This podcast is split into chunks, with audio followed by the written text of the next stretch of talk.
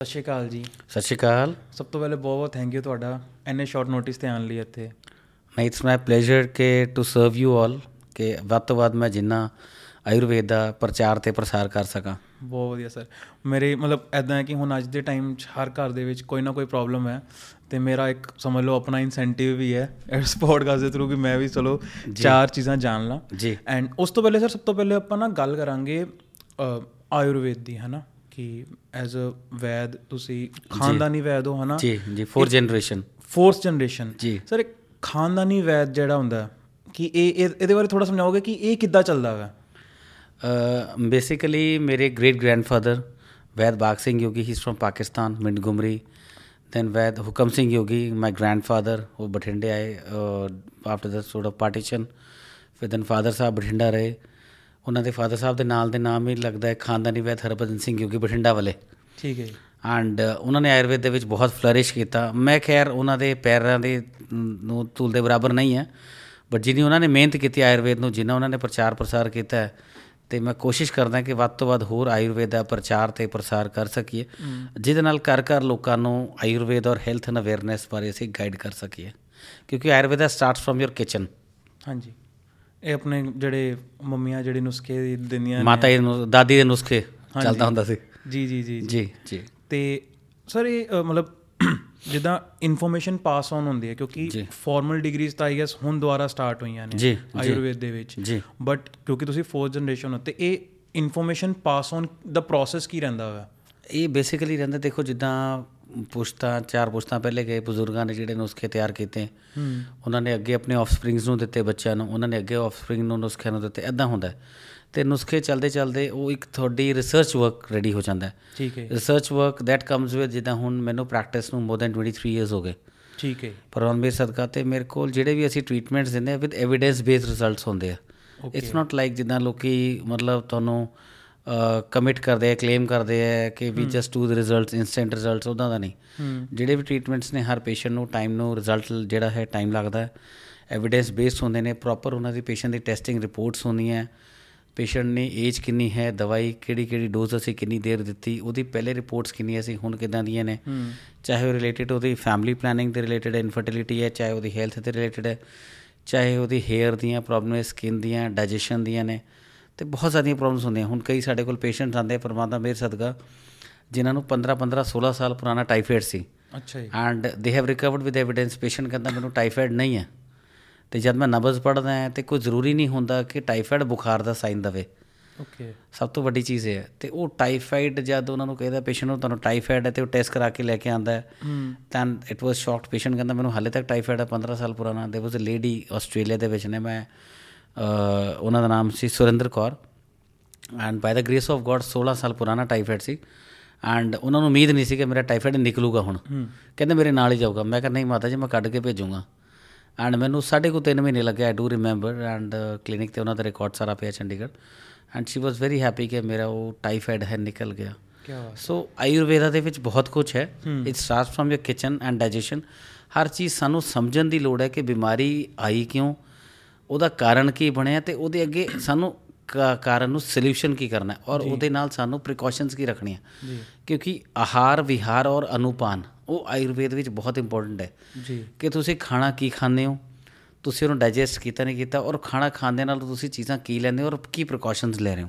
ਤੇ ਬਹੁਤ ਸਟੈਪ ਹੈ। ਇੱਕ ਸਟੈਪ ਬਾਈ ਸਟੈਪ ਇੱਕ ਇੱਕ ਥਿਊਰੀ ਇੱਕ ਤੁਹਾਡੀ ਲਾਈਫ ਦਾ ਸਾਇੰਸ ਹੈ। ਜਿਹਦੇ ਰਾਹੀਂ ਤੁਸੀਂ ਆਪਣੀ ਲਾਈਫ ਨੂੰ ਸਹੀ ਕਰਨਾ ਹੈ। ਇਹ ਸਰ ਕਿਤੇ ਨਾ ਕਿਤੇ ਤੁਹਾਨੂੰ ਇਹ ਲੱਗਦਾ ਕਿ ਇੱਕ ਟਾਈਮ ਇਹੋ ਜਿਹਾ ਵੀ ਆਇਆ ਸੀਗਾ ਕਿ ਐਲੋਪੈਥੀ ਨੇ ਕੰਪਲੀਟਲੀ ਓਵਰਸ਼ੈਡੋ ਕਰਤਾ ਸੀਗਾ ਆਯੁਰਵੇਦਾ ਨੂੰ। ਹੁਣ ਆਪਾਂ ਦੇਖ ਰਹੇ ਹਾਂ ਰੀਸੈਂਟ ਟਾਈਮ 'ਚ ਫਿਰ ਲੋਕੀ ਇੰਟਰਸਟ ਲੈ ਰਹੇ ਨੇ ਲੋਕੀ ਰੂਟਸ ਦੇ ਨਾਲ ਦੁਬਾਰਾ ਜੁੜ ਰਹੇ ਨੇ। ਬਟ ਇੱਕ ਟਾਈਮ ਆਇਆ ਸੀਗਾ ਇਹ ਕੋਈ ਇੱਕ ਤਰ੍ਹਾਂ ਦਾ ਕੈਂਪੇਨ ਸੀਗਾ ਵੈਸਟਰਨ ਕੰਪਨੀਆਂ ਦਾ ਕਿ ਆਯੁਰਵੇਦ ਨੂੰ ਦਬਾਇਆ ਜੇ? ਜਾਂ ਮਤਲਬ ਕੀ ਹੈ ਇਹਦੇ ਪਿੱਛੇ ਤੁਹਾਨੂੰ ਜ਼ਿਆਦਾ ਪਤਾ ਹੋਵੇਗਾ ਦੇਖੋ ਇਹ ਬਹੁਤ ਵੱਡਾ ਕੁਐਸਚਨ ਹੈ। ਮੈਂ ਇਸ ਤੇ ਜ਼ਿਆਦਾ ਡਿਟੇਲਡ ਗੱਲ ਕਹਿਣਾ ਨਹੀਂ ਚਾਹੁੰਦਾ। ਕਿਉਂਕਿ ਸਾਰੀ ਦੁਨੀਆ ਨੂੰ ਪਤਾ ਹੈ ਕਿ ਐਵਰੀਬਾਡੀ ਨੋਜ਼ ਕਿ modern science is a chemical ਜੀ ਉਹ ਹਰਬਲ ਨਹੀਂ ਹੈ। ਉਹ ਤੁਹਾਡੀ ਕਿਚਨ ਚੋਂ ਸਟਾਰਟ ਨਹੀਂ ਹੁੰਦੀ ਕੈਮੀਕਲ ਮਾਰਕੀਟ ਉਹਨਾਂ ਨੇ ਅੱਗੇ ਕਰਨੇ ਕਿ ਨੈਚੁਰਲ ਤੁਹਾਨੂੰ ਚੀਜ਼ਾਂ ਤੋਂ ਦੂਰ ਰੱਖਣ ਹੂੰ ਤੁਹਾਨੂੰ ਕੈਮੀਕਲ ਬੇਸਡ ਮੈਡੀਸਨ ਤੇ ਲਗਾ ਦੇਣ ਹੁਣ ਜੇ ਤੁਸੀਂ ਐਂਟੀਐਸਿਡ ਗੋਲੀਆਂ ਦੀ ਗੱਲ ਕਰਦੇ ਹੋ ਹੁਣ ਜੇ ਗੱਲ ਛੇੜੀ ਲਈਏ ਤਾਂ ਆਪਾਂ ਇਨ ਸ਼ਾਰਟ ਤੇ ਦੱਸ ਦਿੰਦੇ ਹਾਂ ਹਾਂਜੀ ਬਿਨਾਂ ਕੰਪਨੀ ਦਾ ਨਾਮ ਲਿੱਤੇ ਨਾ ਮੈਂ ਕੰਪਨੀ ਦਾ ਨਾਮ ਮੈਨੂੰ ਲੈਣ ਦੀ ਲੋੜ ਨਹੀਂ ਐਂਟੀਐਸਿਡ ਸਭ ਦੀ ਦੁਨੀਆ ਨੂੰ ਪਤਾ ਹੈ ਕਿ 80% ਜਿਹੜੀ ਜਨਤਾ ਹੈ ਉਹਦੇ ਵਿੱਚੋਂ ਤਕਰੀਬਨ ਹਰ ਇੱਕ ਨੂੰ ਪੇਟ ਦੀ ਪ੍ਰੋਬਲਮ ਐਸਿਡਿਟੀ ਗੈਸ ਅਫਾਰਾ ਬਣਦਾ ਹੈ ਖਾਣਾ ਹਜ਼ਮ ਨਹੀਂ ਹੁੰਦਾ ਤੇ ਉਹ ਖਾਲੀ ਪੇਟ ਐਂਟੀਐਸਿਡ ਦੀ ਗੋਲੀ ਲੈਂਦੇ ਮੇਰੇ ਕੋਲ ਔਨ ਰਿਕਾਰਡ ਐਵੀਡੈਂਸ ਪੇਸ਼ੈਂਟ ਨੇ ਜਿਹੜੇ 4 4 6 6 ਐਂਟੀਐਸਿਡ ਦੀ ਗੋਲੀਆਂ ਖਾ ਕੇ ਤਾਂ ਜਾ ਕੇ ਰੋਟੀਆਂ ਲੰਘਦੇ ਸੀ। 4 ਤੋਂ 6 ਗੋਲੀਆਂ ਮੇਰੇ ਵਿੱਚ ਕਹਿਣਾ ਸੌਖਾ ਹੈ। ਇੱਕ ਬਿਮਾਰੀ ਹੁੰਦੀ ਹੈ ਜੀ ਈ ਆਰ ਡੀ ਉਹ ਸਭ ਲੋਕ ਨੋਟ ਕਰ ਲਓ gastro oesophageal reflux disease grade 2 grade 4 last stage ਹੈ। ਗ੍ਰੇਡ 2 ਔਰ 3 ਤੱਕ ਦੇ ਵੀ ਪੇਸ਼ੈਂਟ ਨੇ ਜਿਹੜੇ ਅਸੀਂ ਆਯੁਰਵੇਦ ਰਾਹੀਂ ਸੈੱਟ ਕੀਤੇ ਨੇ। ਠੀਕ ਹੈ। ਜਿਨ੍ਹਾਂ ਨੂੰ ਰੋਟੀ ਲੰਘਣੀ ਤੇ ਬਾਹਰ ਪਹਿਲੇ ਵੋਮਿਟ ਆਉਂਦੇ ਸੀ ਤਾਂ ਕਿਤੇ ਜਾ ਕੇ ਉਹਨਾਂ ਨੂੰ ਕੋਈ ਖਾਣਾ ਹਜ਼ਮ ਹੁੰਦਾ ਨਿਵਾਲਾ ਲੰਘਣਾ ਮੁਸ਼ਕਲ ਹੋ ਜਾਂਦਾ ਸੀ। ਉਹਨੂੰ ਕਹਿੰਦੇ ਮਤਲਬ ਉਹ ਪੇਸ਼ੈਂਟ ਕਹਿੰਦਾ ਸੀ ਸ਼ਾਇਦ ਮੇਰੇ ਕਰਮਾਂ ਚ ਇੰਨੇ ਕਿ ਮੈਂ ਅੰਨ ਲੰਘ ਸਕਾਂ। ਉਹ ਪੇਸ਼ੈਂਟ ਦਿਮਾਗ ਤੇ ਇੰਨਾ ਮਾਨਸਿਕ ਬੋਝ ਲੈ ਜਾਂਦਾ ਕਿ ਸ਼ਾਇਦ ਪਰਮਾਤਮਾ ਨੇ ਮੈਨੂੰ ਮੇਰੇ ਹੁਕਮ 'ਚ ਰੋਟੀ ਲਿਖੀ ਨਹੀਂ ਮੈਂ ਲਿਕੁਇਡ ਲੈਣਾ। ਜੀ। ਮੈਂ ਕਿਹਾ ਪਰਮਾਤਮਾ ਦੇ ਹੁਕਮ ਦੀ ਗੱਲ ਨਹੀਂ ਇਹ ਗਲਤੀਆਂ ਅਸੀਂ ਆਪ ਕੀਤੀਆਂ ਐਂਟਾਐਸਿਡ ਦੀ ਗੋਲੀਆਂ ਤੁਸੀਂ ਯੰਗ ਏਜ ਤੋਂ ਖਾਣੀ ਸ਼ੁਰੂ ਕੀਤੀਆਂ। ਉਸ ਤੋਂ ਪਹਿਲਾਂ ਤੁਸੀਂ ਉਸ ਯੰਗ ਏਜ ਤੋਂ ਪਹਿਲਾਂ ਜਦ ਤੁਸੀਂ ਬਿਲਕੁਲ ਚਾਈਲਡਹੂਡ ਦੇ ਵਿੱਚ ਤੁਸੀਂ ਜੰਕ ਫੂਡ ਪੀਜ਼ਾ 버ਗਰ ਖਾਦੇ ਉਹ ਵੀ ਰੱਜ ਕੇ। ਕਈ ਲੋਕ ਹੁੰਦੇ ਆ ਦਿਨ ਦੇ ਇੱਕ ਇੱਕ ਦੋ 버ਗਰ 버ਗਰ ਪੀਜ਼ਾ ਖਾਂਦੇ ਆ। ਸਾਡੇ ਕੋਲ ਇਦਾਂ ਦੇ ਪੇਸ਼ੈਂਟ ਨੇ ਦਿਨ ਚ ਪੰਜ ਪੰਜ 버ਗਰ ਪੀਜ਼ਾ ਖਾ ਕੇ ਆਉਂਦੇ ਆ। Cold drink 2-2 litre coke cold drink ਮੈਂ ਕੋਲਡ ਡਰਿੰਕਾਂ ਦਾ ਨਾਮ ਨਹੀਂ ਲੈਂਦਾ ਕੋਲਡ ਡਰਿੰਕਸ ਪੀਂਦੇ ਆ। ਉਸ ਤੋਂ ਇਲਾਵਾ ਕਈ ਇਦਾਂ ਦੇ ਪੇਸ਼ੈਂਟਸ ਨੇ ਜਿਹੜੇ ਦਿਨ ਦੀ 6-6 7-7 ਕੱਪ ਕਾਫੀ ਪੀਂਦੇ ਆ 18-18 ਕੱਪ ਚਾਹ ਪੀਂਦੇ ਆ। ਹੂੰ। ਇਦਾਂ ਦੇ ਪੇਸ਼ੈਂਟਸ ਵੀ ਨੇ। ਉਹ ਕੀ ਕਰਦਾ ਹੈ ਕਿ ਤੁਹਾਡੇ ਇੰਟੈਸਟਾਈਨ ਨੂੰ ਐਸਿਡਿਕ ਕਰਦਾ। ਗੱਲ ਸਮਝੀ ਆਪਾਂ। ਐਲਕਲਾਈਨ ਕਰਨਾ। ਸਿਆਣੇ ਬਜ਼ੁਰਗ ਪਹਿਲੇ ਕੱਚੀ ਲੱਸੀ ਕਿਉਂ ਪੀਂਦੇ ਸੀ? ਮਾਤਾ ਗੂੰਦ ਕਤੀਰਾ ਕਿਉਂ ਕੇ ਰੱਖਦੀ ਸੀ ਗਰਮੀਆਂ 'ਚ? ਜੀ। ਚਾਕਸੂ ਦੇ ਬੀਜ ਤੁਹਾਨੂੰ ਗਰਮੀਆਂ ਦੇ ਵਿੱਚ ਕਿਉਂ ਮਿਲਦੇ ਸੀ ਚੇਂਜ ਆਫ ਸੀਜ਼ਨ ਕਿ ਸਕਿਨ ਇਨਫੈਕਸ਼ਨਸ ਨਾ ਹੋਣ। ਹੂੰ। ਗੂੰਦ ਕਤੀਰਾ ਪੀਣਾ ਜਾਂ ਤੁਹਾਨੂੰ ਕੱਚੀ ਲੱਸੀ ਪੀਣਾ ਤੁਹਾਡੀ ਬਾਡੀ ਨੂੰ ਐਲਕਲਾਈਨ ਕਰਦਾ। ਅੱਜ ਦੀ ਡੇਟ ਦੇ ਵਿੱਚ ਨੈਟ ਤੇ ਤੁਸੀਂ ਚੈੱਕ ਕਰੋ ਤੁਹਾਨੂੰ ਐਲਕਲਾਈਨ ਵਾਟਰ ਮਿਲੇਗਾ। ਜੀ ਸੇਲ ਹੁੰਦਾ। ਬਲੈਕ ਵਾਟਰ ਕਿਉਂ ਪੀਣਾ? ਜੇ ਤੁਹਾਨੂੰ ਘਰੇ ਕੱਚੀ ਲੱਸੀ ਪਈ ਹੈ ਥੋੜਾ ਦੁੱਧ ਪਾਓ ਬਾਕੀ ਪਾਣੀ ਪਾਓ ਕੱਚੀ ਲੱਸੀ ਬਣ ਗਈ। ਜੀ। ਤੁਸੀਂ 5 ਦਿਨ ਯੂਜ਼ ਕਰ ਲਓ 6ਵੇਂ ਦਿਨ ਤੁਸੀਂ ਮੇਰੇ ਕੋਲ ਐਲਕਲਾਈਨ ਵਾਟਰ ਦੀ ਬੋਤਲ ਨਹੀਂ ਪਰਚੇਜ਼ ਕਰੋਗੇ। ਸਹੀ ਗੱਲ। ਫਿਰ ਉਸ ਤੋਂ ਇਲਾਵਾ ਅਸੀਂ ਡਾਈਜੈਸ਼ਨ ਆਪਣੀ ਖਰਾਬ ਕਰ ਲਈ। ਜਿਹੜੀ ਤੁਹਾਡੀ ਇੰਟੈਸਟਾਈਨ ਹੈ ਸਵੇਰੇ ਉੱਠਦੇ ਸਾਰ ਤੁਸੀਂ ਉਹਨੂੰ ਐਲਕਲਾਈਨ ਕਰਨਾ ਨਿਊਟਰਲਾਈਜ਼ ਜੀ। ਉਹਨੂੰ ਕਿ ਸ਼ੁਰੂ ਕਰਦੇ ਚਾਹ ਤੋਂ। ਚਾਹ ਤੋਂ ਕਰਦੇ ਹੋ। ਔਰ ਚਾਹ ਵੀ ਬੈੱਡ ਟੀ ਚਾਹੀਦੀ ਹੈ। ਇੱਕ ਦੋ ਕੱਪ ਉਹ ਵੀ ਨਾਰਮਲੀ ਡਰਾਈਵਰਾਂ ਕਿ ਕਾੜੀ ਚਾਹੀਦੀ ਹੈ। ਉਹ ਆਪਾਂ ਸਾਰੀ ਗਲਤੀਆਂ ਸੀ ਆਪ ਪੈਰ ਮਾਰੀਆਂ। ਇੱਕ ਹੁੰਦਾ ਕੁਹਾੜੀ ਮੇਰੇ ਵੀਰ ਜੀ ਪੈਰ ਤੇ ਵਜਣ ਇੱਕ ਆਪ ਮਾਰਨੀ। ਜੀ। ਉਸ ਤੋਂ ਬਾਅਦ ਅਸੀਂ ਨੈਕਸਟ ਲੈਵਲ ਤੇ ਆਂਦੇ ਸਾਡਾ ਪੇਟ ਸਾਫ਼ ਨਹੀਂ ਹੁੰਦਾ। ਜੀ। ਜੇ ਅਸੀਂ ਬੱਚਿਆਂ ਦੀ ਬਚਪਨ ਦੀ ਉਮਰ ਤੋਂ ਲੈ ਕੇ ਚੱਲੋ ਚਾਈਲਡਹੁੱਡ ਤੋਂ ਮਾਂ-ਬਾਪ ਸੌਰੀ ਟੂ ਸੇ ਮੇਰੀ ਗੱਲ ਬੁਰਾ ਨਾ ਮਨਾਇਓ। ਜੀ ਜੀ। ਬੱਚੇ ਨੂੰ ਤੁਸੀਂ ਉਠਾਣਾ ਹੈ 7 ਵਜੇ ਸਕੂਲ ਜਾਣਾ ਉਹਨੇ ਬੱਚੇ ਨੇ ਤੁਸੀਂ 6 ਵਜੇ ਉਠਾਉਂਦੇ ਉਹਨੂੰ 6:30 ਕਿ ਉਠ ਨਾ ਤੋ ਤਿਆਰ ਹੋ ਚੱਲ ਸਕੂਲ ਚੱਲ ਜਾ। ਉਹ ਬੱਚੇ ਨੂੰ ਉਠੋ ਪਾਣੀ ਪਿਲਾਓ ਥੋੜਾ ਜਿਹਾ ਚਲਾਓ ਪੈਰਾਂ ਭਾਰ ਉਹਨੂੰ ਬਿਠਾਓ। ਸਕੁਇਟਿੰਗ ਪੋਜੀਸ਼ਨ ਜਿਹਨੂੰ ਇੰਡੀਅਨ ਟਾਇਲਟ ਸੀਟ ਪੋਜੀਸ਼ਨ ਬਿਠਾਓ। ਉਹ ਜਦੋਂ ਪੈਰਾਂ ਭਾਰ ਬੈਠੇਗਾ ਤਾਂ ਪ੍ਰੈਸ਼ਰ ਜਨਰੇਟ ਹੋਏਗਾ। ਪ੍ਰੈਸ਼ਰ ਜਨਰੇਟ ਹੋਣ ਨਾਲ ਉਹਦਾ ਪੇਟ ਸਾਫ਼ ਹੋਊਗਾ। ਪੇਟ ਸਾਫ਼ ਹੋਏਗਾ ਤੇ ਬ੍ਰੇਕਫਾਸਟ ਕਰਕੇ ਜਾਊਗਾ ਬੱਚਾ। ਭੁੱਖੇ ਪੇਟ ਨਹੀਂ ਜਾਊਗਾ। ਉਹ ਜਿਹੜਾ ਬੱਚਾ ਤੁਸੀਂ ਭੁੱਖੇ ਪੇਟ ਭੇਜਦੇ ਉਹਨੂੰ એનર્ਜੀ ਨਹੀਂ ਹੈ। એનર્ਜੀ ਨਹੀਂ ਆਂਦੀ ਸਕੂਲ ਜਾ ਕੇ ਪੜ੍ਹ ਨਹੀਂ ਸਕਦਾ ਪੜ੍ਹੇਗਾ ਨਹੀਂ ਦਿਮਾਗ ਤੇ ਜ਼ੋਰ ਪਊਗਾ ਅੱਖਾਂ ਨੂੰ ਜ਼ੋਰ ਪਊਗਾ ਤੇ ਨਿਗਾਹ ਨੂੰ ਐਣਕ ਲੱਗ ਗਈ ਬਿਮਾਰੀ ਸ਼ੁਰੂ ਕਿੱਥੋਂ ਹੋਈ ਕਿੱਥੇ ਪਹੁੰਚ ਗਈ ਪੇਟ ਸਾਫ਼ ਨਹੀਂ ਹੋਇਆ ਬੱਚੇ ਨੂੰ ਐਣਕ ਲੱਗ ਗਈ ਕਸੂਰ ਕਾਦਾ ਡਾਈਟ ਦਾ ਕਸੂਰ ਸਾਡਾ ਨਹੀਂ ਹੈ ਪੇਟ ਦਾ ਕਿ ਅਸੀਂ ਪੇਟ ਸਾਫ਼ ਨਹੀਂ ਕੀਤਾ ਬੱਚੇ ਨੂੰ ਉਹੀ ਯੰਗ ਏਜ ਦੇ ਵਿੱਚ ਨਾਈਟ ਸ਼ਿਫਟਾਂ ਲਾਣੀਆਂ ਲੇਟ ਨਾਈਟ ਬੱਚੇ ਕਹਿੰਦੇ ਜੀ ਅਸੀਂ ਰਾਤੀ 2 ਵਜੇ ਸੁੱਤੇ ਅਸੀਂ ਤਾਂ 8 ਘੰਟੇ ਨੀਂਦ ਪੂਰੀ ਕਰ 10 ਵਜੇ ਉਠੇ that is not a sleep you should sleep at 10:30 or 11 ਮੈਂ ਸਮਝ ਸਕਦਾ ਕਈਆਂ ਦਾ ਪ੍ਰੋਫਾਈਲ ਡਿਫਰੈਂਟ ਵੀ ਹੈ ਨਾਈਟ ਸ਼ਿਫਟਾਂ ਵੀ ਕਰਨੀਆਂ ਪੈਂਦੀਆਂ। ਬਟ ਟਰਾਈ ਟੂ ਸਲੀਪ ਜਿਹੜਾ ਪਰਮਾਤਮਾ ਨੇ ਚਾਹੇ ਬਾਣੀ ਦੇ ਵਿੱਚ ਲਿਖਿਆ, ਚਾਹੇ ਕਿਸੇ ਵੀ ਧਰਮ ਚੱਲ ਜਾਓ you should sleep in time ਰਾਤੀ ਟਾਈਮ ਸਿਰ ਸੋਵੋ ਔਰ ਸਾਰੇ ਸਵੇਰੇ ਟਾਈਮ ਸਿਰ ਉੱਠੋ। ਤੁਸੀਂ ਰਾਤ ਉੱਲੂਆਂ ਵਾਂਗੂ ਜਾਗਣੀ ਆ ਹੂੰ। ਸਵੇਰੇ ਫਿਰ ਤੁਸੀਂ ਦਿਨੇ ਕਹਿਣਾ ਜੀ ਅਸੀਂ 8 ਘੰਟੇ ਨੀਂਦ ਪੂਰੀ ਕਰ ਲਈ। ਉਹ ਤੁਹਾਡੀ ਹਾਰਮੋਨ ਇੰਬੈਲੈਂਸ ਦੀ ਪ੍ਰੋਬਲਮ ਸੌਰੀ ਤੁਹਾਡੀ ਹਾਰਮੋਨ ਇੰਬੈਲੈਂਸ ਦੀ ਪ੍ਰੋਬਲਮ ਆਣੀ ਆਣੀ ਆ। ਜੀ। ਕੱਲ ਨੂੰ ਫਿਰ ਤੁਸੀਂ ਕਹਿੰਦੇ ਹੋ ਸਾਡੂ ਮੈਰਿਡ ਲਾਈਫ ਦੇ ਵਿੱਚ ਸਾਡੇ ਔਲਾਦ ਨਹੀਂ ਹੋ ਰਹੀ। ਏਐਮਐਚ ਥੱਲੇ ਕਿਉਂ ਆ ਰਿਹਾ? ਤੁਸੀਂ ਪੰਜਾਬ ਦਾ ਇਨਫਰਟੀਲਿਟੀ ਰੇਸ਼ੀਓ ਲੈ ਲਓ ਕਿੱਥੇ ਪਹੁੰਚ ਗਿਆ? 올 ਓਵਰ ਇੰਡੀਆ ਦਾ ਇਨਫਰਟੀਲਿਟੀ ਰੇਸ਼ੀਓ ਲੈ ਕੇ ਕਿੱਥੇ ਪਹੁੰਚ ਗਿਆ? ਪੰਜਾਬ ਦੀ ਅੱਧੀ ਆਬਾਦੀ ਬਾਹਰ ਕੈਨੇਡਾ ਯੂਐਸਏ ਬੈਠੀ ਆ। ਜੀ। ਹੁਣ ਰੀਸੈਂਟ ਦੇ ਵਿੱਚ ਸਟੱਡੀਜ਼ ਤੁਸੀਂ ਚੈੱਕ ਕੀਤੀਆਂ ਕਿ ਪੰਜਾਬ ਦੇ ਵਿੱਚ ਔਲਾਦ ਦੀ ਜਿਹੜੀ ਗਰੋਥ ਹੈ ਹੀ ਨਹੀਂ। ਬੱਚੇ ਸਾਰੇ ਤਕਰੀਬਨ ਬਾਹਰ ਜਾ ਕੇ ਸੈੱਟ ਹੋ ਰਹੇ ਆ ਫੈਮਲੀਜ਼ ਉੱਥੇ ਪਲਾਨ ਹੋ ਰਹੀਆਂ। ਜੀ। ਤੇ ਪੰਜਾਬ ਦੀ ਆਪਣੀ ਗਰੋਥ ਕਿੱਥੇ ਗਈ ਪੰਜਾਬੀ ਤਾਂ ਨਿਕਲ ਹੀ ਗਏ। ਪੰਜਾਬੀ ਪੰਜਾਬ ਚ ਰਹੀ ਨਹੀਂ। ਫਿਰ ਅਦਰ ਸਟੇਟਸ ਵਾਲੇ ਆ ਰਹੇ ਨੇ ਫਿਰ ਕਿੱਦਾਂ ਹੋਊਗਾ? ਅਸੀਂ ਇਹ ਚੀਜ਼ ਸੋਚਨੇ ਆ ਕਿ ਸਾਨੂੰ ਆਪਣੇ ਧਰਮ ਨੂੰ ਆਪਣੇ ਕਲਚਰ ਨੂੰ ਆਪਣੀ ਸਟੇਟ ਨੂੰ ਆਪਣੀ ਫੈਮਿਲੀ ਨੂੰ ਆਪਣੇ ਮੋਰਲਸ ਨੂੰ ਆਪਣੀ ਜੜ੍ਹਾਂ ਨੂੰ ਜਿੱਥੋਂ ਅਸੀਂ ਜੰਮੇ ਪਲੇ ਆ ਜਿੱਥੇ ਸਾਡੇ ਗੁਰੂਆਂ ਦੀ ਧਰਤੀ ਚਾਹੇ ਹਿੰਦੂ ਧਰਮ ਦੇ ਵਿੱਚ ਲੈ ਲਓ ਚਾਹੇ ਸਿੱਖੀਜ਼ਮ ਧਰਮ ਚ ਲੈ ਜਿਨ੍ਹਾਂ ਨੇ ਕੁਰਬਾਨੀਆਂ ਦਿੱਤੀਆਂ ਸਾਰਾ ਕੁਝ ਕੀਤਾ ਤੇ ਉਹੀ ਧਰਤੀਆਂ ਅਸੀਂ ਛੱਡ ਛੱਡ ਦੂ- ਵਿਦੇਸ਼ਾਂ ਨੂੰ ਭੱਜ ਰਹੇ ਹਾਂ। ਤੁਸੀਂ ਆਪਣੇ ਆਪ ਦੇ ਵਿੱਚ ਇੰਨਾ ਕੈਲੀਬਰ ਲਿਆਓ ਕਿ ਤੁਹਾਡਾ ਆਪ ਦਾ ਕੰਮ ਚੱਲੇ। ਜੀ। ਤੁਸੀਂ ਬਾਹਰ ਜਾ ਕੇ ਨੌਕਰੀਆਂ ਕਰਨੀਆਂ। ਬਾਹਰ ਜਾ ਕੇ ਤਾਂ ਕਹਿੰਦੇ ਜੀ ਅਸੀਂ ਮੈਕਡੋਨਲਡ ਤੇ ਝਾੜੂ ਪੋਚਾ ਵੀ ਲਾ ਲਾਂਗੇ ਜੋ ਮਰਜ਼ੀ ਕਰ ਲਾਂਗੇ। ਇੱਥੇ ਨਹੀਂ ਕਰਾਂਗੇ। ਇੱਥੇ ਕਿਸੇ ਨੇ ਦੇਖ ਲਿਆ ਤੇ ਚਾਰ ਦੋਸਤ ਕਹਿਣਗੇ ਤੂੰ ਕਰਦਾ ਕੀ ਆ? ਤੇਰੇ ਪਾਪੇ ਕੋਲ ਪੈਸੇ ਨਹੀਂ 25 30 ਲੱਖ ਰੁਪਏ ਲਾਉਣ ਨੂੰ। ਕਿੰਨੀ ਗੱਲਾਂ ਸੁਣਨ ਨੂੰ? ਸੋ ਮੇਰੇ ਕੋਲ ਇਹ ਰੂਟੀਨ ਦੇ ਵਿੱਚ ਪੇਸ਼ੈਂਟ ਦੀ ਫੈਮਿਲੀ ਦੇ ਵਿੱਚ ਵੀ ਪ੍ਰੋਬਲਮ ਆਉਂਦੀਆਂ। ਕਿ ਪੰਜਾਬੀ 'ਚ ਨਾ ਦੂਜੇ ਦਾ ਘਰ ਦੇਖ ਕੇ ਮਹਿਲ ਦੇਖ ਕੇ ਆਪਣੀ ਝੁੱਗੀ ਨੂੰ ਅੱਗ ਲਾ ਲਓ। ਮੇਰੀ ਗੱਲ ਥੋੜੀਆਂ ਪ੍ਰੈਕਟੀਕਲ ਨੇ ਬੁਰੀਆਂ ਜ਼ਰੂਰ ਲੱਗਦੀਆਂ ਕੌੜੀਆਂ। ਜੀ। ਪਰ ਉਹ ਲੋਕਾਂ ਦੀ ਜਦ ਹੱਡ ਬੀਤਦੀਆਂ ਨੇ ਨਾ ਉਹ ਬਹੁਤ ਮੁਸ਼ਕਲ ਹੁੰਦਾ। ਜੀ। ਹੁਣ ਜੇ ਮੈਂ ਪਿੱਛੇ ਜਾਵਾਂ ਜੋ ਪੰਜਾਬ ਦਾ ਕਾਲੇ ਨਸ਼ੇ ਦਾ ਦੌਰ ਸੀ। ਹਾਂਜੀ। ਉਹ ਉਸ ਵੇਲੇ ਮੈਨੂੰ ਯਾਦ ਹੈ ਕਿ ਮਾਪੇ ਆ ਕੇ ਵੀਰ ਜੀ ਰੋਂਦੇ ਸੀ ਕਿ ਸਾਡੀ ਪੈਲੀਆਂ ਵਕਾ ਕੇ ਛੱਡੂਗਾ। ਉਹ ਵਕਤ ਵੀਰ ਜੀ ਮੈਂ ਦੇਖਿਆ। ਬੱਚੇ ਪਹਿਲੀ ਜਮਾਤ ਦਾ ਬੱਚਾ ਅਖਬਾਰ ਦਾ ਮੈਂ ਨਾਂ ਨਹੀਂ ਲੈਂਦਾ। ਹੂੰ। ਪਹਿਲੀ ਜਮਾਤ ਦਾ ਬੱਚਾ ਨਸ਼ੇ ਦਾ ਟੀਕਾ ਲਾ ਰਿਹਾ ਸੀ। ਅਖਬਾਰ ਦੀ ਹੈਡਲਾਈਨ ਹੈ ਸਰ 2016 ਕੇ 17 ਦੀ ਗੱਲ ਹੈ ਅਖਬਾਰ 'ਚ। ਉਹ ਪੈਰਾਂ ਥੱਲੋਂ ਜ਼ਮੀਨ ਨਿਕਲਦੀ ਹੈ ਕਿ ਪੰਜਾਬ ਦਾ ਆ ਹਾਲਾਤ ਹੋ ਰਿਹਾ। ਹੁਣ ਤੁਹਾਨੂੰ ਲੱਗਦਾ ਕਿ ਫ਼ਰਕ ਪਿਆ? ਸਰ ਉਹ ਚੀਜ਼ਾਂ ਬਹੁਤ ਚੇਂਜ ਹੋਈਆਂ। ਮੈਂ ਆਪਣੇ ਵੱਲੋਂ ਜਿੰਨਾ ਮੈਕਸਿਮਮ ਨਸ਼ੇ ਵਾਲੇ ਬੱਚਿਆਂ ਨੂੰ medicine line of treatment cost to cost ਤੋਂ ਵੀ ਫ੍ਰੀ ਛੱਡ ਕੇ ਦਿੱਤੀ ਮੈਂ ਦਵਾਈਆਂ ਬੱਚਿਓ ਦਵਾਈਆਂ ਖਾਓ ਕੋਈ ਗੱਲ ਨਹੀਂ। ਮੈਂ ਜਿਹੜਾ ਨਸ਼ਾ ਛਡਾਓ ਵੀ ਦਵਾਈ ਦਿੰਦਾ ਉਹਦੇ 'ਚ ਕੋਈ ਤੁਹਾਨੂੰ ਐਡਮਿਟ ਹੋਣ ਦੀ ਲੋੜ ਨਹੀਂ। ਉਹਦੇ 'ਚ ਤੁਹਾਨੂੰ ਸਿਰਫ ਤੁਹਾਡੀ ਮਾਈਂਡ ਨੂੰ ਸੈੱਟ ਕਰਦੀ ਹੈ ਉਹ ਬ੍ਰੇਨ ਨੂੰ ਪੇਟ ਨੂੰ ਗਰਮੀ ਨੂੰ ਕੰਟਰੋਲ ਕਰਦੀ ਹੈ ਤੇ ਇਮੋਸ਼ਨ ਨਹੀਂ ਆਉਂਦੇ ਤੇ ਜੇ ਤੁਸੀਂ ਮਾਡਰਨ ਸਾਇੰਸ 'ਚ ਜਾਂਦੇ ਉਹ ਤੁਹਾਨੂੰ ਦਵਾਈਆਂ ਦਿੰਦੇ ਆ ਦੂਜੀ ਇਨਸਟੈਂਟ ਨਸ਼ਾ ਛੱਡੋ ਸਾਡੀ ਦਵਾਈ ਸ਼ੁਰੂ ਕਰ ਲਓ। ਉਹ ਫਿਰ ਨਸ਼ਾ ਹੀ ਹੋ ਗਿਆ। ਕਦੇ ਵੀ ਕੋਈ ਵੀ ਚੀਜ਼ ਤੁਸੀਂ ਲਾਈਫ ਦੇ ਵਿੱਚ ਖਾ ਰਹੇ ਉਹਨੂੰ ਹੌਲੀ ਹੌਲੀ ਘਟਾਓ ਤੇ ਦੂਜੀ ਜਗ੍ਹਾ ਨੂੰ ਹੌਲੀ ਹੌਲੀ ਜਗ੍ਹਾ ਦਿਓ। ਜੀ। ਜਦੇ ਬਾਲਟੀ ਕਦੇ ਗੰਦ ਦੀ ਭਰੀ ਹੋਵੇ ਉਹ ਇੱਕਦਮ ਸਾਫ਼ ਹੋ ਜਾਂਦੀ ਹੈ। ਟੂਟੀ ਖੁੱਲੀ ਛੱਡੋਗੇ ਨਲਕਾ ਛੱਡੋਗੇ ਤਾਂ ਹੀ ਗੰਦ ਨਿਕਲੂਗਾ ਤੇ ਤਾਜ਼ਾ ਪਾਣੀ ਭਰੂਗਾ। ਫਿਰ ਦੁਬਾਰਾ ਕਰੋ ਫਿਰ ਦੁਬਾਰਾ ਕਰੋ। ਉਹ ਸਲੋਲੀ ਐਂਡ ਗ੍ਰੈਜੂਅਲੀ ਪ੍ਰੋਸੈਸ ਹੈ ਇੱਕ। ਜੀ। ਇਨਸਟੈਂਟ ਤੁਸੀਂ ਕੁਝ ਵੀ ਕਰੋਗੇ ਤੇ ਬਾਡੀ ਦੇ ਵਿੱਚ ਗਲਤ ਚੇਂਜਸ ਆਣੀਆਂ ਆਣੀਆਂ ਸੋ ਆਪਾਂ ਨੂੰ ਪ੍ਰੈਕਟੀਕਲ ਲੈ ਕੇ ਚੱਲੀਏ ਕਿ ਅਸੀਂ ਕੈਮੀਕਲ ਲਾਈਫ ਵਾਲੇ ਪਾਸੇ ਨਹੀਂ ਜਾਣਾ। ਘਰੇ ਤੁਹਾਡੇ ਅਦਰਕ ਪਈ ਹੈ ਉਹਦੀ ਉਹ ਸੁੰਡ ਬਣਦੀ ਹੈ ਹਲਦੀ ਹੈ ਤੁਹਾਡੇ ਕੋਲ ਸੇਂਦਾ ਨਮਕ ਹੈ। ਕਿਚਨ ਦੇ ਵਿੱਚ ਤੁਸੀਂ ਆ ਜਾਓ ਤੁਹਾਨੂੰ ਖੰਡ ਰੱਖੋ ਸ਼ੱਕਰ ਚੀਨੀ ਮੈਂ ਦੁਸ਼ਮਣਾਂ ਨੂੰ ਵੀ ਨਹੀਂ ਦਿੰਦਾ ਕਹਿਣ ਨੂੰ। ਉਸ ਤੋਂ ਇਲਾਵਾ ਜਿਹੜੀ ਤੁਸੀਂ ਰੂਟੀਨ ਦੇ ਵਿੱਚ ਅਸੀਂ ਤੇਲ ਹੈ ਉਹਨੂੰ ਬੰਦ ਕਰੋ ਰਿਫਾਈਨਡ ਆਇਲ ਨੂੰ। ਦੇਸੀ ਘਿਓ ਗੋਕਾ ਲਓ ਪਿਓਰ ਜੀ। ਸਭ ਕੁਝ ਮਿਲਦਾ ਹੈ। ਕਈ ਸਾਡੇ ਕੋਲ ਪੇਸ਼ੈਂਟਸ ਆਂਦੇ ਆ ਪਿੰਡਾਂ ਦੇ ਕਈ ਜਿੱਦਾਂ ਰਾਏਕੋਟ ਹੋ ਗਿਆ ਲੁਧਿਆਣੇ ਵਾਲੇ ਪਾਸੇ ਮੋਗਾ ਹੋ ਗਿਆ ਜਲੰਧਰ ਵਾਲੇ ਪਾਸੋਂ ਹੋ ਗਿਆ ਨੂਰਪੀਰ ਬੇਦੀ ਹੋ ਗਿਆ ਜਾਂ ਪੰਜਾਬ ਵਾਲੇ ਪਾਸੋਂ ਆਪਣੀ ਸੌਰੀ ਮੋਹਾਲੀ ਵਾਲੇ ਪਾਸੋਂ ਜੰਮੂ ਵਾਲੇ ਪਾਸੋਂ ਆਂਦੇ ਆ। ਉਹਨਾਂ ਦਾ ਕਈ ਵਾਰੀ ਪਿੰਡਾਂ ਦੇ ਕੋਈ ਸਰਪੰਚ ਵਗੈਰਾ ਆਂਦੇ ਆ ਮੈਂ ਉਹਨੂੰ ਸਲਾਹ ਦਿੰਦਾ ਕਿ ਤੁਸੀਂ 5-7 ਜੀ ਮਿਲ ਕੇ ਦੋ ਡੰਗਰ ਗਾਵਾਂ ਰੱਖ ਲਓ ਤਿੰਨ। ਠੀਕ ਹੈ। ਉਹਨੂੰ ਪਾਲਿਆ ਉਹਨੂੰ ਤੁਸੀਂ ਕੋਈ ਟੀਕਾ ਨਹੀਂ ਲਾਣਾ ਦੇਸੀ ਗਾਂ ਰੱਖੋ ਉਹਦਾ ਦੁੱਧ ਕੱਢੋ ਦੁੱਧ ਕੱਢਿਆ ਪਿੰਡ ਵਾਲਿਆਂ ਨੂੰ ਆਪ ਵਰਤਾਓ ਤੇ ਆਪ ਵਰਤੋ। ਕੀ ਖਿਆਲ ਹੈ? ਉਹਦੀ ਵਰਗੀ ਰੀਸ ਹੀ ਕੋਈ ਨਹੀਂ। ਸਹੀ ਗੱਲ। ਉਹ ਤੁਹਾਨੂੰ ਜੀ ਜਿਹੜੀ ਵਕਤ ਹੈ ਕਹਿੰਦੇ ਖਰਾਕਾਂ ਉਹਦੇ ਦੀ ਨਹੀਂ ਰਹੀਆਂ ਕੁਛ ਨਹੀਂ ਰਹੀਆਂ ਬਟ ਐਟਲੀਸਟ ਜੇ 100% ਨਹੀਂ ਅਸੀਂ 50% ਤਾਂ ਠੀਕ ਕਰ ਲਈਏ। ਜੀ। ਜੇ ਤੁਹਾਡੇ ਬੱਚਿਆਂ ਨੂੰ ਦੇਸੀ ਘਿਓ ਪਿਓਰ ਜਾਊਗਾ ਅੰਦਰ ਤੇ ਨਾੜਾਂ ਨੂੰ ਖੁਸ਼ਕੀ ਨਹੀਂ ਆਊਗੀ। ਖੁਸ਼ਕੀ ਨਹੀਂ ਆਊਗੀ ਤੇ ਵਾਯੂ ਦੋਸ਼ ਨਹੀਂ ਵਧੇਗਾ। ਵਾਯੂ ਦੋਸ਼ ਨਹੀਂ ਆਊਗਾ ਤੇ ਜਿਹੜੀ ਪੇਟ ਦੀ ਦਿੱਕਤਾਂ ਨੇ ਬਿਮਾਰੀਆਂ 70% ਪੇਟ ਖਰਾਬ ਹੁੰਦਾ ਹੈ। ਜੀ।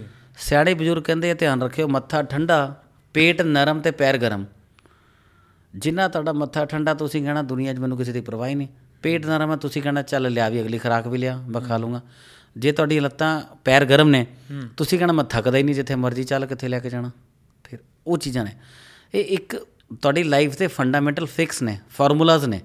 ਜੇ ਤੁਸੀਂ ਫਾਰਮੂਲਾਜ਼ ਨੂੰ ਅਟੇਨ ਕਰ ਲੈਂਦੇ ਹੋ ਤੁਹਾਨੂੰ ਪ੍ਰੋਬਲਮ ਹੀ ਨਹੀਂ ਆਣੀ ਆ ਚੀਜ਼ ਲੇਕਿਨ ਇਹ ਸਰ ਤੁਹਾਨੂੰ ਲੱਗਦਾ ਕਿ ਹੌਲੀ ਹੌਲੀ ਮਤਲਬ ਇਹ ਗੱਲਾਂ ਜਿਹੜੀਆਂ ਸੀਗੀਆਂ ਇਹ ਪਹਿਲੇ ਹਰ ਘਰ 'ਚ ਇਹ ਗੱਲ ਹੁੰਦੀ ਸੀ ਅਗਰ ਮੈਂ ਤੋਂ 30 40 ਸਾਲ ਪਹਿਲੇ ਲੈ ਜਾਵਾਂ ਹਨਾ?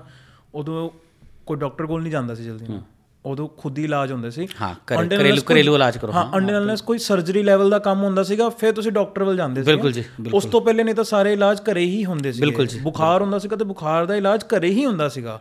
ਕਦੀ ਇਦਾਂ ਨਹੀਂ ਹੁੰਦਾ ਸੀਗਾ ਪੈਰਾਸੀਟਾਮੋਲ ਦੇਤੀ।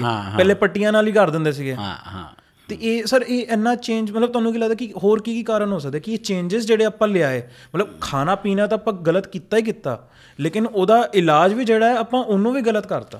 ਅਸੀਂ ਕੀ ਕੀਤਾ ਕਿ ਅਸੀਂ ਹਰ ਚੀਜ਼ 'ਚ ਇਨਸਟੈਂਟ ਭਾਲਦੇ ਹਾਂ। ਹੁਣ ਫੋਰ ਐਗਜ਼ਾਮਪਲ ਗੋਲੀ ਤੁਸੀਂ ਨਾ ਲਿੱਤਾ ਬੁਖਾਰ ਲਈ ਇਨਸਟੈਂਟ ਗੋਲੀ ਲੈ ਲਓ। ਪੈਰਾਸੀਟਾਮੋਲ ਇੱਕ ਸਾਲਟ ਹੈ। ਜੀ। ਉਹ ਦਿੱਤਾ ਪਰ ਉਹਦੀ ਸਟੱਡੀ ਕੀਤੀ ਹੈ ਕਿ ਹੈਪੇਟੋਟੌਕਸਿਕ ਹੈ। ਕਈ ਪੇਸ਼ੈਂਟਸ ਨੂੰ ਮੈਂ ਹੁਣ ਉਹਨਾਂ ਡਾਕਟਰਾਂ ਦੇ ਹਸਪੀਟਲਾਂ ਦੇ ਨਾਂ ਨਹੀਂ ਲੈ ਸਕਦਾ ਕੋਈ ਖਾਸ ਬੰਦੇ ਸੀ ਬਿਊਰੋਕਰੇਟ ਲੈਵਲ ਦੇ ਉਹ ਮੇਰੇ ਕੋਲ ਅਲਟਰਾਸਾਊਂਡ ਦੀ ਰਿਪੋਰਟ ਲੈ ਕੇ ਆਏ ਫਾਈਬਰੋਸਕੈਨ ਦੀ। ਅਲਟਰਾਸਾਊਂਡ ਵੀ ਲੈ ਕੇ ਆਏ ਫਾਈਬਰੋਸਕੈਨ ਵੀ ਲੈ ਕੇ ਆਏ। ਜੀ। ਅਲਟਰਾਸਾਊਂਡ ਦੀ ਰਿਪੋਰਟ ਦੇ ਵਿੱਚ ਪੇਸ਼ੈਂਟ ਦਾ ਫੈਟੀ ਲੀਵਰ ਨਹੀਂ ਆ। ਠੀਕ ਹੈ। ਮੇਰੀ ਗੱਲ ਧਿਆਨ ਨਾਲ ਸੁਣਨਾ ਫੈਟੀ ਲੀਵਰ ਪੇਸ਼ੈਂਟ ਦਾ ਨਹੀਂ ਗ੍ਰੇਡ 1 2 3 ਕੁਝ ਵੀ ਨਹੀਂ ਆ। ਠੀਕ ਹੈ। ਫਾਈਬਰੋਸਕੈਨ ਚ ਬਿਲਕੁਲ ਮਾਈਲਡ ਚੇਂਜਸ ਮਾਈਨਰ ਤੇ ਉਹ ਪੇਸ਼ੈਂਟ ਡਾਕਟਰ ਕੋਲ 6 ਮਹੀਨੇ ਤੋਂ ਦਵਾਈ ਖਾ ਰਿਹਾ ਫੈਟੀ ਲੀਵਰ ਦੀ। ਕੀ ਕਹੋਗੇ ਤੁਸੀਂ? ਸਰ ਇਹ ਪਤਾ ਕੀ ਚੀਜ਼ ਹੈ? ਅੱਜ ਦੀ ਡੇਟ ਸਿਰਫ ਇਹ ਚੱਲ ਰਹੀ ਹੈ ਸਿਰਫ ਪੈਸਾ ਕਮਾਉ ਦੀ ਧੰਦਾ ਲਈ।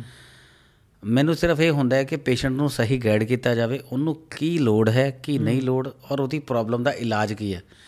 ਜੇ ਉਹਦੀ ਸਟੇਜ ਲੱਗਦਾ ਹੈ ਕਿ ਉਹਦੀ ਸਟੇਜ ਕਿਉਰੇਬਲ ਨਹੀਂ ਹੋ ਰਹੀ ਔਰ ਉਹ ਕਾਫੀ ਡਾਕਟਰ ਕੋ ਦਵਾਈ ਕਰ ਚੁੱਕਾ ਹੈ ਫਿਰ ਉਹਨੂੰ ਬੈਸਟ ਲਾਈਨ ਆਫ ਟ੍ਰੀਟਮੈਂਟ ਦਵਾਂਗੇ ਵਧੀਆ ਤੋਂ ਵਧੀਆ ਇਲਾਜ ਕਰਕੇ ਉਹ ਛੇਤੀ ਠੀਕ ਹੋ ਜੇ। ਹੂੰ। ਉਹਦੇ ਵਿੱਚ ਕੀ ਹੁੰਦਾ ਜਿਵੇਂ ਮੈਂ ਹੁਣ ਮੈਂ ਤੁਹਾਨੂੰ ਗੱਲ ਉਦਾਹਰਨ ਦੇ ਰਿਹਾ ਸੀ ਪੈਰਾਸੀਟਾਮੋਲ ਸਾਲਟ ਆ ਗਿਆ। ਹੂੰ। ਉਹਦੇ ਚ ਕਿ ਤੁਸੀਂ ਇਨਸਟੈਂਟ ਚ ਆ ਗਏ। ਗੋਲੀ ਖਾਦੀ ਬੁਖਾਰ ਕੰਟਰੋਲ ਹੋ ਗਿਆ। ਉਹ ਬੁਖਾਰ ਕਿਸ ਕਾਰਨ ਆ ਰਿਹਾ? ਹੁਣ ਇਹਨਾਂ ਨੇ ਤਾਂ ਕੱਲਾ ਇੱਕੋ ਬੁਖਾਰ ਕੱਢਿਆ ਫੀਵਰ ਹੁਣ ਆਯੁਰਵੇਦ ਜਵਰ ਕਿੰਨੇ ਪ੍ਰਕਾਰ ਦਾ? ਪਹਿਲੀ ਗੱਲ ਦੂਜੀ ਗੱਲ ਉਸ ਤੋਂ ਇਲਾਵਾ ਇਹਦਾ ਹੀ ਆਲਟਰਨੇਟ ਦੂਜੇ ਪਾਸੇ ਲੈ ਲਓ ਜੇ ਤੁਸੀਂ ਫੂਡ ਦੇ ਵਿੱਚ ਆਉਂਦੇ ਹੋ। ਟੇਕ ਅਵੇ ਖੁੱਲ ਗਏ। ਜੀ। ਘਰੇ ਖਾਣਾ ਖਾਣਾ ਨਹੀਂ। ਬਾਹਰ ਤੁਹਾਡੀ ਸਟਰੀਟ ਫੂਡਸ ਬਣੀਆਂ ਹੋਈਆਂ ਸ਼ਾਪਸ ਬਣੀਆਂ ਜਾਓ ਘਰੇ ਘਰ ਦੇ ਹੈ ਨਹੀਂ। ਆਨਲਾਈਨ ਆਰਡਰ ਕੀਤਾ ਮੰਗਾਓ ਜੀ ਘਰੇ ਬੈਠੇ ਖਾ ਲਓ ਚਾਹੇ ਪੀਜ਼ਾ 버ਗਰ ਕੋਲਡ ਡਰਿੰਕ ਜੋ ਮਰਜ਼ੀ। 24 ਘੰਟੇ ਖਾਣਾ ਮਿਲਦਾ ਫਿਰ ਅਸੀਂ ਅਸੀਂ ਪ੍ਰੋਬਲਮਸ ਖੁਦ ਮੰਗੀਆਂ ਇਹ ਚੀਜ਼ਾਂ। ਜੀ। ਅਸੀਂ ਚੀਜ਼ਾਂ ਖੁਦ ਫਾਸਟ ਪੋ ਖੁਦ ਹੋਏ ਆ। ਜੇ ਅਸੀਂ ਖੁਦ ਨੈਚੁਰਲ ਵੱਲ ਚੱਲੀਏ ਮੈਂ ਕਹਿੰਦਾ ਜੰਕ ਫੂਡ ਖਾਓ। 15 ਦਿਨਾਂ ਮਹੀਨੇ ਚ ਕਦਾ ਜਸਟ ਫॉर ਅ ਸਲਾਈਸ ਜੇ ਤੁਹਾਡਾ ਮਨ ਹੈ ਖਾ ਲਓ ਕੋਈ ਚੱਕਰ ਨਹੀਂ। But try to avoid maximum ਮੈਂ ਹਰ ਪੇਸ਼ੈਂਟਸ ਨੂੰ ਹਰ ਫੈਮਲੀਜ਼ ਨੂੰ ਹਰ ਚੈਨਲ ਦੇ ਰਾਹੀਂ ਰਾਈਟ ਦਿੰਦਾ ਹਫ਼ਤੇ 'ਚ 2 ਦਿਨ ਖਿਚੜੀ ਪਤਲੀ ਮੂੰਗੀ ਦਾਲ ਦੀ ਹਰ ਘਰ 'ਚ ਬਣਨੀ ਚਾਹੀਦੀ ਹੈ ਠੀਕ ਹੈ। ਮਾਂ ਦੀ ਦਾਲ ਜ਼ਰੂਰ ਬਣਨੀ ਚਾਹੀਦੀ ਹੈ ਸਰਦੀਆਂ 'ਚ ਮੋਠਾ ਦਾਲ ਬਣਨੀ ਚਾਹੀਦੀ ਹੈ ਸੋਇਆਬੀਨ ਗੋਲ ਨਿਊਟਰੀ ਜਿਹੜੀ ਬੋਲਸ ਟਾਈਪ ਆਂਦੀ ਹੈ। ਉਹ ਬਣਨੀ ਚਾਹੀਦੀ ਹੈ ਪੇਟ ਨੂੰ ਵੱਧ ਤੋਂ ਵੱਧ ਸਾਫ਼ ਰੱਖੋ। ਸ਼ੱਕਰ ਯੂਜ਼ ਕਰੋ ਚੀਨੀ ਨਾ ਯੂਜ਼ ਕਰੋ ਧਾਗੇ ਲਈ ਮਿਸ਼ਰੀ ਦੇਸੀ ਘਿਓ ਇਹ ਚੀਜ਼ਾਂ ਨਿਊਟਰਲ ਲਾਈਫ ਨੂੰ ਸਟੇਬਲ ਕਰਨ ਲਈ ਹੈ ਠੀਕ ਹੈ। ਅਸੀਂ ਉਹ ਚੀਜ਼ਾਂ ਨੂੰ ਨਹੀਂ ਕਰਦੇ। ਤੁਸੀਂ ਜਿੱਦਾਂ ਗੱਲ ਕੀਤੀ ਕਿ ਕੀ ਕੀ ਲੈਣਾ ਚਾਹੀਦਾ। ਇੱਕ ਸਰ ਗੱਲ ਇਹ ਵੀ ਚੱਲ ਰਹੀ ਹੈ ਅੱਜਕੱਲ ਕਿ ਜਿਹੜਾ ਹੁਣ ਆਪਣੀ ਕਣਕ ਹੈ ਆਟਾ ਜਿਹੜਾ ਆਪਣਾ ਕਣਕ ਦਾ ਆਟਾ ਜਿਹੜਾ ਗਲੂਟਨ ਹਨਾ ਉਹ ਹੁਣ ਉਹਦੇ ਚ ਉਹ ਚੀਜ਼ਾਂ ਨਹੀਂ ਨਿਊਟ੍ਰੀਐਂਟਸ ਉਹ ਚ ਨਹੀਂ ਰਹੇ ਹੁਣ ਉਹ ਸਿਰਫ ਔਰ ਸਿਰਫ એનર્ਜੀ ਦਾ ਸੋਰਸ ਰਹਿ ਗਿਆ ਬਟ ਨਿਊਟ੍ਰੀਐਂਟਸ ਖਤਮ ਹੋ ਗਏ ਕਿਉਂਕਿ ਬਹੁਤ ਜ਼ਿਆਦਾ ਕਮਰਸ਼ੀਅਲਾਈਜ਼ ਹੋ ਜਾਂਦੀ ਹੈ। ਹੋਰ ਕੋਈ ਵੀ ਚੀਜ਼ ਕੋਈ ਵੀ ਕ੍ਰੌਪ ਹੈ ਜਿਹੜੀ ਜਦੋਂ ਬਹੁਤ ਜ਼ਿਆਦਾ ਕਮਰਸ਼ੀਅਲਾਈਜ਼ ਹੋ ਜਾਂਦੀ ਹੈ ਫਿਰ ਇਵੈਂਚੁਅਲੀ ਉਹਦੀ ਨਿਊਟ੍ਰੀਐਂਟ ਵੈਲਿਊ ਘੱਟ ਹੀ ਨਿਊਟ੍ਰੀਟਿਵ ਵੈਲਿਊ ਘਟ ਰਹੀ ਕੈਮੀਕਲ ਪੋਜ਼ ਜ਼ਿਆਦਾ ਹੋ ਗਿਆ। ਐਗਜ਼ੈਕਟਲੀ ਤੇ ਹੁਣ ਹੁਣ ਗੱਲ ਚੱਲ ਰਹੀ ਹੈ ਕਿ ਤੁਸੀਂ ਮਿਲਟਸ ਖਾਓ ਹਨਾ ਜਵਾਰ ਰਾਗੀ ਬਾਜਰਾ ਹੋਰ ਵੀ ਬਹੁਤ ਤਰ੍ਹਾਂ ਦੇ ਹੈਗੇ ਨੇ। ਤੇ ਤੁਹਾਡਾ ਕੀ ਓਪੀਨੀਅਨ ਹੈ ਕਿ ਇਹ ਸਹੀ ਹੈ ਜਾਂ ਇਹ ਵੀ ਇੱਕ ਕੋਈ ਨੈਰੇਟਿਵ ਨਵਾਂ ਸ਼ੁਰੂ ਹੋਇਆ? ਨਹੀਂ ਮਿਲਟਸ ਲੈ ਸਕਦੇ ਹੋ। ਹਫ਼ਤੇ 'ਚ ਇੱਕ ਤੋਂ ਦੋ ਦਿਨ ਮੈਂ ਜ਼ਿਆਦਾ ਰეკਮੈਂਡ ਨਹੀਂ ਕਰਦਾ। ਠੀਕ ਹੈ। ਮਿਲਟਸ ਦਾ ਤੁਸੀਂ ਤੁਹਾਡੀ ਵੈਜੀਜ਼ ਬਣ ਜਾਂਦੀਆਂ। ਤੁਸੀਂ ਵੈਜੀਜ਼ ਨਾਲ ਮਿਕਸ ਕਰਕੇ ਮਿਲਟਸ ਬਣਾ ਸਕਦੇ ਹੋ। ਹਫ਼ਤੇ 'ਚ ਇੱਕ ਦਿਨ ਅਸੀਂ ਵੀ ਲੈਂਦੇ ਹਾਂ। But we don't take regular millets ਠੀਕ ਹੈ ਜੀ। ਅਨ ਹੈ ਗਲੂਟਨ ਦੀ ਐਲਰਜੀ ਹੋਣਾ ਵੀ ਇਮਿਊਨ ਸਿਸਟਮ ਵੀਕ ਹੋ ਰਿਹਾ ਤਾਂ ਲੋਕਾਂ ਨੂੰ ਗਲੂਟਨ ਐਲਰਜੀ ਆਣੀ ਸ਼ੁਰੂ ਗਲੂਟਨ ਐਲਰਜੀ ਹੁਣ ਤੋਂ ਨਹੀਂ ਸਟਾਰਟ ਹੋਈ। ਮੈਂ ਲੈ ਕੇ ਚੱਲਾਂ ਤਾਂ ਮੇਰੇ ਕੋਲ there was a patient that was in 2006 ਹੂੰ ਮੋਟਾ ਮੋਟਾ ਲੈ ਕੇ ਚਲੇ 2005 ਕੇ 6 ਦੀ ਗੱਲ ਹੈ ਬੱਚਾ ਸੀ ਹੀ ਵਾਸ ਅਰਾਊਂਡ 11 ਕੁ ਸਾਲ ਦਾ ਬੱਚਾ ਸੀ ਐਂਡ ਉਹਨਾਂ ਦੇ ਪੇਰੈਂਟਸ ਨੂੰ ਆ ਕੇ 10 ਕੁ ਸਾਲ ਦੀ ਉਮਰ 'ਚ ਲੱਗਿਆ ਕਿ ਹਾਂ ਵੀ ਇਹਨੂੰ ਗਲੂਟਨ ਦੀ ਐਲਰਜੀ ਲੱਗਦੀ ਹੈ ਹੂੰ ਕਿ ਕਣਕ ਖਾਂਦੇ ਤੇ ਮੋਸ਼ਨ ਆਉਂਦੇ ਡਾਕਟਰਾਂ ਨੇ ਉਹਨੂੰ ਕਿਹਾ ਵੀ ਤੁਹਾਨੂੰ ਇਹਨੂੰ ਗਲੂਟਨ ਦੀ ਐਲਰਜੀ ਹੈ ਫਿਰ ਉਹ they came to us and ਮੈਨੂੰ ਅਰਾਊਂਡ ਮੈਨੂੰ ਲੱਗਦਾ ਹੈ ਕਿ ਮੈਨੂੰ 6 ਮੰਥਸ ਲੱਗੇ ਸੀ ਬੱਚੇ ਨੂੰ ਰਿਕਵਰ ਕਰਨ ਚ ਆਈਜੀ ਤੇ ਆਈਜੀ ਟੈਸਟ ਹੁੰਦਾ ਆਈਜੀ ਇਹ ਜ਼ਿਆਦਾ ਆਉਂਦਾ ਗਲੂਟਨ ਐਲਰਜੀ ਦੇ ਵਿੱਚ ਨਾ ਵੀਟ ਐਲਰਜੀ ਆ ਜਾਂਦੀ ਹੈ।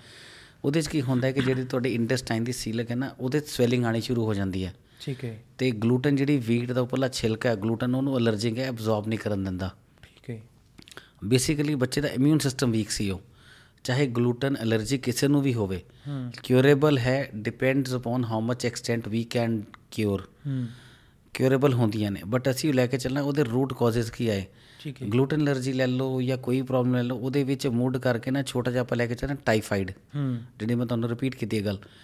ਮੈਂ ਜੇ ਮੋਟਾ ਮੋਟਾ ਆਪਣੀ ਐਕਸਪੀਰੀਅੰਸ ਲੈ ਕੇ ਚੱਲਣਾ ਤੇ ਜੇ ਪੇਟ ਰੋਗ ਹੈ ਹੂੰ। ਜੇ ਪੇਟ ਰੋਗ ਦੇ ਵਿੱਚ ਤੁਹਾਨੂੰ ਪ੍ਰੋਬਲਮਸ ਮਿਲਣਗੀਆਂ ਤੇ ਉਹਦੇ 'ਚ 85% ਟਾਈਫਾਈਡ ਜ਼ਰੂਰ ਪੇਸ਼ੈਂਟ ਨੂੰ ਹੋਊਗਾ। ਠੀਕ ਹੈ। ਉਹ ਟਾਈਫਾਈਡ ਹੀ ਹੈ ਤੁਹਾਡੇ ਸਾਰੇ ਪੇਟ ਨੂੰ ਘੁਮਾਣਾ ਉਹਨੇ।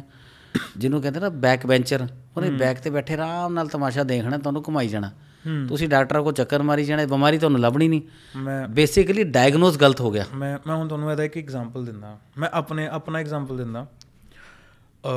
ਮੇਰੇ ਨਾ ਮਤਲਬ 10th ਕਲਾਸ ਤੋਂ ਹੀ ਬਹੁਤ ਜ਼ਿਆਦਾ ਸਮਝ ਲਓ ਪਿੰਪਲਸ ਆਨੇ ਬਹੁਤ ਜ਼ਿਆਦਾ ਸ਼ੁਰੂ ਹੁੰਦੇ ਸੀ। ਲੇਕਿਨ ਉਹ ਮੈਨੂੰ ਪਤਾ ਸੀਗਾ ਕਿ ਇਹ ਨਾਰਮਲ ਨਹੀਂ ਹੈ। ਬਹੁਤ ਪੇਨਫੁਲ ਹੈ। ਬਾਕੀਆਂ ਨੂੰ ਵੀ ਹੋ ਰਹੇ ਸੀਗੇ। ਬਟ ਐਨੇ ਪੇਨਫੁਲ ਨਹੀਂ ਹੈ ਕਿ ਮੇਰੇ ਤੋਂ ਦਰਦ ਹੀ ਬਹੁਤ ਹੋ ਰਹੀ ਹੂੰ। ਤੇ ਮੈਂ ਘੱਟੋ ਘੱਟ ਨਹੀਂ ਤਾਂ ਮਤਲਬ ਲੁਧਿਆਣੇ ਦੇ ਚੰਡੀਗੜ੍ਹ ਦੇ ਤੁਸੀਂ ਕੋਈ ਵੀ ਟੌਪ ਦੇ ਡਾਕਟਰ ਲਓਗੇ ਮੈਂ ਸਾਰਿਆਂ ਕੋਲ ਜਾ ਕੇ ਆਇਆ ਠੀਕ ਹੈ? ਸਾਰਿਆਂ ਦੀ ਦਵਾਈ ਖਾਦੀ ਮਤਲਬ ਜਿੰਨੀ ਦੇ ਦਵਾਈ ਖਾ ਰਹੇ ਹੋ ਉਨੀ ਦੇ ਠੀਕ ਹੈ। ਔਰ ਉਹ ਐਦਾਂ ਦੀ ਦਵਾਈਆਂ ਨੇ ਕਿ ਲਿਖਿਆ ਹੋਇਆ ਉਹਦੇ ਤੇ ਕਿ ਹਾਂ ਕਿ ਪ੍ਰੈਗਨੈਂਸੀ ਦੇ ਵਿੱਚ ਨਹੀਂ ਖਾਣੀ ਚਾਹੀਦੀ ਹਾਂ ਮਤਲਬ ਉੱਤੇ ਪਤਾ ਚੱਲ ਜਾਂਦਾ ਕਿ ਅੱਛਾ ਇਹਦਾ ਮਤਲਬ ਇਹ ਬਹੁਤ ਸਟਰੋਂਗ ਹੈ। ਸਟੀਰੋਇਡਸ ਨੇ। ਹਨਾ? ਔਰ ਐਦਾਂ ਖਾ ਰਹੇ ਹੋ ਪੂਰਾ ਫੇਸ ਡਰਾਈ ਹੋ ਗਿਆ ਹਨਾ? ਪੂਰਾ ਐਦਾਂ ਮਤਲਬ ਜਗ੍ਹਾ ਜਗ੍ਹਾ ਤੋਂ ਹਲਕੀ ਹਲਕੀ ਸਕਿਨ ਉਤਰ ਰਹੀ ਹੈ। ਇੰਨੀ ਜ਼ਿਆਦਾ ਸਟਰੋਂਗ ਦਵਾਈ ਹੈ। ਬਹੁਤ ਡਾਕਟਰ ਬਦਲ ਲਏ ਸਾਰੀ ਦਵਾਈਆਂ ਖਾ ਲੀਆਂ ਸਭ ਕੁਝ ਕਰ ਲਿਆ। ਐਂਡ 'ਚ ਫਿਰ ਕਿਸੇ ਦਿਨ ਇੱਕ ਰੈਂਡਮ ਰਿਸ਼ਤੇਦਾਰ ਹੀ ਮਿਲੇ। ਉਹਨਾਂ ਨੇ ਇਹੀ ਕਿਹਾ ਕਹਿ ਰਹੇ ਕਿ ਬੇਟਾ ਕਦੀ ਇੱਕ ਕੋਰਿਲੇਸ਼ਨ ਚੈੱਕ ਕਰੀ ਕਿ ਜਦੋਂ ਤੇਰਾ ਪੇਟ ਖਰਾਬ ਹੁੰਦਾ ਉਦੋਂ ਹੀ ਤਾਂ ਨਹੀਂ ਹੁੰਦੇ। ਠੀਕ ਹੈ ਮੈਂ ਕਿਹਾ ਇਹ ਫਾੜੋ ਕੀ ਗੱਲ ਕਿਹਾ ਹਾਂ ਮਤਲਬ ਇਹ ਵੀ ਹੁੰਦਾ ਬਟ ਉਹ ਅਲੱਗ ਚੀਜ਼ ਹੈ ਇਹ ਅਲੱਗ ਚੀਜ਼ ਹੈ। ਮੈਂ ਕਿਹਾ ਔਰ ਮੈਂ ਤਾਂ ਸਾਰੇ ਟੌਪ ਦੇ ਡਾਕਟਰਾਂ ਨੂੰ ਦਿਖਾ ਲਿਆ। ਕਿਸੇ ਨੇ ਅੱਜ ਤੱਕ ਮੇਰੇ ਤੋਂ ਪੁੱਛਿਆ ਤੱਕ ਨਹੀਂ ਕਿ ਬਈ ਤੇਰਾ ਪੇਟ ਸਹੀ ਰਹਿੰਦਾ ਕਿ ਨਹੀਂ ਰਹਿੰਦਾ? ਪੇਟ ਹਾਂ ਪੇਟ ਫੜਨਾ ਸੀ ਬਸ। ਉੱਥੇ ਹੋਰ ਉਹੀ ਨਿਕਲਿਆ। ਹੁਣ ਮੈਂ ਆਪਣਾ ਡਾਕਟਰ ਖੁਦ ਬਣਿਆ ਹੋਇਆ ਵਾਂ। ਹੁਣ ਮੈਂ ਕਦੀ ਵੀ ਦਵਾਈ ਨਹੀਂ ਖਾਂਦਾ। ਠੀਕ ਹੈ? ਕਿ ਹਾਂ ਲੇਕਿਨ ਹੁਣ ਤੁਸੀਂ ਸਮਝੋ ਕਿ ਮੈਂ ਇੰਨੀਆਂ ਦਵਾਈਆਂ ਖਾਧੀਆਂ। ਮੈਂ ਇਵੈਂਚੁਅਲੀ ਕੀ ਕੀਤਾ ਇੰਨੀ ਸਟਰੋਂਗ ਦਵਾਈ ਖਾ ਖਾ ਕੇ ਖਾ ਖਾ ਕੇ ਜਿਹੜੇ ਮੇਰੇ ਗਟ ਹੈਲਥ ਦੇ ਵਿੱਚ ਗਟ ਦੇ ਵਿੱਚ ਜਿਹੜੇ ਬੈਕਟੀਰੀਆ ਸੀਗੇ ਮੈਂ ਉਹ ਜਿਹੜੇ ਜ਼ਰੂਰੀ ਸੀਗੇ ਉਹ ਤਾਂ ਮੈਂ ਮਾਰਤੇ। ਬੈਸਿਲਾ ਬੈਕਟੀਰੀਆਸ ਹੈਕਟੋਬੈਸਿਲਸ ਹਾਂਜੀ। ਉਹ ਉਹ ਮੈਂ ਉਹਨਾਂ ਨੂੰ ਡੈਮੇਜ ਕਰਤਾ ਬਲਕਿ ਦਵਾਈਆਂ ਖਾ ਖਾ ਕੇ ਤਾਂ ਆਪਾਂ ਉਹਨਾਂ ਨੂੰ ਡੈਮੇਜ ਕਰਤਾ ਹੋਰ। ਹੁਣ ਹੋਰ ਪ੍ਰੋਬਲਮ ਵੱਧ ਗਈ। ਹੁਣ ਇਵੈਂਚੁਅਲੀ ਹੁਣ ਗੇਮ ਕੀ ਚੱਲ ਰਹੀ ਕਿ ਅੱਛਾ ਹਾਂ ਹੁਣ ਮੈਂ ਕਿੱਦਾਂ ਆਪਣੀ ਗਟ ਹੈਲਥ ਥਰੂ ਆਪਣਾ ਫੂਡ ਮੈਂ ਠੀਕ ਕਰਨਾ ਗਟ ਹੈਲਥ ਤੁਸੀਂ ਬਹੁਤ ਈਜ਼ੀਲੀ ਠੀਕ ਕਰ ਸਕਦੇ ਹੋ। ਗਟ ਹੈਲਥ ਲਈ ਨਾਰੀਅਲ ਪਾਣੀ ਬਹੁਤ ਵਧੀਆ। ਰੈਗੂਲਰ ਪੀਂਦਾ ਮੈਂ। ਨਾਰੀਅਲ ਪਾਣੀ ਖਾਲੀ ਪੇਟ ਪੀਣਾ ਹੀ ਪੀਣਾ। ਐਂਡ ਉਸ ਤੋਂ ਬਾਅਦ ਤੁਸੀਂ ਖਿਚੜੀ ਪਤਲੀ ਮੂੰਗੀ ਦਾਲ ਦੀ ਜ਼ਰੂਰ ਲਓ। ਠੀਕ ਹੈ। ਦੇਸੀ ਘਿਓ ਦਾ ਹਿੰਗ ਦਾ ਤੜਕਾ ਲੱਗਿਆ ਹੋਵੇ ਦੈਟ ਇਜ਼ ਐਂਡ ਜਿਹੜਾ ਵੀ ਤੁਸੀਂ ਖਾਣਾ ਖਾਂਦੇ ਹੋ ਇੱਕ ਮੀਲ ਦੇ ਵਿੱਚ ਤੁਹਾਡੇ ਬਲੈਕ ਪੇਪਰ ਜ਼ਰੂਰ ਐਡ ਕਰੋ ਦੋ ਦੋ ਚੁੰਡੀਆਂ ਕਾਲੀ ਮਿਰਚ। ਉਹ ਤੁਹਾਨੂੰ ਆਯੁਰਵੇਦ ਅਨੁਸਾਰ ਦੀਪਨ ਤੇ ਪਾਚਨ। ਹੂੰ। ਦੀਪਨ ਇਜ਼ ਭੁੱਖ ਲੱਗਣਾ ਪਾਚਨ ਇਜ਼ ਉਸ ਅੰਨ ਨੂੰ ਪਚਾ ਲੈਣਾ। ਠੀਕ ਹੈ। ਉਹ ਬਲੈਕ ਪੇਪਰ ਬਹੁਤ ਵਧੀਆ ਕੰਮ ਕਰਦੀ ਹੈ। ਤੁਸੀਂ ਹੁਣੇ ਗਰਡ ਦੀ ਗੱਲ ਕੀਤੀ ਹੈ ਨਾ ਮਤਲਬ ਮੈਂ ਆਉਂਗਾ ਇਹ ਸਾਰੀ ਪ੍ਰੋਬਲਮ ਨੇ ਜਿਹੜਾ ਅੱਜ ਦਾ ਯੂਥ ਸਭ ਫੇਸ ਹਰ ਕਰ ਰਿਹਾ। ਮੇਰੇ 'ਚ ਵੀ ਇਹ ਪ੍ਰੋਬਲਮ ਆ ਗਈ ਗਰਡ ਨਹੀਂ ਇਸ ਤੋਂ ਇਲਾਵਾ ਗਰਡ ਤੋਂ ਇਲਾਵਾ ਨਾ ਸਭ ਤੋਂ ਵੱਡੀ ਇਹਦੇ ਨਾਲ ਸਟ੍ਰੈਸ ਐਂਗਜ਼ਾਇਟੀ ਉਹ ਬਹੁਤ ਜ਼ਿਆਦਾ ਵੱਧਦਾ ਜਾ ਰਿਹਾ ਬੱਚਿਆਂ ਦੇ ਵਿੱਚ ਉਹ ਵੀ ਚੀਜ਼ਾਂ ਨੇ ਉੱਤੇ ਵੀ ਕਰਦੇ ਆ ਗੱਲ। ਜੀ। ਬਟ ਮੈਂ ਤੁਹਾਨੂੰ ਗਰਡ ਦਾ ਦੱਸਦਾ। ਤੁਸੀਂ ਸਾਡੀ ਟੀਮ 'ਚ ਵੀ ਮਿਲੇ ਉਹਨਾਂ ਨੇ ਵੀ ਇਹ ਗੱਲ ਕਹੀ ਕਿ ਸਾਨੂੰ ਵੀ ਇਹ ਪ੍ਰੋਬਲਮ ਐਸਿਡਿਟੀ ਦੀ indigestion 80% ਸਾਡੇ ਇੱਕ ਟਾਈਮ ਤੇ ਇਹੋ ਜੀ ਪ੍ਰੋਬਲਮ ਆਈ ਗਰਡ ਦੀ ਮੇਰੇ 'ਚ ਤਾਂ ਖਾਸ ਕਰਕੇ ਕਿ ਮੈਂ ਅਗਰ ਮੈਂ ਇਨਕਲਾਈਨ ਕਰਕੇ ਬੈੱਡ ਨਹੀਂ ਸੋ ਰਿਹਾ ਨਾ ਤੇ ਖਾਣਾ ਖਾਣਾ ਬਾਹਰ ਆ ਰਿਹਾ ਰਾਤ ਦੇ ਟਾਈਮ ਸਾਹ ਰੁਕ ਜਾਂਦਾ ਫਿਰ ਉਹਦੇ ਕਰਕੇ। ਠੀਕ ਹੈ? ਕਿਸ ਕਦੇ ਵੀ ਖਾਣਾ ਖਾਓ ਫਿਰ ਨਾਲ ਹੀ ਐਸਿਡਿਟੀ ਸ਼ੁਰੂ ਹੋ ਜਾਂਦੀ ਹੈ। ਮਤਲਬ ਹਰ ਟਾਈਮ ਮਨ ਇਹ ਕਰ ਰਿਹਾ ਕਿ ਨਾ ਖਾਓ fear. ਖਾਓ। ਹਨਾ ਫੂਡ ਫੇਅਰ ਹੋ ਰਿਹਾ ਪ੍ਰੋਪਰ। ਹਨਾ? ਹੋਰ ਕੁਝ ਵੀ ਖਾ ਲਓ। ਇਹ ਬਸ ਇੰਨਾ ਹੋ ਰਿਹਾ ਕਿ ਅੱਛਾ ਨਾਰੀਅਲ ਪਾਣੀ ਪੀ ਕੇ ਐਦਾਂ ਲੱਗ ਰਿਹਾ ਕਿ ਹੁਣ ਮੈਂ ਨਾਰਮਲ ਆ ਸ਼ਾਂਤ ਹੈ। ਨਹੀਂ ਤਾਂ ਨਹੀਂ। ਔਰ ਇਹ ਵੀ ਨਾਰੀਅਲ ਪਾਣੀ ਵੀ ਇੱਕ- ਸਟੇਜ ਐਦਾਂ ਦੇ ਜਾਂਦੀ ਕਿ ਨਾਰੀਅਲ ਪਾਣੀ ਵੀ ਐਦਾਂ ਲੱਗ ਲੱਗਣ ਲੱਗ ਜਾਂਦਾ ਕਿ ਇਹ ਵੀ ਅਸਰ ਨਹੀਂ ਕਰ ਰਿਹਾ। ਮਤਲਬ ਇੰਨੀ ਇੰਨੀ ਜ਼ਿਆਦਾ ਸਟੇਜ ਪਹੁੰਚ ਜਾਂਦੀ ਹੈ। ਫਿਰ ਮੈਂ ਮਤਲਬ ਐਦਾਂ ਸੀਗਾ ਕਿ ਮੈਂ ਜਿਹੜੇ ਲਾਈਫ ਸਟਾਈਲ ਚੇਂਜਸ ਹੈ ਉਹ ਕਰਨੇ ਸ਼ੁਰੂ ਕੀਤੇ ਤੇ ਠੀਕ ਹੋਇਆ ਫਿਰ ਹਨਾ? ਸਲੀਪ ਸਾਈਕਲ ਨਾਲ ਸਭ ਤੋਂ ਇੰਪੋਰਟੈਂਟ ਤਾਂ ਪਹਿਲੇ ਸਲੀਪ ਸਾਈਕਲ ਸੀ ਉਹਨੂੰ ਠੀਕ ਕੀਤਾ। ਫਿਰ ਮੈਂ ਰੀਸੈਂਟਲੀ ਬੈਂਗਲੌਰ ਗਿਆ ਮੈਂ। ਬੈਂਗਲੌਰ ਮੈਂ ਪਹਿਲੀ ਵਾਰ ਦੇਖਿਆ ਸਰ ਕਿ ਜਗ੍ਹਾ ਜਗ੍ਹਾ ਪੋਸਟਰ ਲੱਗੇ ਹੋਏ ਗਰਡ ਦੇ। ਗਰਡ ਦੇ ਪੋਸਟਰ ਲੱਗੇ ਹੋਏ ਸੀਗੇ ਕਿ ਇਲਾਜ। If you facing with GERD ਹਨਾ? We will help you with this ਮਤਲਬ ਇੱਕ ਇੰਨੀ ਪ੍ਰੋਮਿਨੈਂਟ ਇਹ ਪ੍ਰੋਬਲਮ ਹੋ ਚੁੱਕੀ ਹੈ ਔਰ ਇਹਦੇ ਕਹਿੰਦੇ ਬਹੁਤ ਸਾਰੇ ਰੀਜ਼ਨਸ ਵੀ ਹੈਗੇ ਨੇ। ਕਈ ਕਹਿ ਰਹੇ ਰੇਡੀਏਸ਼ਨ ਲੈਵਲ ਬਹੁਤ ਵੱਧ ਗਿਆ ਕਈ ਕਹਿ ਰਹੇ ਸਰੀਰ 'ਚ ਗਰਮੀ ਬਹੁਤ ਹੋ ਗਈ ਆ ਸਾਡੇ ਸਰੀਰ 'ਚ ਗਰਮੀ ਜਿਹੜਾ ਬੇਸਿਕਲੀ ਮੈਂ ਲੈ ਕੇ ਚੱਲਦਾ ਗਰਮੀ ਐਸਿਡਿਟੀ ਤੁਸੀਂ ਬਾਡੀ ਨੂੰ ਐਸਿਡਿਕ ਬਣਾਉਂਦੇ ਜਾ ਰਹੇ ਹੋ। ਮੇਕ ਇਟ ਐਲਕਲਾਈਨ ਬਸ ਔਰ ਟਾਈਫਾਇਡ ਨਹੀਂ ਹੋਣਾ ਚਾਹੀਦਾ। ਠੀਕ ਹੈ। ਟਾਈਫਾਇਡ ਪਿੱਛੇ ਬੈਠਾ ਗੇਮ ਖੇਡੇਗਾ। ਇਹ ਸਰ ਟਾਈਫਾਈਡ ਦਾ ਕੀ ਹੈ ਕੀ ਗੇਮ ਕੀ ਹੈ ਮਤਲਬ ਟਾਈਫਾਇਡ ਬੇਸਿਕਲੀ ਕੀ ਹੁੰਦਾ ਟਾਈਫਾਇਡ ਤੁਹਾਡੇ ਜਿੱਦਾਂ ਅਸੀਂ ਬੜਾ ਸਿੰਪਲ ਲੈ ਕੇ ਚੱਲੀਏ। ਇੱਕ ਬੈਕਟੀਰੀਆ ਹੈ ਜਿਹੜਾ ਕਿ ਜਿੱਦਾਂ ਤੁਸੀਂ ਫ੍ਰਿਜ ਖਾਣਾ ਰੱਖਿਆ ਉਹਨੂੰ ਤੁਸੀਂ ਯੂਜ਼ ਨਹੀਂ ਕੀਤਾ। ਹੂੰ। ਠੀਕ ਹੈ? ਤੇ ਇਹ ਸੈਲਮੋਨਲ ਟਾਈਫਾਇਡ ਬੈਕਟੀਰੀਆ ਕੀ ਕਰਦਾ ਜਿੱਦਾਂ ਫ੍ਰਿਜ ਤੁਸੀਂ ਖਾਣਾ ਨਹੀਂ ਰੱਖਿਆ ਖਾਣਾ ਰੱਖਿਆ ਯੂਜ਼ ਨਹੀਂ ਕੀਤਾ ਸਟੇਲ ਹੋ ਗਿਆ। ਉਹ ਸਮੈਲ ਮਾਰਦਾ। ਤੁਹਾਡੇ ਇੰਟੈਸਟਾਈਨ ਦੇ ਵਿੱਚ ਵੀ ਇਹ ਜਿੱਥੇ ਆ ਕੇ ਰੁਕ ਗਿਆ it can be from waterborne infection it can be from your food ਜਿਹੜਾ ਤੁਹਾਡਾ ਕਲੋਨ ਸਾਫ਼ ਨਹੀਂ 2000 ਕੈਲਰੀ ਖਾਧੀ 2000 ਚ ਤੁਹਾਡੀ 1000 ਖਪ ਗਈ। 1000 ਅੰਦਰ ਪਈ ਆ? ਜਿਹੜੀ 1000 ਅੰਦਰ ਪਈ ਉਹਦੇ ਵਿੱਚੋਂ 5-400 ਕਿਤੇ ਨਾ ਕਿਤੇ ਇੰਟੈਸਟਾਈਨ ਕਲੋਨ ਦੇ ਵਿੱਚ ਰਹੇਗੀ ਰਿਮੇਨਿੰਗ ਉਹ ਸਾਫ਼ ਨਹੀਂ ਹੋਈ। ਜਿਹੜੀ ਮਾਈਕਰੋਵਿਲਾਈਜ਼ ਦੇ ਵਿੱਚ ਜਿਹੜੀ ਚਿਪਕ ਗਿਆ ਮਲ ਹੂੰ। ਫੂਡ ਹੈ ਉਹ ਬਾਹਰ ਨਹੀਂ ਨਿਕਲਿਆ ਉਹਦਾ ਸਟੇਲ ਕਰ ਗਿਆ। ਜਿਹੜਾ ਉਹ ਚਿਪਕ ਗਿਆ ਚਿਪਕਿਆ ਹੋਇਆ ਜਿਹੜਾ ਬਾਹਰ ਨਹੀਂ ਨਿਕਲਣਾ ਉਹ ਅੰਦਰ ਜ਼ਹਿਰ ਪੈਦਾ ਕਰਦਾ ਉੱਥੇ ਹੀ ਪ੍ਰੋਬਲਮ ਆਉਂਦੀ ਹੈ। ਠੀਕ ਉਹ ਤੁਹਾਨੂੰ ਐਸਿਡ ਪੈਦਾ ਕਰੇਗੀ। ਇਹ ਲੇਕਿਨ ਫਰਮੈਂਟੇਸ਼ਨ ਇਹ ਪਤਾ ਕਿੱਦਾਂ ਚੱਲੇਗਾ? ਜਿੱਦਾਂ ਅਗਰ ਮੈਨੂੰ ਹਲਕਾਪਨ ਨਹੀਂ ਹੈ ਨਾ ਆ ਜਿਹੜੀ ਚੀਜ਼ ਹੈ ਨਾਭੀ ਦੇ ਉੱਪਰ ਚਾਰ ਉਂਗਲ ਇੱਥੇ ਹੱਥ ਰੱਖ ਕੇ ਦੇਖੋ ਇਹ ਨਰਮ ਹੋਣਾ ਚਾਹੀਦਾ ਤੁਹਾਡਾ ਸਖਤ ਹੋਏਗਾ। ਇੱਥੇ ਔਰ ਪੇਸ਼ੈਂਟ ਨੂੰ ਨਾ ਨਾਭੀ ਜਦ ਲੇਟਦੇ ਤੁਸੀਂ ਚੈੱਕ ਕਰ ਸਕਦੇ ਹੋ ਮਤਲਬ ਆਮ ਬੰਦਾ ਨਹੀਂ ਜੱਜ ਕਰ ਸਕਦਾ। ਨਾਭੀ ਤੋਂ ਜਦ ਪੇਸ਼ੈਂਟ ਲੇਟਦਾ ਹੈ, ਖਾਲੀ ਪੇਟ ਨਾ ਅਸੀਂ ਨਾਭੀ ਦੇ ਉੱਪਰ ਚਾਰ ਉਂਗਲ ਇੱਥੇ ਦੇਖਣਾ ਇੱਥੇ ਟਪ ਟਪ ਤਾਂ ਨਹੀਂ ਆ ਰਹੀ। ਪੈਰਾਸਟੈਲਟਿਕ ਮੂਵਮੈਂਟ ਪੈਲਪੀਟੇਸ਼ਨ ਇੱਥੇ ਨਾਭੀ ਦੀ ਸਾਈਡਾਂ ਤੇ ਨੇਵਲ ਦਬਨ ਤੇ ਪੇਨ ਉੱਪਰ ਜਾਂ ਨੀਚੇ ਤਾਂ ਨਹੀਂ ਜਾ ਰਹੀ। ਨੇਵਲ ਦਬਨ ਦੇ ਤਰਨ ਪ੍ਰੋਪਰ ਕੰਮ ਕਰ ਰਹੀ ਨਹੀਂ ਕਰ ਨਾਭੀ ਦੇ ਉੱਪਰ ਚੜ ਗਈ ਤੁਹਾਨੂੰ ਫਿਰ ਕਹਿੰਦੇ ਸੀ ਕੋਡੀ ਬਣ ਗਈ ਕੋਡੀ ਪੱਕ ਤਾਂ ਨਹੀਂ ਗਈ। ਸੋ ਬੜੀ ਟੈਕਨੀਕਲ ਪੁਆਇੰਟਸ ਨੇ the one we do with the digestion ਜੀ। ਡਾਈਜੈਸ਼ਨ ਸੈੱਟ ਕਰ ਦਿੰਦੇ ਆ ਫਿਰ ਸਾਡੇ ਕੋਲ ਕਈ ਪੇਸ਼ੈਂਟ ਆਉਂਦੇ ਜਿਹੜੇ ਤਰਨ ਸੀ ਕਹਿੰਦੇ ਜੀ 15 15 ਸਾਲ ਤੋਂ 20 ਸਾਲ ਤੋਂ। ਹੂੰ। ਤੇ ਤਰਨ ਨਹੀਂ ਨਿਕਲੀ। ਤਰਨ ਕੱਢਣਾ ਔਰ ਸੋਜ ਦੋ ਦੇ ਵਿੱਚ ਬਹੁਤ ਫ਼ਰਕ ਹੈ। ਇਹ ਬਹੁਤ ਉਹ ਤੁਹਾਡੀ ਜੀਆਰਡੀ ਨਾਲ ਮੈਚ ਕਰਦੀ ਗੱਲ ਪ੍ਰੋਬਲਮ ਠੀਕ ਹੈ। ਉਹਦਾ ਵੀ ਹਿੱਸਾ ਹੀ ਹੈ। ਮੈਨੂੰ ਇਹ ਵੀ ਕਿਹਾ ਸੀ ਕਿ ਧਰਨ ਕਢਾ ਕੇ ਆਓ ਕੀ ਪਤਾ ਉਹਦੇ ਨਾਲ ਠੀਕ ਹੋ ਜਾਏ। ਹਾਂ ਹੁਣ ਇਹ ਬੇਸਿਕਲੀ ਕੀ ਹੈ ਇਹ ਗਰਡ ਨਾਮ ਬਾਅਦ ਆਇਆ। ਬਟ ਪ੍ਰੋਬਲਮ ਹੈ ਟਾਈਫਾਇਡ ਤੇ ਤਰਨ ਤੋਂ ਕੋਡੀ ਪੱਕ ਗਈ ਤਿੰਨ ਸਟੇਜ ਹੋ ਗਏ ਚੌਥੀ ਦੇ ਜਦ ਗਰਡ ਪਹੁੰਚਣੀ ਹੈ ਜਦ ਕਿ ਬਿਮਾਰੀ ਬਣੀ ਚੁੱਕੀ ਹੈ। ਉਹ ਕੀ ਕਰਦੀ ਜੇ ਤਰਨ ਤੋਂ ਕੋਡੀ ਪੱਕ ਗਈ ਇੰਟੈਸਟਾਈਨ ਤੁਹਾਡਾ ਖਾਣਾ ਪੀਣਾ ਹਜ਼ਮ ਨਹੀਂ ਹੋਣਾ ਪੇਸ਼ੈਂਟ ਕਹੇਗਾ ਥੋੜਾ ਜਿਹਾ ਕੁਝ ਖਾਦਾ ਮੇਰੇ ਇੱਥੇ ਆ ਕੇ ਰੁਕ ਗਿਆ। ਪੰਜਾਬੀ ਕਈ ਵਾਰੀ ਸਿਆਣੇ ਬਜ਼ੁਰਗ ਦਿੱਕ ਜਾ ਹੋ ਗਿਆ ਜੀ ਰੁਕ ਗਿਆ ਮੇਰਾ ਫੂਡ ਨੀਚੇ ਨਹੀਂ ਜਾ ਰਿਹਾ। ਮੈਨੂੰ ਲੱਗਦਾ ਇੱਥੇ ਰੁਕ ਗਿਆ ਪੇਟ ਇੰਨੀ ਜਗ੍ਹਾ ਤਾਂ ਹਾਰਡ ਹੋ ਜਾਏਗਾ। ਜਿਹੜਾ ਵੀ ਪੇਸ਼ੈਂਟ ਸੌਰੀ ਟੂ ਸੇ ਤੁਹਾਨੂੰ ਐਸਿਡਿਟੀ ਤਾਂ ਮਿਲੇਗਾ ਇੰਨੀ ਚੀਜ਼ ਉਹਦੀ ਹਾਰਡ ਹੋਏਗੀ ਜਿੱਥੇ ਮਰਜ਼ੀ ਚੈੱਕ ਕਰ ਲਓ। ਚਾਹੇ ਮੇਲ ਹੈ ਜਾਂ ਫੀਮੇਲ ਹੈ। ਇੱਥੇ ਇਹਨਾਂ ਹਾਰਡ ਮਿਲੇਗਾ। ਇਹਨਾਂ ਹਾਰਡ ਹੋਣ ਤੇ ਉਹਨੂੰ ਹਜਮ ਹੀ ਨਹੀਂ ਹੋਣਾ। ਜਦ ਉਹਨੂੰ ਹਜਮ ਨਹੀਂ ਹੋਣਾ ਉਹ ਇੰਡਾਈਜੈਸ਼ਨ ਫੀਲ ਕਰੇਗਾ ਗੁੱਸਾ ਮਨ ਸ਼ਾਂਤਣਾ ਉਹ ਕਹੇਗਾ ਮੇਰੀ ਲੱਤਾਂ ਵੀ ਵੈਜ ਜੀ ਥੱਕ ਗਈਆਂ ਟੁੱਟਦੀਆਂ ਕੱਸਦੀਆਂ। ਉਹ ਕਿਉਂਕਿ ਉਹਦੀ ਨਬੇ ਦੇ ਵਿੱਚ ਜਿਹੜਾ ਵਾਯੂ ਔਰ ਪਿੱਤ ਦੋਸ਼ ਹੈ ਉਹ ਇੰਬੈਲੈਂਸ ਹੋ ਜਾਏਗਾ। ਉਹ ਪਿੱਤ ਉਹਦਾ ਇੰਨਾ ਜ਼ਿਆਦਾ ਪ੍ਰੀਡੋਮੀਨੈਂਟ ਬੋਲੇਗਾ ਕਿ ਵਾਯੂ ਸਪਰੈਸ ਕਰਕੇ ਨਾ ਅੱਗ ਔਰ ਹਵਾ ਮਿਲ ਜਾਂਦੀ ਹੈ ਜੰਗਲ ਨੂੰ ਹਵਾ ਲੱਗਦੀ ਹੈ। ਉਹ ਅੱਗ ਦੇ ਜੰਗਲ ਹਵਾ ਮਿਲ ਕੇ ਫਿਰ ਕੀ ਹੋਣਾ? ਅੱਗ ਲੱਗ ਜਾਣੀ ਹੈ ਵਧਣੀ ਹੈ ਉਹ ਪ੍ਰੋਬਲਮ ਆਉਂਦੀ ਹੈ ਬਸ ਦੈਟਸ ਇਟ ਸਰ ਇੱਕ ਹੋਰ ਬਹੁਤ ਵੱਡੀ ਪ੍ਰੋਬਲਮ ਹੈ ਜੀ। ਜਿਹੜੇ ਆਲਮੋਸਟ ਹਰ ਘਰ 'ਚ ਇੱਕ ਚੱਲ ਰਹੀ ਹੈ ਉਹ ਹੈ ਡਾਇਬੀਟੀਜ਼ ਹੂੰ। ਔਰ ਇੱਕ ਗੱਲ ਬੰਦੀ ਜਾ ਰਹੀ ਹੈ ਕਿ India is now becoming capital of diabetes diabetes ਇਹ ਕੀ ਕਾਰਨ ਹੈ? ਇੱਕ ਕਾਰਨ ਤਾਂ ਮੈਂ ਜੋ ਲੋਕਾਂ ਤੋਂ ਮਤਲਬ ਸੁਣਿਆ ਉਹ ਇੱਕ ਤਾਂ ਇਹ ਕਹਿ ਰਹੇ ਕਿ ਆਪਣੀ ਕਣਕ ਖਰਾਬ ਹੋ ਗਈ। ਮਤਲਬ ਮੈਂ ਇੱਥੇ ਵੀ ਤੁਸੀਂ ਚਾਨਣ ਪਾਓ ਮੈਂ ਗਲਤ ਹੋ ਸਕਦਾ ਆਬਵੀਅਸਲੀ ਕਿ ਇੱਕ ਤਾਂ ਕਹਿ ਰਹੇ ਵੀਟ ਖਰਾਬ ਹੋ ਗਈ ਆਪਣੀ। ਵੀਟ ਦਾ ਰੀਜ਼ਨ ਹੈ। ਮੈਂ ਨਹੀਂ ਮੰਨਦਾ ਇਹਨੂੰ। ਇਹ ਅੱਗੇ। ਚੱਲੋ। ਤੇ ਦੂਜਾ ਤਾਂ ਆਪਣਾ ਉਹੀ ਹੈ ਕਿ ਸਲੀਪ ਸਾਈਕਲ ਦਾ ਬਹੁਤ ਵੱਡਾ ਉਹਦੇ 'ਚ ਵੀ ਰੋਲ ਹੈਗਾ ਵਾ। ਠੀਕ ਹੈ। ਤੀਜਾ ਇਹੀ ਹੈ ਕਿ ਆਪਾਂ ਹਾਂ ਆਬਵੀਅਸਲੀ ਰਿਫਾਈਨਡ ਸ਼ੂਗਰਸ ਆਪਾਂ ਬਹੁਤ ਜ਼ਿਆਦਾ ਲੈਣ ਲੱਗ ਪਏ ਹਾਂ। ਇਸ ਤੋਂ ਇਲਾਵਾ ਸਰ ਹੋਰ ਵੀ ਬਹੁਤ ਸਾਰੇ ਰੀਜ਼ਨ ਹੋਣਗੇ। ਥੋੜਾ ਜਿਹਾ ਇਸ ਟੌਪਿਕ ਬਾਰੇ ਤੁਸੀਂ ਥੋੜਾ ਸਮਝਾਓ। ਸਭ ਤੋਂ ਪਹਿਲਾਂ ਮੈਂ ਇੱਕ ਚੀਜ਼ ਦੱਸਦਾ ਜ਼ਿੰਦਗੀ 'ਚ ਆਪਣੇ ਘਰਾਂ 'ਚ ਨੋਟ ਕਰ ਲਓ। ਜਿਹੜੇ ਇੰਸਟਾ ਤੇ ਵੀ ਮੈਂ ਬੋਲਿਆ ਫੇਸਬੁੱਕ ਦੀ ਰੀਲਸ ਕਾਫੀ ਚੱਲ ਤੇ ਬੋਲਦਾ ਜਿਹੜੇ ਘਰ 'ਚ ਚੌਲ ਤੇ ਆਲੂ ਨੇ ਨਾ ਜਹਾਂ ਚਲੇ ਚਾਵਲ ਔਰ ਆਲੂ ਵਹਾਂ ਸ਼ੂਗਰ ਦਾ ਮੀਟਰ ਚਾਲੂ ਬਸ ਇਹ ਯਾਦ ਕਰ ਲਓ। ਚੌਲ ਤੇ ਆਲੂ ਜਿਹੜੇ ਘਰਾਂ 'ਚੋਂ ਚੱਕ ਦੋਗੇ ਤੇ ਸ਼ੂਗਰ ਆਉਣ ਦਾ ਫਰ 50% ਚਾਂਸ ਤੁਸੀਂ ਉੱਦਾਂ ਖਤਮ ਕਰ ਦਿਓ। ਠੀਕ ਹੈ। ਚੌਲ ਤੇ ਆਲੂ ਧਿਆਨ ਰੱਖਿਓ। ਦੂਜਾ ਤੁਸੀਂ ਸਭ ਤੋਂ ਪਹਿਲਾਂ ਜਿਹੜਾ ਖਾਣਾ ਖਾਦਾ ਉਹਦੀ ਖੁਰਾਕ ਹਜ਼ਮ ਕਰਨੀ ਹੈ। ਹੂੰ। ਜੋ ਤੁਸੀਂ ਖਾਦਾ ਜੇ ਤੁਹਾਨੂੰ ਪ੍ਰਸ਼ਾਦੇ ਚਾਰ ਦੀ ਭੁੱਖ ਲੱਗੇ ਦੋ ਖਾਓ। ਦੋ ਦੀ ਲੱਗੇ ਇੱਕ ਖਾਓ ਕੋਈ ਜ਼ਰੂਰੀ ਨਹੀਂ। ਬਾਣੀ 'ਚ ਵੀ ਲਿਖਿਆ ਥੋੜਾ ਖਾਓ ਅੰਨ ਥੋੜਾ ਖਾਣਾ ਥੋੜਾ ਸੋਣਾ ਅਸੀਂ ਕੀ ਕਰਦੇ ਆ ਸੌਂਦੇ ਵੀ ਜ਼ਿਆਦਾ ਤੇ ਖਾਂਦੇ ਵੀ ਰੱਜ ਗਏ ਆ ਆਪਣੇ ਪੰਜਾਬੀਆਂ ਦੀ ਆਦਤ ਮਾੜੀ ਲੈ ਲਓ। ਬ੍ਰੇਕਫਾਸਟ ਅਸੀਂ ਕਰਨਾ ਲਾਈਟ। ਲੰਚ ਕਰਨਾ ਮੀਡੀਅਮ ਤੇ ਡਿਨਰ ਕਰਨਾ ਰੱਜ ਕੇ ਪੂਰਾ ਫ੍ਰਿਜ ਖਾਲੀ ਕਰਕੇ ਲਿਆ। ਜੀ। ਜੋ ਘਰਾਂ 'ਚ ਹੁੰਦਾ ਉਸ ਤੋਂ ਬਾਅਦ ਅਗਲੀ ਬਿਮਾਰੀ ਵੀ ਲੈ ਲਓ। ਬੈੱਡਾਂ ਤੇ ਬਹਿ ਕੇ ਖਾਣਾ ਖਾਣਾ। ਹੂੰ। ਚੋ ਅਗਲੀ ਬਿਮਾਰੀ ਨਵੀਂ ਲੈ ਲਓ। ਉਹਦੇ ਨਾਲ ਕਿ ਟੀਵੀ ਚੱਲਦੇ ਨੂੰ ਦੇਖਣਾ ਮੋਬਾਈਲ ਚੱਲਦੇ ਨੂੰ ਖਾਣਾ ਖਾਣਾ ਕਿਉਂ? ਉਹ ਰਮਾਨ ਨਾਲ ਪਰਮਾਤਮਾ ਨੇ ਅੰਨ ਬਖਸ਼ਿਆ ਹੈ, ਅਦਬ ਨਾਲ ਖਾਓ 15-20 ਮਿੰਟ ਖਾਣੇ ਨੂੰ ਦਿਓ ਸਤਿਕਾਰ ਨਾਲ ਖਾਣਾ ਖਾਓ। ਖਾਣਾ ਖਾਦਾ ਤੁਹਾਨੂੰ ਹਜਮ ਵੀ ਹੋਊਗਾ ਉਹ ਤੁਹਾਡੀ ਰੂਹ ਨੂੰ ਵੀ ਲੱਗੂਗਾ ਤੁਹਾਡੀ ਸੋਲ ਨੂੰ ਲੱਗੂਗਾ। ਜੇ ਤੁਸੀਂ ਉਸ ਅੰਨ ਦਾ ਸ਼ੁਕਰਾਨਾ ਕੀਤਾ ਤੁਹਾਡੀ ਸੋਲ ਨੂੰ ਤੁਹਾਡੀ ਬਾਡੀ ਨੂੰ ਤੁਹਾਡੇ ਮਾਈਂਡ ਨੂੰ ਕਲੀਅਰ ਕਰਦਾ ਤੁਹਾਨੂੰ ਰੋਗਾਂ ਤੋਂ ਦੂਰ ਰੱਖਦਾ।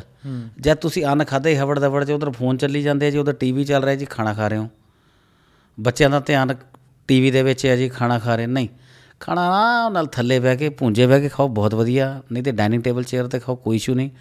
ਅਰਮਾਨ ਨਾਲ ਖਾਣਾ ਖਾਓ ਫੋਨ ਕਰੋ ਸਾਇਲੈਂਟ ਤੁਹਾਡਾ 7:30 8 ਵਜੇ ਡਿਨਰ ਹੋ ਜੇ 9:30 ਵਜੇ ਜਾ ਕੇ ਆਪਣਾ ਆਰਾਮ ਨਾਲ ਸੋ ਸਵੇਰੇ ਉੱਠੋ ਨਿਤਨੇਮ ਲਈ।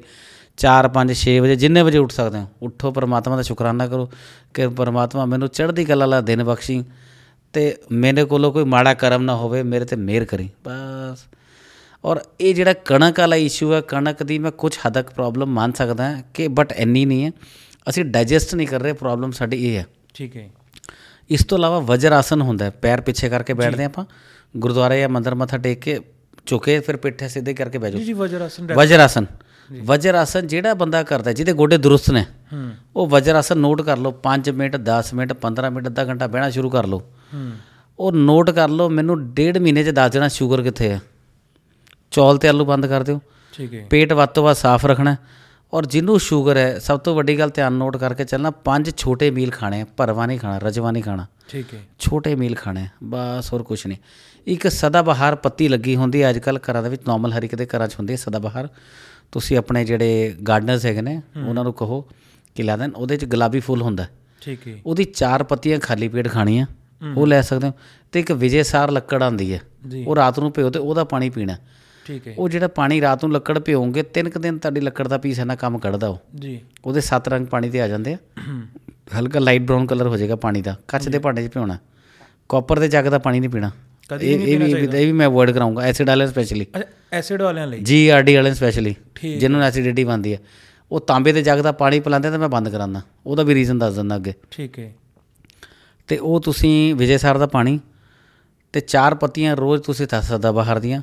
ਇਹ ਇੱਕ ਟਾਈਮ ਉਹ ਇੱਕ ਟਾਈਮ ਉਹ। ਬਸ ਇੰਨਾ ਲੈਣਾ ਸ਼ੁਰੂ ਕਰ ਲਓ 10 ਦਿਨ ਚ ਆਪਣੀ ਸ਼ੂਗਰ ਚੈੱਕ ਕਰ ਲਓ ਕੰਟਰੋਲ ਜੇ ਤੁਹਾਡੀ ਇਨਸੂਲਿਨ ਵਗੈਰਾ ਹਾਈ ਡੋਜ਼ ਚੱਲਦੀ ਹੈ ਉਹਦੇ ਤੁਸੀਂ ਇਹ ਨੁਕਤੇ ਨੂੰ ਯਾਦ ਚਲਾ ਲਓ ਬਟ ਇਨਸੂਲਿਨ ਦੀ ਡੋਜ਼ ਹਾਲੇ ਘਟਾਣੀ ਨਹੀਂ। ਠੀਕ ਹੈ। ਜੇ ਮੈਡੀਸਨ ਤੁਹਾਡੀ ਸ਼ੂਗਰ 150 ਰਹਿੰਦੀ ਹੈ 200 150 ਤੱਕ ਰਹਿੰਦੀ ਹੈ ਤੁਹਾਨੂੰ ਬੈਲੈਂਸ ਕਰਨਾ ਸ਼ੁਰੂ ਕਰਦੇ ਗੋਲੀ ਇੱਕਦਮ ਬੰਦ ਨਾ ਕਰਨਾ ਘਟਾਣੀ ਹੈ ਹੌਲੀ ਹੌਲੀ ਠੀਕ ਹੈ। ਜਿੱਦਾਂ ਮੈਂ ਕੋਈ ਵੀ ਟ੍ਰੀਟਮੈਂਟ ਕਿਸੇ ਦਾ ਮਾਡਰਨ ਮੈਡੀਸਨ ਦਾ ਕੋਈ ਵੀ ਚੱਲਦਾ ਮੈਂ ਹੌਲੀ ਹੌਲੀ ਘਟਾਣਾ ਇੱਕਦਮ ਨਹੀਂ। ਠੀਕ ਹੈ ਜੀ। ਸਾਡੇ ਕੋਲ ਔਨ ਰਿਕਾਰਡਸ ਇਦਾਂ ਤੇ ਪੇਸ਼ੈਂਟ ਨੇ ਜਿਹੜੇ 10-10 ਯੂਨਿਟ ਇਨਸੂਲਿਨ ਲੈਂਦੇ ਸੀ ਸਵੇਰੇ ਸ਼ਾਮ। ਅੱਛਾ ਜੀ। ਮੈਨੂੰ 1.5 ਤੋਂ 3.5 ਮਹੀਨੇ ਲੱਗੇ ਇਨਸੂਲਿਨ ਘਟ ਕੇ ਹੌਲੀ ਹੌਲੀ ਪਰਮਾਤਮਾ ਨੇ ਬੰਦ ਹੀ ਕਰਾਤੀ। ਕੀ ਬਾਤ ਹੈ। ਉਹ ਫਿਰ ਕਹਿੰਦੇ ਯੋਗੀ ਜੀ ਤੁਹਾਡੀ ਦਵਾਈ ਵੀ ਹੁਣ ਜਿਹੜੀ ਅਸੀਂ ਦੇਸੀ ਲੈ ਕੇ ਜਾਂਦੇ ਆ ਅਸੀਂ ਡ੍ਰੌਪਸ ਦਿੰਦੇ ਆ એનર્ਜੀ ਡ੍ਰੌਪ ਸਾਡੀ ਸ਼ੂਗਰ ਡਾਇਬੋ ਕੰਟਰੋਲ ਡ੍ਰੌਪਸ ਹੈ। ਠੀਕ ਹੈ। ਤੇ ਉਹ ਜਿਹੜੀ ਉਹ ਵੀ ਡੋਜ਼ ਪੇਸ਼ੈਂਟ ਕਹਿੰਦਾ ਮੈਨੂੰ ਹਫ਼ਤੇ 'ਚ ਦੋ ਕੁ ਦਿਨ ਲੋੜ ਪੈਂਦੀ ਹੈ, ਤਿੰਨ ਦਿਨ ਫਸਟ ਕਲਾਸ ਕਿਉਂਕਿ ਰੀਜ਼ਨ ਮੈਂ ਉਹਦਾ ਡਾਈਜੈਸਟਿਵ ਸਿਸਟਮ ਸੈੱਟ ਕਰਤਾ। ਡਾਈਜੈਸਟਿਵ ਸਿਸਟਮ ਸੈੱਟ ਹੋ ਗਿਆ। ਜਿਹੜੀ ਤੁਹਾਡੀ ਇਨਸੂਲਿਨ ਰੈਜ਼ਿਸਟੈਂਸ ਸੀ ਪੈਨਕ੍ਰੀਆਸ ਦੇ ਬੀਟਾ ਸੈਲ ਸੀ ਉਹ ਰੀਜੂਵਿਨੇਟ ਹੋ ਗਏ। ਠੀਕ ਹੈ। ਰੀਜੂਵਿਨੇਟ ਹੋ ਗਿਆ ਪੇਸ਼ੈਂਟ ਸੈੱਟ ਮੌਜਾਂ ਮੌਜਾਂ। ਇਹ ਚੀਜ਼ ਹੈ। ਬਹੁਤ ਹੀ ਵਧੀਆ ਸਰ ਤੇ ਤੁਸੀਂ ਉਹ ਤਾਂਬੇ ਦੇ ਪਾਣੀ ਦਾ ਦੱਸ ਰਹੇ ਸੀ। ਜੀ ਤਾਂਬੇ ਦੇ ਜੱਗ ਦਾ ਪਾਣੀ ਨਾ ਜਿਹੜੇ ਬਹੁਤ ਪੇਸ਼ੈਂਟ ਫੈਟੀ ਨੇ। ਹੂੰ। ਉਹਨਾਂ ਨੂੰ ਕੰਮ ਕਰੇਗਾ ਤਾਂਬੇ ਦਾ ਜੱਗ ਦਾ ਪਾਣੀ ਜਿਹੜੀ ਬਾਡੀ ਜਿਨ੍ਹਾਂ ਦੀ ਲੀਨ ਹੈ ਉਹਨਾਂ ਨੂੰ ਹੋਰ ਜ਼ਿਆਦਾ ਲੀਨ ਕਰਦਾ ਹੈ ਤੇ ਇੰਟੈਸਟਾਈਨ ਕਲੋਨ ਲਈ ਉਹਨਾਂ ਹੈਲਦੀਅਰ ਸਾਈਡ ਨਹੀਂ ਰਹਿ ਜਾਂਦਾ। ਮੈਨੂੰ ਵੈਸੇ ਲੈਣਾ ਚਾਹੀਦਾ ਕਿ ਨਹੀਂ? ਨਹੀਂ ਤੁਹਾਡੇ ਲਈ ਨਾਰੀਅਲ ਪਾਣੀ ਕਿਉਂਕਿ ਤੁਹਾਡੀ ਆਲਰੇਡੀ ਸਕਿਨ ਇਸ਼ੂਜ਼ ਨੇ ਤੇ ਆਈ ਡੋਨਟ ਬਿਲੀਵ ਕਈ ਲੋਕ ਤਾਂ ਤਾਂਬੇ ਦੇ ਜੱਗ ਦੇ ਪਾਣੀ ਦੇ ਵਿੱਚ ਯੂ ਕਮ ਅਕ੍ਰੋਸ ਮੈਨੂੰ ਕਈ ਵਾਰੀ ਪੇਸ਼ੈਂਟਸ ਭੇਜਦੇ ਨੇ। ਬੱਚੇ ਮੈਨੂੰ WhatsApp ਤੇ ਸ਼ੇਅਰ ਕਰਦੇ ਕਿ ਡਾਕਟਰ ਸਾਹਿਬ ਆ ਪੇਸ਼ੈਂਟ ਕਹਿੰਦਾ ਆ ਵੀਡੀਓ ਬਾਰੇ ਦੱਸੋ ਕੀ رائے ਕਰਨੀ ਚਾਹੀਦੀ ਹੈ। ਉਹ ਕੋਈ ਤਾਂਬੇ ਦੇ ਜੱਗ ਦੇ ਵਿੱਚ ਨਿੰਬੂ ਪਾ ਰਿਹਾ ਕੋਈ ਪਤਾ ਨਹੀਂ ਜਿਹੜਾ ਬੰਦਾ ਆ ਰਿਹਾ ਆਪਣੀ ਉਹ ਪੰਜਾਬੀ ਨਾਲ ਭੇਡ ਚਾਲ ਬਣਾਈ ਲੋਕਾਂ ਨੇ। ਜੀ। ਕਿ ਸਾਡੇ ਤਾਂ ਫੋਲੋਅਰ ਵਧਣੇ ਚਾਹੀਦੇ ਜਿੱਦਾਂ ਮਰਜ਼ੀ ਵਧਣ ਪੁੱਠੇ ਸਿੱਧੇ ਕੰਮ ਕਰਕੇ। ਸੋ ਉਹਦਾ ਹੁੱਕ ਐਂਡ ਕਰੁੱਕ ਵਾਲਾ ਕੰਮ ਨਾ ਹੋਵੇ। ਤੇ ਇੱਕ ਵਾਰੀ ਪਿੱਛੇ ਵੀ ਕੁਝ ਪੇਸ਼ੈਂਟ ਨੇ ਮੈਨੂੰ ਪੁੱਛਿਆ ਸੀ ਕਹਿੰਦੇ ਸਰ ਇਹ ਤਾਂ ਹਾਲਾਤ ਉਹ ਹੋ ਗਏ। ਕਹਿੰਦੇ ਬਦਨਾਮ ਹੋਣਗੇ ਤभी ਮਸ਼ਹੂਰ ਹੋਣਗੇ। ਹੈਨਾ? ਮਤਲਬ ਉਹ ਚੀਜ਼ ਨਾ ਮਤਲਬ ਲੋਕਾਂ ਨੇ ਇੱਕ ਫੰਡਾ ਬਣਾ ਲਿਆ। ਸੋ ਜੋ ਤੁਹਾਡੀ ਬਾਡੀ ਲਈ ਹੈਲਦੀ ਹੈ ਹਰ ਪੇਸ਼ੈਂਟ ਦੀ ਪ੍ਰਕਿਰਤੀ ਇੱਕ ਜਿਹੀ ਨਹੀਂ ਹੁੰਦੀ। ਜਿੱਦਾਂ ਇੱਕ ਮਾਂ ਦੇ ਦੋ ਬੱਚੇ ਨੇ। ਜੀ। ਦੋਨਾਂ ਦਾ ਸੁਭਾਅ ਇੱਕ ਨਹੀਂ ਆ। ਆਯੁਰਵੇਦ ਅਨੁਸਾਰ ਪ੍ਰਕਿਰਤੀ ਦੋਨਾਂ ਦੀ ਅਲੱਗ ਹੈ। ਜੀ। ਤੇ ਫਿਰ ਉਹ ਦੋਨਾਂ ਨੂੰ ਨੁਸਖਾ ਸੇਮ ਕਿਦਾਂ ਚੱਲ ਜੂਗਾ. ਨਹੀਂ ਚੱਲਣਾ। ਸੋ ਹੇਅਰ ਆਯੁਰਵੇਦ ਕਮਸ ਇੱਥੇ ਆਯੁਰਵੇਦ ਸਟਾਰਟ ਹੁੰਦਾ। ਸਮਝ ਨਹੀਂ ਨਹੀਂ ਬਹੁਤ ਨਹੀਂ ਤਾਂ ਮਾਡਰਨ ਮੈਡੀਸਨ ਤਾਂ ਇੱਕੋ ਇੱਕੋ ਗੋਲੀ ਚਾਹੇ ਸਿਟਰਾਜ਼ਿਨ ਲਾ ਦੋ ਪੈਰਾਸੀਟਾਮੋਲ ਸਾਰਿਆਂ ਨੂੰ ਜਿੱਦਾਂ ਉਹ ਪ੍ਰਸ਼ਾਦਾਂ ਨੂੰ ਵੰਡੀ ਜਾਂਦੇ ਤੇ ਸਰ ਜਿਹੜੇ ਹੁਣ ਲੋਕੀ ਆਪਣੇ ਆਪ ਡਾਕਟਰ ਬਣੇ ਹੋਏ ਨੇ ਹਨਾ ਇੱਕ ਉਹ ਹੈ ਕਿ ਮਤਲਬ ਨਾ ਆਪਣੇ ਹੀ ਨੁਸਖੇ ਬਣਾ ਰੱਖੇ ਨੇ ਹੁਣ। ਮਤਲਬ ਐਦਾਂ ਸਮਝੋ ਕਿ ਪਹਿਲੇ ਨੁਸਖੇ ਹੁੰਦੇ ਸੀ ਕਿ ਹਾਂ ਪੇਟ ਗੈਸ ਹਨਾ ਅਜਵਾਇਨ ਖਾ ਲਓ ਹਨਾ ਇਹ ਖਾ ਲਓ ਖਾ ਲਓ। ਹਨਾ ਫਿਕਸ ਬਣਿਆ ਹੁੰਦਾ ਹਿੰਗ ਦੀ ਗੋਲੀ ਖਾ ਲਓ ਹਨਾ। ਜੀ। ਤੇ ਹੁਣ ਹੁਣ ਐਦਾਂ ਦੇ ਹੋ ਗਏ ਹੁਣ ਨੁਸਖੇ ਵੀ ਜਿਹੜੇ ਆ ਉਹ ਮਾਡਰਨ ਨੁਸਖੇ ਵੀ ਬਣ ਗਏ ਨੇ। ਮਾਡਰਨ ਨੁਸਖੇ ਕੀ ਆ ਆ ਪੇਟ ਹੋ ਰਿਹਾ ਐਲਾ ਐਂਟਾਸਿਡ ਲੈ ਲੈ ਐਲਾ ਆ ਬੁਖਾਰ ਚੜ ਰਿਹਾ ਮੁੰਡੇ ਨੂੰ ਮੈਂ ਤਾਂ ਮੈਂ ਤਾਂ ਹੀ ਕਹ ਰਿਹਾ ਉਹ ਚੀਜ਼ਾਂ ਇਨਸਟੈਂਟ ਤੇ ਨਹੀਂ ਨਾ ਜਾਣਾ। ਹੇਅਰ ਵੀ ਕਮਸ ਜਿੱਦਾਂ ਲਾਈਕ ਸਾਡੇ ਕੋਲ ਪੇਸ਼ੈਂਟ ਆਉਂਦੇ ਆ। ਕਹਿੰਦੇ ਅਸੀਂ ਜੀ ਉਹਦੀ ਵੀਡੀਓ ਦੇਖੀ ਜੀ ਇਦਾਂ ਦੇਖੀ ਜੀ ਉਹ ਤਾਂ ਕਹਿੰਦੇ ਜੀ ਇਤਨੀ ਦੇਰ ਮੇਂ ਇਲਾਜ ਹੋ ਜਾਏਗਾ ਜੀ ਮੈਂ ਕਿਹਾ ਸਰ ਮੈਂ ਨਹੀਂ ਕਰਦਾ ਇਦਾਂ ਦੇ ਕੰਮ ਪਰਮਾਤਮਾ ਨੂੰ ਵੀ ਜਵਾਬ ਦੇਣਾ ਤੁਹਾਡੀ ਐਗਜ਼ਾਮੀਨੇਸ਼ਨ ਹੋਗੀ ਹਿਸਟਰੀ ਹੋਗੀ ਪਲਸ ਰੀਡਿੰਗ ਹੋਗੀ ਤੁਹਾਡੀ ਪ੍ਰੋਬਲਮ ਦੀ ਸਟੇਜ ਤੇ ਖੜੀ ਹੈ, ਆਪਾਂ ਨੂੰ ਇੰਨਾ ਟਾਈਮ ਚਾਹੀਦਾ ਹੈ। ਹੂੰ ਮੈਨੂੰ ਟ੍ਰੀਟਮੈਂਟ ਦਾ ਟਾਈਮ ਚਾਹੀਦਾ ਹੁੰਦਾ ਪੇਸ਼ੈਂਟ ਦਾ ਵੇਰੀ ਕਰਦਾ ਡੇਢ ਤੋਂ ਲੈ ਕੇ 3.5 ਮਹੀਨੇ 6-6 महीने दवाई खाने की लोड़ नहीं पैंती कहते हम लोग डॉक्टर के कि उसने हमारी तो आज तक नवाई नहीं पड़ी हमारा एग्जामिनेशन नहीं करा हमें धरन है कॉडी है सोज है या हमें अगर माइग्रेन का इशू है क्यों आया अगर हमें हेयर फॉल है तो क्यों आया हमें बात हमें बात ही नहीं हमारी प्रॉपर सुनी जाती ये प्रॉब्लम बताई प्रॉब्लम भी हमें खुद बतानी पड़ती है ਅੱਛਾ प्रॉब्लम कहते ਸਾਨੂੰ खुद दसनी पैंती है कहते वो बताते हैं तब हमें जाके आगे कहते जी तब सोल्यूशन आपको दवा चलेगी तीन से छः महीना या साल चलेगी ਉਹ ਦਵਾਈ ਦੇ ਅਨੁਸਾਰ ਪੇਸ਼ੈਂਟ ਕਹਿੰਦਾ ਜਦ ਤੱਕ ਮੈਂ ਸਾਲ ਦਾ ਦਵਾਈ ਚੱਲਦਾ ਮੇਰਾ ਕੋਈ ਰਿਪੋਰਟ ਹੀ ਨਹੀਂ ਕਰਾਈ ਕਿਸੇ ਨੇ ਸੋ ਉਹ ਚੀਜ਼ ਨਾ ਪੇਸ਼ੈਂਟ ਦੀ ਜਿਹੜੀ ਇੱਕ ਟਰਸਟ ਹੈ ਉਹ ਫੈਕਟਰ ਵੀਕ ਹੋ ਜਾਂਦਾ ਹੈ। ਅਸੀਂ ਜਿਹੜਾ ਪੇਸ਼ੈਂਟ ਦਾ ਟਰਸਟ ਫੈਕਟਰ ਸਾਡਾ ਹੁੰਦਾ ਸਾਡੇ ਡਾਕਟਰਸ ਪ੍ਰੋਪਰ ਫਾਲੋ ਅਪ ਲੈਂਦੇ ਪੇਸ਼ੈਂਟ ਕੋਲੋਂ ਕਿ ਦਵਾਈ ਖਾਦੀ ਤੁਹਾਨੂੰ ਹਫ਼ਤੇ 15 ਦਿਨ ਚ ਕਿੰਨੀਆਂ ਚੇਂਜਸ ਆ ਰਹੀਆਂ ਕਿੰਨੇ ਕੁ ਲੈਵਲ ਦੀ ਤੁਹਾਨੂੰ ਰਿਕਵਰੀ ਹੈ ਰਿਕਵਰੀ ਬਹੁਤ ਅੱਛੀ ਹੈ ਤੇ ਬਹੁਤ ਚੰਗੀ ਗੱਲ ਹੈ ਜੇ ਸਲੋ ਹੈ ਤਾਂ ਕਿਉਂ ਸਲੋ ਹੈ? ਜੀ। ਅਸੀਂ ਉਹਨੂੰ ਹੋਰ ਬੈਟਰ ਕਰਕੇ ਦੇਣਾ। ਜੀ। ਜਦੋਂ ਪੇਸ਼ੈਂਟ ਇੱਕ ਠੀਕ ਹੋਊਗਾ ਤਾਂ 100 ਆਪਣੇ ਆਪ ਲੈ ਕੇ ਆਊਗਾ। ਜੀ। ਉਹ ਦੈਟ ਕਮਸ ਵਿਦ ਰਿਕਵਰੀ ਇੱਕ ਹੋਰ ਪ੍ਰੋਬਲਮ ਹੈ ਜੀ। ਕਾਮਨ ਖਾਸ ਕਰਕੇ ਜਿਹੜੀ ਹੈ ਆਪਣੀ ਪੰਜਾਬੀ ਲੇਡੀਜ਼ ਦੇ ਵਿੱਚ ਅਗਰ ਮੈਂ ਜਿਹੜੀ ਦੇਖੀ ਹੈ ਉਹ ਹੈ ਘੁਟਨਿਆਂ ਦੀ। ਅੱਜ ਤੁਸੀਂ ਦੇਖੋਗੇ ਰੈਂਡਮ ਹੁਣ ਇੱਕ ਇੱਕੋ ਹੀ ਗੱਲ ਚੱਲ ਰਹੀ ਹੈ ਕਿ ਗੋਡੇ ਬਦਲਵਾਣੇ ਤੁਸੀਂ ਦੇਖਿਆ ਹੋਵੇਗਾ ਹੁਣ ਹੋਰ ਕਿੰਨਾ ਹੁਣੇ ਕਾਮਨ ਹੋ ਗਿਆ। ਹੁਣ ਇਹਦੇ ਪੈਕੇजेस ਬਣੇ ਹੋਏ ਕਿ ਗੋਡੇ ਬਦਲਵਾਉਣ ਦੇ ਪੈਕੇਜ ਹੈ ਇੱਕ ਤਰ੍ਹਾਂ ਦਾ ਵਕੇਸ਼ਨ ਹੈ ਹੁਣ। ਇੰਨਾ ਕਾਮਨ ਹੋ ਗਿਆ ਕਿ ਲੋਕੀ ਘੁੰਮਣ ਜਾ ਰਹੇ ਗੋਡੇ ਬਦਲਵਾ ਕੇ ਆ ਰਹੇ ਆ ਇਸ ਲੈਵਲ ਤੇ। ਇਹ ਸਾਰੇ ਘੁਟਨੇ ਦੀ ਪ੍ਰੋਬਲਮ ਪਹਿਲੇ ਪਹਿਲੇ ਤਾਂ ਹੋਈ ਕਿਉਂ? ਫਿਰ ਜੇ ਹੋ ਗਈ ਹੈ ਤੇ ਫਿਰ ਉਹਨੂੰ ਠੀਕ ਕਿੱਦਾਂ ਕਰਨਾ? ਬਹੁਤ ਵਧੀਆ ਕੁਐਸਚਨ ਸਭ ਤੋਂ ਪਹਿਲਾਂ ਤਾਂ ਦੇਖੋ ਇੱਕ ਬਿਮਾਰੀ ਹੈ ਐਥਰਾਈਟਸ ਹੂੰ।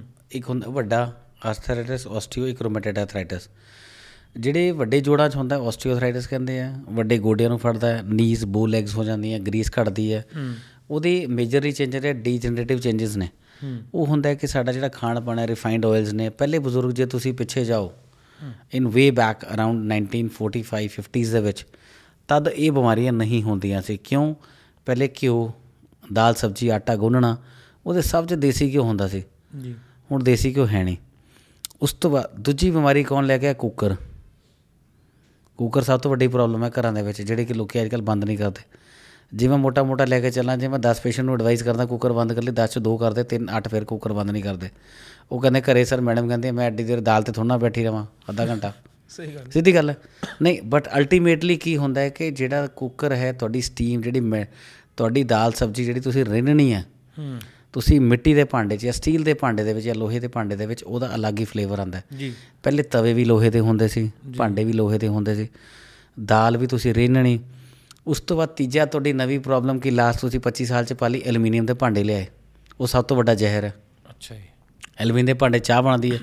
ਐਲੂਮੀਨੀਅਮ ਦੇ ਭਾਂਡੇ ਦੁੱਧ ਉਬਲਦੇ ਐਲੂਮੀਨੀਅਮ ਦੇ ਭਾਂਡੇ ਤੁਹਾਡੀ ਦਾਲ ਸਬਜ਼ੀ ਬਣਦੇ ਤੇ ਕੁੱਕਰ ਬਣਦੇ ਆ। ਹੁਣ ਲੇਟੈਸਟ ਲਾਸਟ ਈਅਰ ਤੋਂ ਮੈਂ ਕਈ ਵਾਰੀ ਕੁਝ ਐਡਸ ਮੈਨੂੰ ਗੋ ਥਰੂ ਹੋਈਆਂ। ਉਹਦੇ ਵਿੱਚ ਹੁਣ ਨਵੀਂ ਟੈਕਨੋਲੋਜੀ ਲਿਆਇਆ ਥੱਲੇ ਸਟੀਲ ਫਿਰ ਐਲੂਮੀਨੀਅਮ ਫਿਰ ਸਟੀਲ ਹੂੰ। I think you have gone through that ਆਇਆ ਆਇਆ ਆਈ ਗੱਲ? ਉਹ ਐਲੂਮੀਨੀਅਮ ਕੱਢਣਾ ਉਹਨਾਂ ਨੂੰ ਕਿਉਂ ਪੈ ਗਿਆ? ਕਿਉਂਕਿ ਐਲੂਮੀਨੀਅਮ ਦੇ ਲੋਕਾਂ ਨੂੰ ਡਰਾਬੈਕਸ ਨਜ਼ਰ ਆਉਣ ਲੱਗੇ। ਠੀਕ ਹੈ ਸਾਡੇ ਕੋਲ ਪੇਸ਼ੈਂਟਸ ਦਾ ਰਿਕਾਰਡ ਪਿਆ ਜਿਹੜੇ ਐਲੂਮੀਨੀਅਮ ਨਾਲ ਲੋਕਾਂ ਨੂੰ ਪੋਇਜ਼ਨਿੰਗ ਹੈ ਬਾਡੀ ਦੇ ਵਿੱਚ ਕਿੰਨੀ। ਉਹ ਐਡਮਿਟ ਤੱਕ ਹੋਏ ਹਸਪੀਟਲ ਹੀਮੋਗਲੋਬਿਨ ਬਿਲਕੁਲ ਥੱਲੇ ਆ ਗਿਆ ਉਹਨਾਂ ਦੇ ਨੇੜੇ। ਉਹ ਲੋਕਾਂ ਨੂੰ ਪਤਾ ਹੀ ਨਹੀਂ ਲੱਗਿਆ। ਸੋ ਐਲੂਮੀਨੀਅਮ ਹੌਲੀ ਹੌਲੀ ਤੁਹਾਡੀ ਬ੍ਰੇਨ ਬਾਡੀ ਸਾਰੀ ਨੂੰ ਖਾਂਦਾ ਹੈ। ਹੂੰ। ਉਸ ਤੋਂ ਬਾਅਦ ਪੰਜਵਾਂ ਕੀ ਕੀਤਾ ਅਸੀਂ? ਸਾਡੀ ਲਾਈਫ ਸਟਾਈਲ ਨਹੀਂ ਰਹੀ ਯੂਥ ਵਿੱਚ ਐਕਸਰਸਾਈਜ਼ ਨਹੀਂ ਰਹੀ। ਚੌਥਾ ਪੰਜਵੇਂ ਤੋਂ ਬਾਅਦ ਜੰਕ ਫੂਡ ਆ ਗਿਆ। ਮੋਟਾਪਾ ਵੱਧ ਗਿਆ ਹਜ਼ਮ ਨਹੀਂ ਹੋਇਆ। ਚਰਬੀ ਵੱਧ ਗਈ ਸ਼ੂਗਰ ਆਉਣ ਲੱਗੀ ਗੋਡਿਆਂ ਦੇ ਵਜ਼ਨ ਵੱਧ ਗਿਆ। 1 ਕਿਲੋ ਜ਼ਿਆਦਾ ਹੋਵੇ ਤੇ 10 ਗੁਣਾ ਤੁਹਾਡੇ ਗੋਡਿਆਂ ਤੇ ਪੈਂਦਾ ਹੈ। ਬੀਐਮਆਈ ਦੇ ਅਕੋਰਡਿੰਗਲੀ 1 ਕੇਜੀ ਜ਼ਿਆਦਾ ਤੇ 10 ਗੁਣਾ ਤੁਹਾਡੇ ਗੋਡਿਆਂ ਤੇ ਪੈਂਦਾ ਹੈ। ਮੋਟਾ ਸਾਬ। ਉਸ ਤੋਂ ਇਲਾਵਾ ਸਾਡੀ ਡਾਈਟ 'ਚ ਫਰੂਟ ਨਹੀਂ ਰਹਿ ਗਿਆ। ਹੁਣ ਪਾਈਨਐਪਲ ਹੀ ਕਹਿੰਦਾ ਦਾ ਨੈਚੁਰਲ ਫਰੂਟ ਹੈ ਤੁਹਾਡੇ ਜੋੜਾਂ ਦੀ ਦਰਦਾਂ ਦੀ ਸਵੈਲਿੰਗ ਘਟਾਉਂਦਾ ਹੈ। ਪਪੀਤਾ ਘਟਾਉਂਦਾ ਹੈ ਪਪੀਤਾ ਆਰਗੈਨਿਕ ਮਿਲਦਾ ਨਹੀਂ ਲੋਕਾਂ ਨੂੰ ਸਾਰਾ ਕੈਮੀਕਲ ਮਸਾਲੇ ਵਾਲਾ ਪਪੀਤਾ ਪੱਕਿਆ। ਹੂੰ। ਕੇਲਾ ਹੈ ਕੇਲਾ ਤਾਂ ਚੱਲ ਜੋੜਾਂ ਨੂੰ ਨਹੀਂ ਦਿੰਦੇ ਕੇਲਾ ਜੇ ਨੈਚੁਰਲ ਲੈ ਕੇ ਚੱਲੋ ਡਾਈਜੈਸ਼ਨ ਲਈ ਬਹੁਤ ਵਧੀਆ ਚੀਜ਼ ਹੈ। ਗਠੀਏ ਵਾਲੇ ਨੂੰ ਨਹੀਂ ਦੇਣਾ ਪਰ ਤੁਹਾਨੂੰ ਸਹੀ ਕੇਲਾ ਨਹੀਂ ਮਿਲਦਾ। ਘਰੇ ਉਗਾ ਲਓ ਜਾਂ ਤਾਂ ਘਰੇ ਲੋਕਾਂ ਨੂੰ ਕੋ ਉਗਾਉਣ ਸਰ ਕੋਲ ਟਾਈਮ ਨਹੀਂ ਆ। ਹੂੰ। ਤੁਸੀਂ ਆਪਣੀ ਹੈਲਥ ਲਈ ਤੁਹਾਡੇ ਕੋਲ ਟਾਈਮ ਨਹੀਂ ਤੇ ਬਿਮਾਰੀਆਂ ਤੇ ਆਪਣੇ ਆਪ ਆਉਣੀਆਂ। ਆਣੀਆਂ ਉਸ ਤੋਂ ਬਾਅਦ ਆਯੁਰਵੇਦ ਅਨੁਸਾਰ ਇਹ ਜਿਹੜਾ ਹੈ ਇਹਨੂੰ ਕਹਿੰਦੇ ਸੀ ਆਮ ਵਾਤ। ਆਮ ਮੀਨਸ ਟੌਕਸਿਨਸ ਪੈਦਾ ਹੋਣਾ ਵਾਤ ਮੀਨਸ ਵਾਯੂ। ਔਰ ਸੰਧੀਵਾਤ ਸੰਧੀ ਮਤਲਬ ਤੁਹਾਡੇ ਜੋੜ ਔਰ ਵਾਯੂ। ਤੁਹਾਡੇ ਜੋੜਾਂ 'ਚ ਹਵਾ ਨੇ ਖੁਸ਼ਕੀ ਨੇ ਵੱਧ ਕਰ ਲਿਆ ਤੇ ਗਰੀਸ ਘਟਾਤੀ। ਖੁਸ਼ਕੀ ਵੱਧ ਗਈ ਆਇਲ ਉੜ ਗਿਆ। ਠੀਕ ਹੈ। ਸੋ ਉਹ ਜੁਆਇੰਟ ਜਿਹੜਾ ਸੀ ਤੁਹਾਡਾ ਨੀ ਦਾ ਅਪਰ ਐਂਡ ਲੋਅਰ ਇਹ ਫੀਮਰ ਹੈ ਤੁਹਾਡਾ ਟੀਬੀਆ ਨੀਚੇ ਵਾਲਾ। ਉਹਦੀ ਗਰੀਸ ਘਟ ਗਈ। ਉਹ ਰਗੜ ਮਾਰਦਾ। ਉਹ ਗਰੀਸ ਘਟ ਗਈ ਸੈਨੋਵਿਲ ਫਲੂਇਡ ਨਿਕਲ ਗਿਆ। ਡਾਕਟਰ ਤੁਹਾਨੂੰ ਕੀ ਕਹੇਗਾ ਜੀ? ਤੁਹਾਨੂੰ ਜੀ ਮੈਂ ਟੀਕੇ ਲਾ ਦਿੰਦਾ ਗਰੀਸ ਵਾਲੇ ਗਰੀਸ ਵਾਲੀ ਗੋਲੀ ਲਾ ਦਿੰਦਾ। ਉਹ ਫ਼ਰਕ ਕਿੰਨਾ ਪੈਣਾ? 5 ਜਾਂ 10% ਜਾਂ ਆਇਲ ਮਸਾਜ ਕਰਨ ਕੇ ਉਹਦੇ ਨਾਲ ਮੂਵਮੈਂਟ ਘਟ ਗਈ ਸਵੈਲਿੰਗ ਈਜ਼ ਘਟ ਗਈ ਮੂਵਮੈਂਟ ਸਮੂਥ ਹੋ ਗਈ ਪੇਸ਼ੈਂਟ ਨੂੰ ਉਹਨਾਂ ਉੱਠਣਾ ਬੈਠਣਾ ਸੌਖਾ ਹੋ ਜਾਏਗਾ ਬਸ ਇਹ ਹੈ। But if you come towards Ayurveda ਉਹਦੇ ਪ੍ਰੋਪਰ ਪੰਚਕਰਮਾ ਟ੍ਰੀਟਮੈਂਟਸ ਅਸੀਂ ਦਿੰਦੇ ਆ ਠੀਕ ਹੈ। ਚੰਡੀਗੜ੍ਹ ਸਾਡਾ ਪੰਚਕਰਮਾ ਸੈਂਟਰ ਹੈ ਜਲੰਧਰ ਹੈ ਲੁਧਿਆਣਾ ਹਲੇ ਅਸੀਂ ਰੈਨੋਵੇਸ਼ਨ ਕਰਨੀ ਆ। ਠੀਕ ਹੈ। ਤੇ ਉਹਦੇ ਪ੍ਰੋਪਰ ਜਾਨੂ ਬਸਤੀ ਟ੍ਰੀਟਮੈਂਟ ਹੁੰਦਾ। ਗੋਡੇ ਦੇ ਆਲੇ ਦੁਆਲੇ ਨਾ ਆਟਾ ਰੱਖ ਕੇ ਪ੍ਰੋਪਰ ਆਇਲਸ ਭਰੇ ਜਾਂਦੇ ਸਾਡੇ ਸਪੈਸ਼ਲ ਆਇਲਸ ਹੁੰਦੇ ਨੇ। ਉਹਦੇ ਨਾਲ ਤੁਹਾਡੀ ਨੀਜ਼ ਨੂੰ ਮੂਵਮੈਂਟ ਸਮੂਥ ਹੋ ਜਾਂਦੀ ਹੈ। ਜੀ। ਫਿਰ ਤੁਹਾਡੀ ਕਮਰ ਜਿਹੜੀ ਲੋਅਰ ਬੈਕ ਰਹਿੰਦੀ ਹੈ ਉੱਥੇ ਕਟੀ ਵਸਤੀ ਦਿੱਤਾ ਜਾਂਦਾ ਹੈ ਜੁਆਇੰਟਸ ਨੂੰ ਸਟਰੈਂਥ ਦੇਣ ਲਈ। ਤੁਹਾਡੀ ਇੰਟਰਨਲ ਬੋਡੀ ਦੀ ਕਲੀਨਿੰਗ ਹੁੰਦੀ ਹੈ। ਕਲੀਨਿੰਗ ਬੋਡੀ ਹੋਣ ਨਾਲ ਬੋਡੀ ਹਲਕੀ ਹੁੰਦੀ ਹੈ। ਜਿਹਨੂੰ ਅਸੀਂ ਕਹਿੰਦੇ ਹਾਂ ਕਿ ਪੇਸ਼ੈਂਟ ਨੂੰ ਅਸੀਂ ਰੱਖਦੇ ਲੰਘਨ ਲੰਘਨ ਮੀਨਸ ਭੁੱਖੇ ਰਹਿਣਾ। ਇਹ ਵੀ ਇੱਕ ਬਹੁਤ ਵਧੀਆ ਆਰਟ ਹੈ। ਹਫ਼ਤੇ 'ਚ ਇੱਕ ਦਿਨ ਮੈਂ ਕਹਿੰਦਾ ਪੇਸ਼ੈਂਟ ਨੂੰ ਰਿਕਮੈਂਡ ਕਰਦਾ ਤੁਸੀਂ ਇੱਕ ਦਿਨ ਪੂਰਾ ਫਾਸਟਿੰਗ ਰੱਖ ਲਓ ਜਾਂ ਦੋ ਮੀਲ ਫਾਸਟਿੰਗ ਕਰ ਲਓ। ਠੀਕ ਹੈ। ਉਹਦੇ ਨਾਲ ਤੁਹਾਡੀ ਬਾਡੀ ਦੇ ਵਿੱਚ ਜਿੰਨਾ ਟੌਕਸਿਨਸ ਹੈ ਸਭ ਨਿਕਲਣੇ ਸ਼ੁਰੂ ਹੋ ਜਾਂਦੇ ਆ। ਉਸ ਦਿਨ ਸਿਰਫ ਤੁਸੀਂ ਐਲਕਲਾਈਨ ਪਲੇਨ ਵਾਟਰ ਕੱਚੀ ਲੱਸੀ ਲਓ ਜਾਂ ਸਾਦਾ ਪਾਣੀ ਪੀਓ। ਬਾਡੀ ਨੂੰ ਫਲਸ਼ ਆਊਟ ਕਰੋ। ਜਾਂ ਸਭ ਤੋਂ ਬੈਸਟ ਕੀ ਕਰਦਾ ਮੈਂ ਉਸ ਦਿਨ ਤੂੰ ਭਰਾਵਾ ਕੱਲੀ ਮੂੰਗੀ ਦਾਲ ਪੀ ਲਈ। ਉਹੀ ਪੂਰਾ ਦਿਨ ਉਹੀ ਪੀਣੀ ਆ। ਅੱਛਾ। ਤੁਸੀਂ ਦੋ ਦਿਨ ਟਰਾਈ ਕਰਕੇ ਦੇਖੋ ਤੁਸੀਂ ਤੇ ਤੀਜੇ ਦਿਨ ਫੋਨ ਕਰੋ ਯਾਰ ਮੇਰੀ ਬੋਡੀ ਲਾਈਟ ਹੋ ਗਈ। ਡਾਕਟਰ ਸਾਹਿਬ ਮਜ਼ਾ ਆ ਰਿਹਾ ਜ਼ਿੰਦਗੀ ਜੀਣ ਦਾ। ਸੋ ਇਟ ਇਹ ਤੁਹਾਡੇ ਫਾਰਮੂਲਾਜ਼ ਨੇ ਬਾਡੀ ਨੂੰ ਹੈਲਪ ਕਰਨ ਲਈ ਰੀਕਵਰ ਕਰਨ ਲਈ। ਤੇ ਜਿਹੜੀ ਵੀ ਦਾਲ ਸਬਜ਼ੀ ਖਾਣੇ ਤੁਹਾਡੇ ਉਹਦੇ ਚ ਨਮਕ ਅਜਵਾਇਨ ਅਦਰਕ ਲਸਣ ਐਦਾਂ ਦੀ ਚੀਜ਼ਾਂ ਹੋਣੀ ਚਾਹੀਦੀਆਂ। ਜਿਹੜੀ ਕਿ ਤੁਹਾਡੀ ਜਿਹੜੇ ਤੁਹਾਡੀ ਜੁਆਇੰਟਸ ਪੇਨ ਨੇ ਉਹਨੂੰ ਕਲੀਅਰ ਰੱਖਦੀ ਹੈ। ਦੋ ਮੈਂ ਸਮਝ ਸਕਦਾ ਹਾਂ ਕਿ ਧਾਰਮਿਕ ਹੋਣ ਕਰਕੇ ਕਈ ਲੋਕ ਲਸਣ ਅਦਰਕ ਨਹੀਂ ਯੂਜ਼ ਕਰਦੇ। ਜੀ। ਬਟ ਤੁਸੀਂ ਉਹਨੂੰ ਉਦਾਂ ਨਾ ਯੂਜ਼ ਕਰੋ। ਉਹਨੂੰ ਮੈਡੀਸਿਨਲ ਬੈਨੀਫਿਟ ਦੇਖੋ ਉਹਦੇ ਕਿੰਨੇ ਆ। ਜੀ। ਹੁਣ ਲਸਣ ਤੁਹਾਨੂੰ ਆਮ ਲਸਣ ਮਿਲੇਗਾ ਗੋਲ। ਆ ਸੌਰੀ ਨਾਰਮਲ ਗੱਟੀ ਲਸਣ ਨਹੀਂ ਲੈਣ ਜਾਂਦੇ ਹੋ। ਹਾਂਜੀ। ਪਰ ਮੈਂ ਪਹਾੜੀ ਗੋਲ ਲਸਣ ਰਿਕਮੈਂਡ ਕਰਦਾ। ਚਨੇ ਦੇ ਦਾਣੇ ਜਿੰਨਾ ਹੁੰਦਾ। ਹਾਂਜੀ ਹਾਂਜੀ ਹਾਂਜੀ। ਥੋੜਾ ਜਿਹਾ ਮਹਿੰਗਾ ਜ਼ਰੂਰ ਆਂਦਾ but. Try to get that ਲਸਣ ਖਾਲੀ ਪੇਟ ਇੱਕ ਲਸਣ ਖਾਦਾ ਹੋਵੇ ਛੋਟਾ। ਔਰ ਰੈਗੂਲਰ ਲਓ ਤੁਹਾਨੂੰ ਕੋਈ ਬਿਨਾਂ ਕੋਲੇਸਟ੍ਰੋਲ ਚਬਾਏ ਖਾ ਲਓ ਜਾਂ ਨਹੀਂ ਉਹਨੂੰ ਚੱਬ ਲਓ ਚੀ ਮੋਤੀ ਰੰਗ ਦਾ ਹੁੰਦਾ। ਹਾਂਜੀ ਹਾਂਜੀ ਦੇ- ਆਂਦੇ ਘਰੇ ਆਂਦੇ ਆ। ਪਹਾੜੀ ਕਸ਼ਮੀਰੀ ਲਸਣ ਕਹਿੰਦੇ ਨੇ ਪਹਾੜੀ ਗੋਲ ਲਸਣ। ਉਹ ਕਸ਼ਮੀਰੀ ਲਸਣ ਗੋਲ ਹੁੰਦਾ ਬਿਲਕੁਲ ਮੋਤੀ ਦਾਣੇ ਵਰਗਾ ਬਹੁਤ ਸੋਹਣਾ ਹੁੰਦਾ। ਤੇ ਅਸੀਂ ਪੇਸ਼ੈਂਟਸ ਨੂੰ ਨਾਨ ਨਾਰਮਲ ਅਸੀਂ ਆਪਣੇ ਵੱਲੋਂ ਕੰਪਲੀਮੈਂਟਰੀ ਵੀ ਦਿੰਦੇ ਆ। ਠੀਕ ਹੈ। ਉਹ ਲਸਣ ਲਓ ਅਰਜੁਨ ਦੀ ਛਾਲ ਹੈ। ਜੀ। ਅਰਜੁਨ ਦੀ ਛਾਲ ਤੁਹਾਡੀ ਜੋੜਾਂ ਲਈ ਬਹੁਤ ਵਧੀਆ ਹੈ ਪੇਟ ਲਈ ਵਧੀਆ ਹੈ ਬ੍ਰੇਨ ਲਈ ਵਧੀਆ ਹੈ ਹਾਰਟ ਦੇ ਲਈ ਵਧੀਆ ਹੁਣ ਜੇ ਤਾਂ ਆਪਾਂ ਸਰਦੀਆਂ ਦੀ ਗੱਲ ਕਰੀਏ ਆ ਸਰਦੀਆਂ ਦੇ ਜਿਹੜੇ ਟਾਈਮ ਹੈ ਦਸੰਬਰ ਜੀ। ਜਨਵਰੀ ਤੇ ਫਰਵਰੀ ਇਹ ਤਿੰਨ ਮਹੀਨੇ ਨੇ ਨਵੰਬਰ ਮਿਡ ਤੋਂ ਲਾ ਲਓ। ਉੱਥੇ ਅਰਜੁਨ ਦੀ ਛਾਲ ਮੈਂ ਦੁੱਧ 'ਚ ਕਹਿੰਦਾ ਕਾੜ ਕੇ ਪਿਲਾਓ ਬਜ਼ੁਰਗਾਂ ਨੂੰ। ਹਾਰਟ ਦੇ ਅਟੈਕ ਆਉਣ ਦੇ ਚਾਂਸ 50% ਘਟ ਜਾਣੇ। ਠੀਕ ਹੈ। M I myocardial infection conjunctive heart disease cardiac arrest patient ਬਚਦੇ ਆ ਉਹਦੇ ਤੋਂ। ਜੀ। ਅਰਜੁਨ ਛਾਲ ਦਾ ਕਾੜਾ ਪੇਸ਼ੈਂਟ ਨੂੰ ਆਪਣੇ ਬਜ਼ੁਰਗਾਂ ਨੂੰ ਤੁਸੀਂ ਜ਼ਰੂਰ ਪਿਲਾਓ। ਅਰਜੁਨ ਛਾਲ ਜੇ ਤੁਹਾਨੂੰ ਸਹੀ ਨਹੀਂ ਮਿਲਦੀ ਤੁਸੀਂ ਸਾਡੇ ਦਿੱਤੇ ਨੰਬਰਾਂ ਤੇ ਕਾਲ ਕਰਾ ਦਿਓ। ਤਾਂ ਕਿ ਪੇਸ਼ੈਂਟ ਨੂੰ ਇੱਕ ਬੈਸਟ ਆਰਗੈਨਿਕ ਚੀਜ਼ ਮਿਲੇ। ਜਦ ਉਹਦੀ ਰੀਚ ਉੱਥੇ ਤੱਕ ਪਹੁੰਚਦੀ ਹੈ ਪੇਸ਼ੈਂਟ ਹੈਲਦੀ ਹੁੰਦਾ ਹੈ ਜਿਹਦਾ ਸਾਡੀ એનર્ਜੀ ਹੈਬਿਲਿਟੀ ਆ ਅਸੀਂ ਕੋਵਿਡ ਦੇ ਵਿੱਚ ਕੱਢੀ ਸੀ। ਜੀ। ਪਰਮਾਤਮਾ ਦੀ ਮਿਹਰ ਸਦਕਾ ਮੈਂ ਉਹ ਸਾਡੇ ਕੋਲ ਇੱਕ ਪੇਸ਼ੈਂਟ ਆਏ and he was came with ਸਾਡੂ ਕਹਿੰਦੇ ਦੋ ਪਟ ਦੋ ਪੇਟੀ ਹਰਬਲ ਟੀ ਦੇ ਦਿਓ। ਜੀ। ਅਸੀਂ ਲਾਂਚ ਕੀਤੇ ਨੂੰ ਹਲੇ 3 ਮਹੀਨੇ ਹੋਏ ਹਨ ਤੇ ਕੋਵਿਡ ਦੇ ਵਿੱਚ ਉਹਨਾਂ ਨੇ ਕੋਵਿਡ ਤੋਂ ਪਹਿਲੇ ਹਰਬਲ ਟੀ ਵੈਸੇ ਸ਼ੁਰੂ ਕੀਤੀ ਉਹਨਾਂ ਨੂੰ ਪੇਸ਼ੈਂਟ ਸੀ ਸਾਡੇ ਟੇਸਟ ਕੀਤਾ ਉਹਨਾਂ ਨੇ। ਬੜੀ ਉਹਦੇ ਨਾ 8 ਚੀਜ਼ਾਂ ਨੇ 18 ਸੌਰੀ ਅਸ਼ਵਗੰਧਾ ਸ਼ਿਲਾਜੀ ਤਗਰ ਜੀ ਤੇ ਵੱਡੀ ਇਲਾਇਚੀ ਛੋਟੀ ਇਲਾਇਚੀ ਕਾਲੀ ਮਿਰਚ ਕਾਫੀ ਚੀਜ਼ਾਂ ਨੇ ਤੇ ਉਹ ਪੇਸ਼ੈਂਟ ਨੇ ਯੂਜ਼ ਕੀਤੀ ਤੇ ਕੋਵਿਡ ਉਸ ਵੇਲੇ ਆ ਗਿਆ ਫੈਬਰੀ ਦੇ ਵਿੱਚ ਜੀ ਤੇ ਫੋਰਚੂਨੇਟਲੀ ਕੋਵਿਡ ਚਲਦੇ ਚਲਦੇ ਉਹਨਾਂ ਦੀ ਫੈਕਟਰੀ ਵਿੱਚ ਨਾ ਟੈਸਟ ਹੋਏ ਸਾਰੇ ਜਣੇ ਦੇ ਦੇ ਵਰ ਅਰਾਊਂਡ 60 ਮੈਂਬਰਸ 59 ਜਾਂ 60 ਮੈਂਬਰ ਸੀ ਉਹਦੇ ਵਿੱਚੋਂ ਉਹ ਕੱਲਾ 네ਗੇਟਿਵ ਸੀ ਕੋਵਿਡ ਬਾਕੀ ਸਾਰੇ positive C and he was shocked he was he was shocked ਕਿ ਯਾਰ ਮੈਂ ਬਚ ਗਿਆ। ਮਤਲਬ ਉਹ ਇਮਿਊਨਿਟੀ ਤਾਂ ਸਟਰੋਂਗ ਸੀ ਉਹਦੀ એનર્ਜੀ ਲੈਵਲ ਅੱਛਾ ਸੀ। ਸਾਰੀ ਫੈਕਟਰੀ ਵਾਲੇ ਨੇ ਕਿਹਾ ਭਾਈ ਤੂੰ ਅਕੇਲਾ 네ਗੇਟਿਵ ਹੈ ਤੇਰੀ ਤੇਰੀ ਰਿਪੋਰਟ 네ਗੇਟਿਵ ਹੈ। ਈਵਨ ਜਿਹੜਾ ਉੱਥੇ ਦਾ ਮੈਨੇਜਰ ਸੀ ਉਹ ਵੀ ਪੋਜ਼ਿਟਿਵ ਅੱਛਾ। ਤੇ ਦੇ ਕਮ ਅਕ੍ਰੋਸ ਟੂ ਮੀ ਉਹਨਾਂ ਉਹਨਾਂ ਦਾ ਮੈਨੇਜਰ ਵੀ ਹੈ ਫੈਕਟਰੀ ਤੇ ਬੱਦੀ ਦੇ ਤੇ ਉਹ ਕਹਿੰਦੇ ਡਾਕਟਰ ਸਾਹਿਬ ਇਹਨਾਂ ਨੂੰ ਤੁਸੀਂ ਕਿਹੜਾ ਛੂ ਮੰਤਰ ਦਿੰਦੇ ਹੋ? ਫਿਰ ਮੈਂ ਪੁੱਛਿਆ ਤੁਸੀਂ ਲਾਸਟ 2 ਮਹੀਨੇ ਤੋਂ ਕੀ ਰੈਗੂਲਰ ਯੂਜ਼ ਕਰ ਰਹੇ ਹੋ? ਮੈਂ ਕਹਿੰਦੇ ਹਰਬਲ ਟੀ ਫਿਰ ਉਹ by the grace of God ਸਾਰਿਆਂ ਨੇ ਸਾਡੀ ਹਰਬਲ ਟੀ 15 ਦਿਨ ਯੂਜ਼ ਕੀਤੀ। ਐਂਡ ਦੇ ਕਮ ਅਕ੍ਰੋਸ ਇਮਿਊਨਿਟੀ ਸਟਰੋਂਗ ਹੋ ਗਈ। ਕਹਿੰਦੇ ਜੀ ਸਾਡੇ ਰਿਪੋਰਟਾਂ ਵੀ ਫਸਟ ਕਲਾਸ ਹੋ ਗਈਆਂ। ਤੁਸੀਂ ਕੋਵਿਡ ਦੀ ਗੱਲ ਕੀਤੀ। That comes out with your immunity ਅਸੀਂ ਆਪਣੀ ਬਾਡੀ ਨੂੰ ਕਿਉਂਕਿ ਜਿਹੜੀ ਸਾਡੀ ਹਰਬਲ ਟੀ ਉਹਦੇ ਚ ਅਰਜੁਨ ਵੀ ਹੈ। ਠੀਕ ਹੈ। ਅਰਜੁਨ ਕੀ ਕਰਦੀ ਐਂਟੀਸੈਪਟਿਕ ਹੈ ਐਂਟੀਬੈਕਟੀਰੀਅਲ ਪ੍ਰੋਪਰਟੀਜ਼ ਹੈ ਅਸ਼ਵਗੰਧਾ ਹੈ ਉਹ ਬਹੁਤ ਵਧੀਆ ਐਂਟੀਬਾਇਓਟਿਕ ਹੈ ਨੈਚੁਰਲ ਸੋਰਸ ਹੈ। ਹੁਣ ਸਾਡੇ ਕੋਲ ਅਸੀਂ ਅਸ਼ਵਗੰਧਾ ਐਕਸਟ੍ਰੈਕਟਸ ਵੀ ਬਣਾਉਂਦੇ ਹਾਂ। ਕਈ ਪੇਸ਼ੈਂਟਸ ਕਹਿੰਦੇ ਅਸੀਂ ਅਸ਼ਵਗੰਧਾ ਐਕਸਟ੍ਰੈਕਟ ਕਈ ਕੰਪਨੀਆਂ ਦਾ ਯੂਜ਼ ਕੀਤਾ ਸਾਨੂੰ ਫ਼ਰਕ ਹੀ ਨਹੀਂ ਪਿਆ। ਉਹ ਕਹਿੰਦੇ ਯੋਗੀ ਜੀ ਤੁਹਾਡੇ ਕੈਪਸੂਲ ਦੀ ਤਿੰਨ ਖੁਰਾਕਾਂ ਖਾਂਦੇ ਸਾਡਾ ਆਈਟੀ ਸੈਕਟਰ ਦੇ ਬੱਚੇ ਨੇ। ਉਹ ਕੰਪਲੀਮੈਂਟ ਦੇ ਕੇ ਜਾਂਦੇ ਕਹਿੰਦੇ ਸਰ ਸਾਡੀ ਵਿਜ਼ਨ ਵੀ ਠੀਕ ਹੋਣ ਲੱਗੇ ਅੱਛਾ ਜੀ। ਕਿਉਂਕਿ ਆਈਟੀ ਸੈਕਟਰ ਦਾ ਕੰਮ ਹੀ ਵਿਜ਼ਨ ਦਾ ਜੀ ਜੀ ਜੀ। ਐਂਡ ਦੇ ਵਰ ਸੋ ਹੈਪੀ ਸੋ ਮੈਨੂੰ ਖੁਸ਼ੀ ਹੁੰਦੀ ਹੈ ਕਿ ਅਸੀਂ ਵੱਧ ਤੋਂ ਵੱਧ ਚੰਗੇ ਨੁਸਖੇ ਕੱਢੀਏ ਜਿਹਦੇ ਨਾਲ ਤੁਹਾਨੂੰ ਨੈਚੁਰਲ ਹੈਲਥ ਤੁਹਾਡੀ ਸਹੀ ਰਵੇ ਔਰ ਤੁਹਾਨੂੰ ਕੈਮੀਕਲ ਵੱਲ ਨਾ ਜਾਣਾ ਪਵੇ। ਉਹ ਚੀਜ਼ ਹੈ। ਜੀ ਮਤਲਬ ਇਹ ਆਪਣੇ ਜਿਹੜੇ ਪੂਰਵਜ ਹੈਗੇ ਨੇ ਚਰਕ ਹਾਂ ਹੈ ਨਾ ਜਨਾ ਚਰਕ ਸਹੀ ਤਾਂ ਮੈਂ ਤਾਂ ਕਹਿੰਦਾ ਬਾਗਵੜ ਜੀ ਨੇ ਉਹਨਾਂ ਨੇ ਬਹੁਤ ਅੱਛਾ ਗਿਆਨ ਦਿੱਤਾ ਹੈ ਸੁਸ਼ਰੁਤ ਨੇ ਫਾਦਰ ਆਫ ਸਰਜਰੀ ਜੀ ਚਰਕ ਜੀ ਹੋ ਗਏ ਫਾਦਰ ਆਫ ਮੈਡੀਸਨ ਤੇ ਉਹਨਾਂ ਨੇ ਜਿਹੜੇ ਅੱਜ 10000 ਸਾਲ ਪਹਿਲੇ ਨੁਸਖੇ ਲਿਖੇ ਉਹ ਅੱਜ ਦੀ ਡੇਟ 'ਚ ਵੀ ਐਪਲੀਕੇਬਲ ਹੈ ਮੈਂ ਉਹਨਾਂ ਦੀ ਨਾ ਬੁੱਕਸ ਚਰਕ ਸੰਹਿਤਾ ਸੁਸ਼ਰੁਤ ਸੰਹਿਤਾ ਮੈਂ। ਚਲੋ ਮੈਂ ਸਮਝਦਾ ਮੈਂ ਨਾ ਲੇਕਿਨ ਉਹ ਲੈਂਗੁਏਜ ਹੀ ਇਦਾਂ ਦੀ ਹੈ ਕਿ ਉਹ ਬਹੁਤ ਮੁਸ਼ਕਿਲ ਹੈ ਸਮਝਣਾ ਫਿਰ ਮੈਂ ਕਿਹਾ ਚਲੋ ਬਿਕੋਜ਼ ਸੰਸਕ੍ਰਿਤ ਹਾਂ ਆਪਾਂ ਕਿਸੇ ਖਾਨਦਾਨੀ ਵੈਦ ਨੂੰ ਹੀ ਬੁਲਾਉਂਦੇ ਆ। ਨਹੀਂ ਉਹਨਾਂ ਤੋਂ ਥੈਂਕ ਯੂ ਇਹ ਸਮਝਦੇ ਆ। ਨਹੀਂ ਥੈਂਕ ਯੂ ਜੀ ਥੈਂਕ ਯੂ ਤੇ ਸਰ ਆਪਾਂ ਜਿੱਦਾਂ ਤੁਸੀਂ ਗੱਲ ਕੀਤੀ ਕੋਵਿਡ ਦੀ ਤੇ ਤੁਸੀਂ ਮੈਨੂੰ ਹੁਣੇ ਪੋਡਕਾਸਟ ਸ਼ੁਰੂ ਹੋਣ ਤੋਂ ਪਹਿਲਾਂ ਵੀ ਦੱਸ ਰਹੇ ਸੀ ਕਿ ਕੋਵਿਡ ਦਾ ਹੁਣ ਦੁਬਾਰਾ ਹੁਣ ਦੁਬਾਰਾ ਵੇਰੀਐਂਟ ਆ ਗਿਆ। ਇਟਸ ਮੀਨ ਕੀ ਕੇਰਲਾ ਕੀ ਹੈ ਕੀ ਸਰ? ਕੇਸ ਕੀ ਹੈ? ਉਹ ਇਹਦੇ ਵਿੱਚ ਕੀ ਕਿ ਉਹਨਾਂ ਨੇ ਹੁਣ ਵੇਰੀਐਂਟ ਜਿਹੜਾ ਕੱਢਿਆ ਉਹਨਾਂ ਨੋਟੀਫਿਕੇਸ਼ਨ ਦਿੱਤੀਆਂ। ਹੁਣ ਦੇਖੋ ਗਵਰਨਮੈਂਟ ਨੋਟੀਫਿਕੇਸ਼ਨਸ ਕੀ ਦਿੰਦੀਆਂ ਨੇ? ਰੂਲਸ ਐਂਡ ਰੈਗੂਲੇਸ਼ਨਸ ਦੇ ਨਾਲ। ਬਸ ਆਪਾਂ ਇਹ ਕਿ ਮੇਨ ਕਿ ਇਮਿਊਨਿਟੀ ਅੱਛੀ ਸਟਰੋਂਗ ਰੱਖੀ ਹੈ। ਤੇ ਕੀ ਕੀ ਹੁਣ ਇਸ ਟਾਈਮ ਕੀ ਲੋਕੀ ਧਿਆਨ ਰੱਖਣ? ਜਿੱਦਾਂ ਹੁਣ ਪਤਾ ਨਹੀਂ ਰੱਬ ਨਾ ਕਰੇ ਵੈਸੇ ਹੋਵੇ ਕੁਝ ਵੀ ਇਦਾਂ ਦਾ ਬਟ ਇਨ ਕੇਸ ਅਗਰ ਇਹ ਆਊਟਬ੍ਰੇਕ ਹੋਇਆ ਇਹ ਦੁਬਾਰਾ ਉਦਾਂ ਹੀ ਫੈਲਿਆ ਜਿੱਦਾਂ ਪਿਛਲਾ ਸਿੰਪਟਮ ਦੇਖੋ ਤਕਰੀਬਨ ਇਹ ਹੈ ਕਿ ਹੈਡੇਕ ਹੈ ਜੁਆਇੰਟਸ ਪੇਨ ਹੈ ਬਾਡੀ ਨੂੰ ਉਹਨੇ ਗ੍ਰਿਪ ਕਰਨਾ ਹੈ ਨਾ ਇਮਿਊਨਿਟੀ ਤੇ ਉਹਨੇ ਅਟੈਕ ਕਰਨਾ। ਜਿਹਦੀ ਇਮਿਊਨਿਟੀ ਸਟਰੋਂਗ ਹੈ ਉਹਨੂੰ ਕੋਈ ਪ੍ਰੋਬਲਮ ਨਹੀਂ ਹੈ। ਜਿਹਦੀ ਇਮਿਊਨਿਟੀ ਸਟਰੋਂਗ ਨਹੀਂ ਹੈ ਉਹ ਪ੍ਰੋਬਲਮ ਚ ਆਏਗਾ ਹੈਗਾ ਇਮਿਊਨਿਟੀ ਨਾ ਸਟਰੋਂਗ ਹੋਲੇ ਦੇ ਬੰਦੇ ਕਿਹੜੇ ਨੇ? ਜਿਹੜੇ ਸ਼ੂਗਰ ਦੇ ਬਲੱਡ ਪ੍ਰੈਸ਼ਰ ਦੇ ਥਾਇਰਾਇਡ ਦੇ ਹਨਾ? ਆਪਣੇ ਆਪ ਨੂੰ ਬੋਡੀ ਨੂੰ ਇਮਿਊਨ ਸਿਸਟਮ ਨੂੰ ਰਿਸਪੌਂਸ ਕਰੋ ਵਾਕ ਕਰੋ ਡਾਈਜੈਸਟਿਵਲੀ ਆਪਣੇ ਆਪ ਨੂੰ ਹੈਲਦੀ ਕਰੋ ਜੂਸ ਫਰੂਟਸ ਲਓ એનર્ਜੀ ਲੈਵਲ ਆਪਣਾ ਅੱਛਾ ਰੱਖੋ ਬੈਟਰ ਲੈਵਲ ਤੇ। ਔਰ ਜਿੰਨੀ ਤੁਸੀਂ ਬਰੀਥਿੰਗ ਐਕਸਰਸਾਈਜ਼ ਕਰਦੇ ਹੋ ਬ੍ਰੇਨ ਨੂੰ ਆਕਸੀਜਨ ਦੇਣੀ ਬਹੁਤ ਜ਼ਰੂਰੀ ਆ। ਜੀ। Once you keep your brain strong you will be 올 the ways done ਹੈ। ਤੁਹਾਨੂੰ ਕੋਈ ਮੁਸ਼ਕਲ ਨਹੀਂ ਆਂਦੀ ਬਿਕੋਜ਼ ਜੇ ਤੁਹਾਡਾ ਬ੍ਰੇਨ ਸਟਰੋਂਗ ਨਹੀਂ ਹੈ ਮੈਂਟਲੀ ਤੁਹਾਨੂੰ ਸਟਰੋਂਗ ਹੋਣਾ ਬਹੁਤ ਜ਼ਰੂਰੀ ਹੈ। ਮੈਂਟਲੀ ਸਟਰੋਂਗ ਹੁੰਦੇ ਹੋ ਤਾਂ ਤੁਹਾਡੇ ਹਾਰਮੋਨਸ ਬਹੁਤ ਸੋਹਣੇ ਕੰਮ ਕਰਦੇ ਆ। ਤੇ ਬਹੁਤ ਸੋਹਣੇ ਕੰਮ ਕਰਦੇ ਸਾਰਾ ਦਿਨ ਤੁਸੀਂ ਕਹਣਾ ਭਾਈ ਚੱਲੀ ਚੱਲ। ਤੇ ਸਰ ਜਿੱਦਾਂ ਆਪਣਾ ਆਯੁਰਵੇਦ ਹੈ ਹਨਾ ਹੁਣ ਲੋਕੀ ਸਮਝ ਰਹੇ ਨੇ ਕਿ ਕਿ ਇਹ ਐਕਚੁਅਲ ਚ ਬਹੁਤ ਜ਼ਿਆਦਾ ਸਾਇੰਟੀਫਿਕ ਹੈ। ਹਨਾ ਕਿ ਮਤਲਬ ਹੁਣ ਲੋਕਾਂ ਨੂੰ ਰਿਅਲਾਈਜ਼ ਹੋਣਾ ਸ਼ੁਰੂ ਹੋ ਗਿਆ ਕਿ ਯਾਰ ਇਹ ਬਹੁਤ ਜ਼ਿਆਦਾ ਵਧੀਆ ਕੰਮ ਮਤਲਬ it was ahead of its time Ayurveda sir ਮੈਂ ਲੈ ਕੇ ਚੱਲਾਂ ਨਾ ਕਿ ਇੱਕ ਐਦਾਂ ਦਾ ਸਮੁੰਦਰ ਹੈ ਨਾ ਜਿਹਦੇ 'ਚ ਕੋਈ ਉਹਦਾ ਐਂਡ ਨਹੀਂ ਹੈ। ਮੈਂ ਕਈ ਵਾਰੀ ਆਪਣੇ ਮਤਲਬ ਇਟਸ ਬੀਨ ਮੈਨੂੰ 20 ਇਅਰਸ ਹੋ ਗਏ ਪਾਸ ਆਊਟ ਨੂੰ 22 23 ਸਾਲ ਸੌਰੀ ਤੇ ਮੈਂ ਅੱਜ ਵੀ ਕੁਝ ਚੀਜ਼ਾਂ ਦੁਬਾਰਾ ਆਪਣੀ ਬੁੱਕਸ ਦੇ ਵਿੱਚ ਰਿਵਾਈਵ ਕਰਕੇ ਪੜ੍ਹਦਾ ਨਾ ਮੈਂ ਲੱਗਦਾ ਯਾਰ ਸ਼ਾਇਦ ਮੈਂ ਫਿਰ ਕੁਝ ਭੁੱਲ ਗਿਆ ਪਿਛਲਾ ਛੱਡਦਾ ਉਹ ਹਰ ਵਾਰੀ ਕੁਝ ਨਿਆ ਨਵਾਂ ਹੀ ਸਮਝ ਚੱਲਦੀ ਹੈ ਕਿ ਨਹੀਂ ਯਾਰ ਅੱਜ ਉਸ ਵੇਲੇ ਦਾ ਐਕਸਪੀਰੀਅੰਸ ਜੇ ਮੈਂ 5 ਸਾਲ ਪਹਿਲੇ ਉਸ ਚੈਪਟਰ ਨੂੰ ਪੜ੍ਹਿਆ ਸੀ। ਅੱਜ ਮੈਂ 5 ਸਾਲ ਬਾਅਦ ਪੜ੍ਹਦਾ ਉਸ ਚੈਪਟਰ ਨੂੰ ਅਲੱਗ ਉਹ ਮੈਨੂੰ ਇੱਕ ਨਵਾਂ ਐਕਸਪੀਰੀਅੰਸ ਨਾਲ ਮਿਲਦਾ।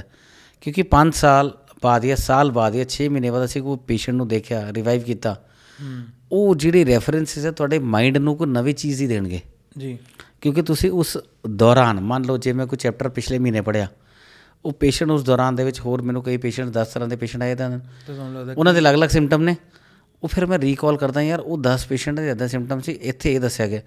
ਉਹ ਫਿਰ ਕੰਪੈਰੀਟਿਵ ਸਟੱਡੀ ਉੱਥੇ ਉਹਦੇ ਨਾਲ ਜਾ ਕੇ ਕੋਰਿਲੇਟ ਕਰਦੀ ਹੈ ਕਿ ਯਾਰ ਇੱਧਰ ਇਹ ਚੀਜ਼ ਆਈ।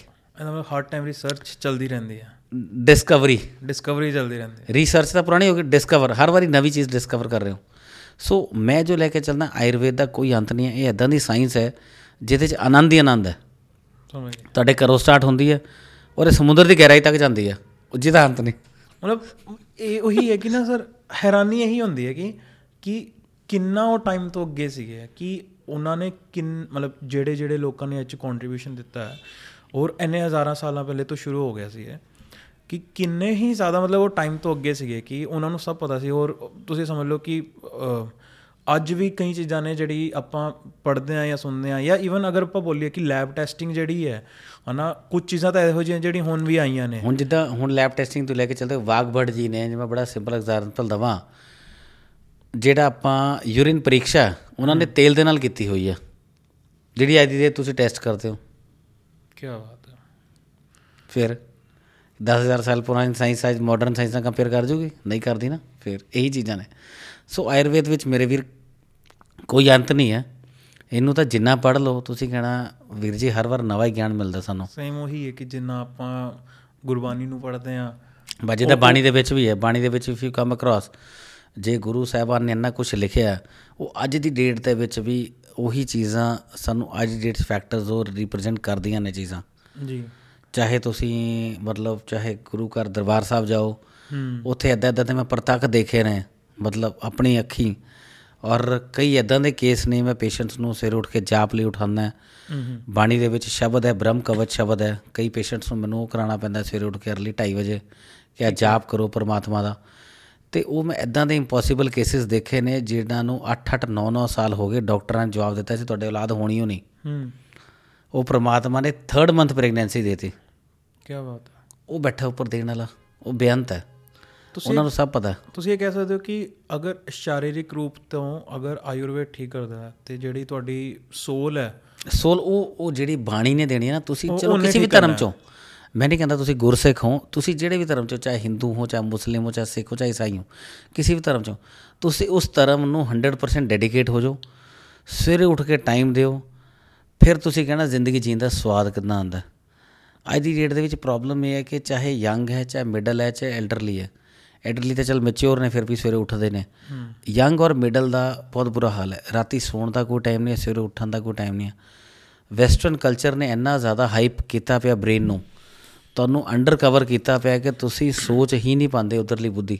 ਤੁਸੀਂ ਆਕੂਪਾਈਡ ਹੋ। ਆਕੂਪਾਈਡ ਕਿਤੇ ਜੋ ਫੋਨ ਦੇ ਵਿੱਚ। ਜੀ। ਆ ਗੈਜਟਸ ਦੇ ਵਿੱਚ ਆਕੂਪਾਈਡ ਹੋ। ਜੀ। ਆਪਣੀ ਲਾਈਫ ਨੂੰ ਤੁਸੀਂ ਸਪੇਸ ਕਰਕੇ ਦੇਖੋ ਕਿੰਨਾ ਮਜ਼ਾ ਆਉਂਦਾ। ਤੁਸੀਂ ਹੁਣ ਮੈਂ ਬੜਾ ਸਧਾਰਨ ਐਗਜ਼ਾਮਪਲ ਦਿੰਦਾ ਮੇਰੀ ਗੱਲ ਸ਼ਾਇਦ ਕਿਤੇ ਗਲਤ ਪਾਸੇ ਨਾ ਚੱਲ ਜੇ। ਨਹੀਂ ਨਹੀਂ। ਪਿੱਛੇ ਇੱਕ ਵਾਰੀ ਉਹ ਜਿਹੜਾ ਇਹ ਹਰਿਆਣੇ ਹੋਇਆ ਸੀ ਰਾਮ ਰਹੀਮ ਜੀ ਵਾਲਾ। ਜੀ। ਐਪੀਸੋਡ ਹੈ ਜੀ। ਉਹਨਾਂ ਦਿਨਾਂ 'ਚ ਤਿੰਨ ਦਿਨ ਫੋਨ ਬੰਦ ਸੀ। ਜੀ। ਸਭ ਦੇ ਨੈਟ ਬੰਦ ਸੀ ਚੰਡੀਗੜ੍ਹ ਵਾਲੇ ਪਾਸੇ ਸਾਨੂੰ ਪਤਾ ਸਾਡਾ। ਮੈਂ ਮੈਂ ਉੱਥੇ ਹੀ ਸੀਗਾ। ਤੇ ਨਹੀਂ ਵੀ ਮੈਂ ਆਪਣੇ ਦੱਸ ਰਿਹਾ ਸਾਡਾ ਮੈਂ ਚੰਡੀਗੜ੍ਹ ਹੀ ਸੀਗਾ ਉਦੋਂ। ਤੇ ਕਾਫੀ ਵੱਡਾ ਇਸ਼ੂ ਹੋਇਆ ਸੀ ਜਦੋਂ ਉਹ ਉਹਨਾਂ ਦਾ ਪ੍ਰੋਜੈਕਟ ਆਣਾ ਸੀਗਾ। ਜਦ ਅਰੈਸਟ ਅਰੈਸਟ ਹੋਈ ਸੀ। ਅਰੈਸਟ ਹੋਣ ਤੋਂ ਪਹਿਲਾਂ ਜਦ ਸਾਰੇ ਆਰਡਰਸ ਆਣੇ ਸੀ ਉਹਨਾਂ ਨੂੰ। ਜੀ ਜੀ ਜੀ। ਕੋਰਟ ਦੇ ਹੁਕਮ ਆਣੇ ਸੀ ਹਨਾ? ਜਿਹੜੇ ਉਸ ਵੇ ਰਿਜ਼ਲਟ ਆਣੇ ਸੀ। ਤੇ ਯੂ ਵਾਂਟ ਇਮੇਜਿਨ ਜਿਹੜਾ ਉਹ 2 ਦਿਨ ਨੈਟ ਬੰਦ ਰਿਹਾ ਫੋਨ ਬੰਦ ਰਹੇ ਮੈਂ ਕਹਿੰਦਾ ਜ਼ਿੰਦਗੀ ਦਾ ਆਨੰਦ ਸੀ ਉਹ। ਜੀ। ਸਾਡੇ ਸਟਾਫ ਇੰਨੇ ਈਜ਼ੀ ਸਾਡੀ ਐਵਰੇਜ ਅਸੀਂ ਮੈਂ ਲੈ ਕੇ ਚੱਲਾਂ ਪਰਮਾਤਮਾ ਦੀ ਮਿਹਰ ਸਦਕਾ ਸਾਡੇ ਸਿਸਟਮ ਦੇ ਉੱਪਰ ਰੋਜ਼ ਦੀ 300 ਤੋਂ 400 ਕਾਲ ਡ੍ਰੌਪ ਹੁੰਦੀ ਹੈ। ਹੂੰ। ਕਈ ਵਾਰੀ ਸਰ ਇੱਕ ਇੱਕ ਦਿਨ ਦੀ 650 ਕਾਲ ਡ੍ਰੌਪ ਹੁੰਦੀ ਹੈ 650 ਕਾਲ ਬੱਚੇ ਥੱਕ ਜਾਂਦੇ ਆ। ਤੇ ਉਹ ਦਿਨਾਂ 'ਚ ਮੈਨੂੰ ਯਾਦ ਹੈ ਬੱਚਿਆਂ ਕੋਲ ਮੇਰੇ ਕੋਲ ਐਂਟੈਂਟਿਵਲੀ 300 400 ਕਾਲ ਸੀ ਤੇ ਬੱਚੇ ਦੋ ਦਿਨ ਰੈਸਟ ਦੇ ਸੀ ਕਹਿੰਦੇ ਸਰ ਮਜ਼ਾ ਹੀ ਆ ਗਿਆ। ਬ੍ਰੇਕ ਵੀ ਮਿਲਣਾ ਚਾਹੀਦਾ ਹਾਂ ਕੰਮ ਉਹ ਤੋਂ। ਬ੍ਰੇਕ ਨਹੀਂ ਚਲੋ ਠੀਕ ਹੈ ਜੋ ਪ੍ਰਮਾਤਮਾ ਨੇ ਕੀਤਾ ਵਕਤ ਸਹੀ। ਜੀ। ਬਟ ਉਹ ਦੇਖੋ ਸਭ ਤੋਂ ਵੱਡੀ ਗੱਲ ਮੇਰਾ ਐਗਜ਼ਾਮਪਲ ਦੇਣ ਦਾ ਹੈ ਕਿ ਉਹ ਬ੍ਰੇਕ ਦੀ ਗੱਲ ਨਹੀਂ ਕਰਦਾ ਮੈਂ। ਜੀ। ਜਿਹੜਾ ਉਹ ਬ੍ਰੇਕ ਮਿਲਿਆ ਤੁਹਾਡੇ ਬ੍ਰੇਨ ਨੂੰ ਰੈਸਟ ਮਿਲੀ। ਪੁਆਇੰਟ ਟੂ ਬੀ ਨੋਟਡ ਜਿਹੜਾ ਲੌਜੀਕ ਹੈ ਕਿ ਇਹ ਕਿ ਬ੍ਰੇਨ ਨੂੰ ਰੈਸਟ ਮਿਲੇ ਤੁਸੀਂ ਚਾਰ ਗੱਲਾਂ ਨਵੀਆਂ ਸੋਚ ਸਕਦੇ ਹੋ। ਜੀ। ਜੇ ਤੁਸੀਂ ਆਕੂਪਾਈਡ ਰਹੋਗੇ ਆਪਣੇ 10 ਕੰਮ ਦੇ ਵਿੱਚ ਤੁਸੀਂ ਅਗਲਾ ਕਿੱਦਾਂ ਸੋਚੋਗੇ? ਹੂੰ ਤਾਂ ਹੀ ਕਹਿੰਦਾ ਕਿ ਸਵੇਰੇ ਅਰਲੀ ਉੱਠਣਾ ਹੈ ਨਿਤਨੇਮ ਨਾਲ ਜੁੜੇ ਆਰਾਮ ਨਾਲ ਖੁੱਲੀ ਜਗ੍ਹਾ 'ਚ ਪਾਰਕ ਜਾ ਕੇ ਬੈਠੋ ਕਿਤੇ ਆਰਾਮ ਨਾਲ ਸੈਰ ਕਰੋ ਆਪਣੇ ਆਪ ਨੂੰ ਅੱਧਾ ਪੌਣਾ ਘੰਟਾ ਇਕੱਲੇ ਦਿਓ। ਹੂੰ। Nobody is with you or even go with your partner discuss the better things future ਜੋ ਪ੍ਰੈਜ਼ੈਂਟ ਚੱਲ ਰਿਹਾ ਹੈ ਘਰਾਂ ਦੇ ਵਿੱਚ ਚੰਗੀਆਂ ਗੱਲਾਂ ਵੀ ਹੁੰਦੀਆਂ ਮਾੜੀਆਂ ਵੀ ਹੁੰਦੀਆਂ ਅਸੀਂ 네ਗੇਟਿਵ ਵੱਲ ਨਹੀਂ ਜਾਣਾ। ਅਸੀਂ ਪੋਜ਼ਿਟਿਵ ਸੋਚਣਾ ਅਸੀਂ ਪੂਰੇ ਦਿਨ 'ਚ ਕੀਤਾ ਕੀ ਹੈ? ਜੀ। ਕਦੇ ਵੀ ਰਾਤ ਨੂੰ ਸੌਣ ਵੇਲੇ ਨਾ ਇੱਕ ਵਾਰੀ ਚੀਜ਼ ਸੌਣ ਤੋਂ ਪਹਿਲਾਂ ਮੈਂ ਹਰ ਇੱਕ ਨੂੰ ਰਿਕੁਐਸਟ ਕਰਦਾ ਸੌਣ ਤੋਂ ਪਹਿਲਾਂ ਨਾ ਪੂਰੇ ਦਿਨ ਦਾ ਇਵੈਲੂਏਟ ਕਰੋ ਪੂਰੇ ਦਿਨ 'ਚ ਕੀ ਕੀਤਾ। ਹੂੰ।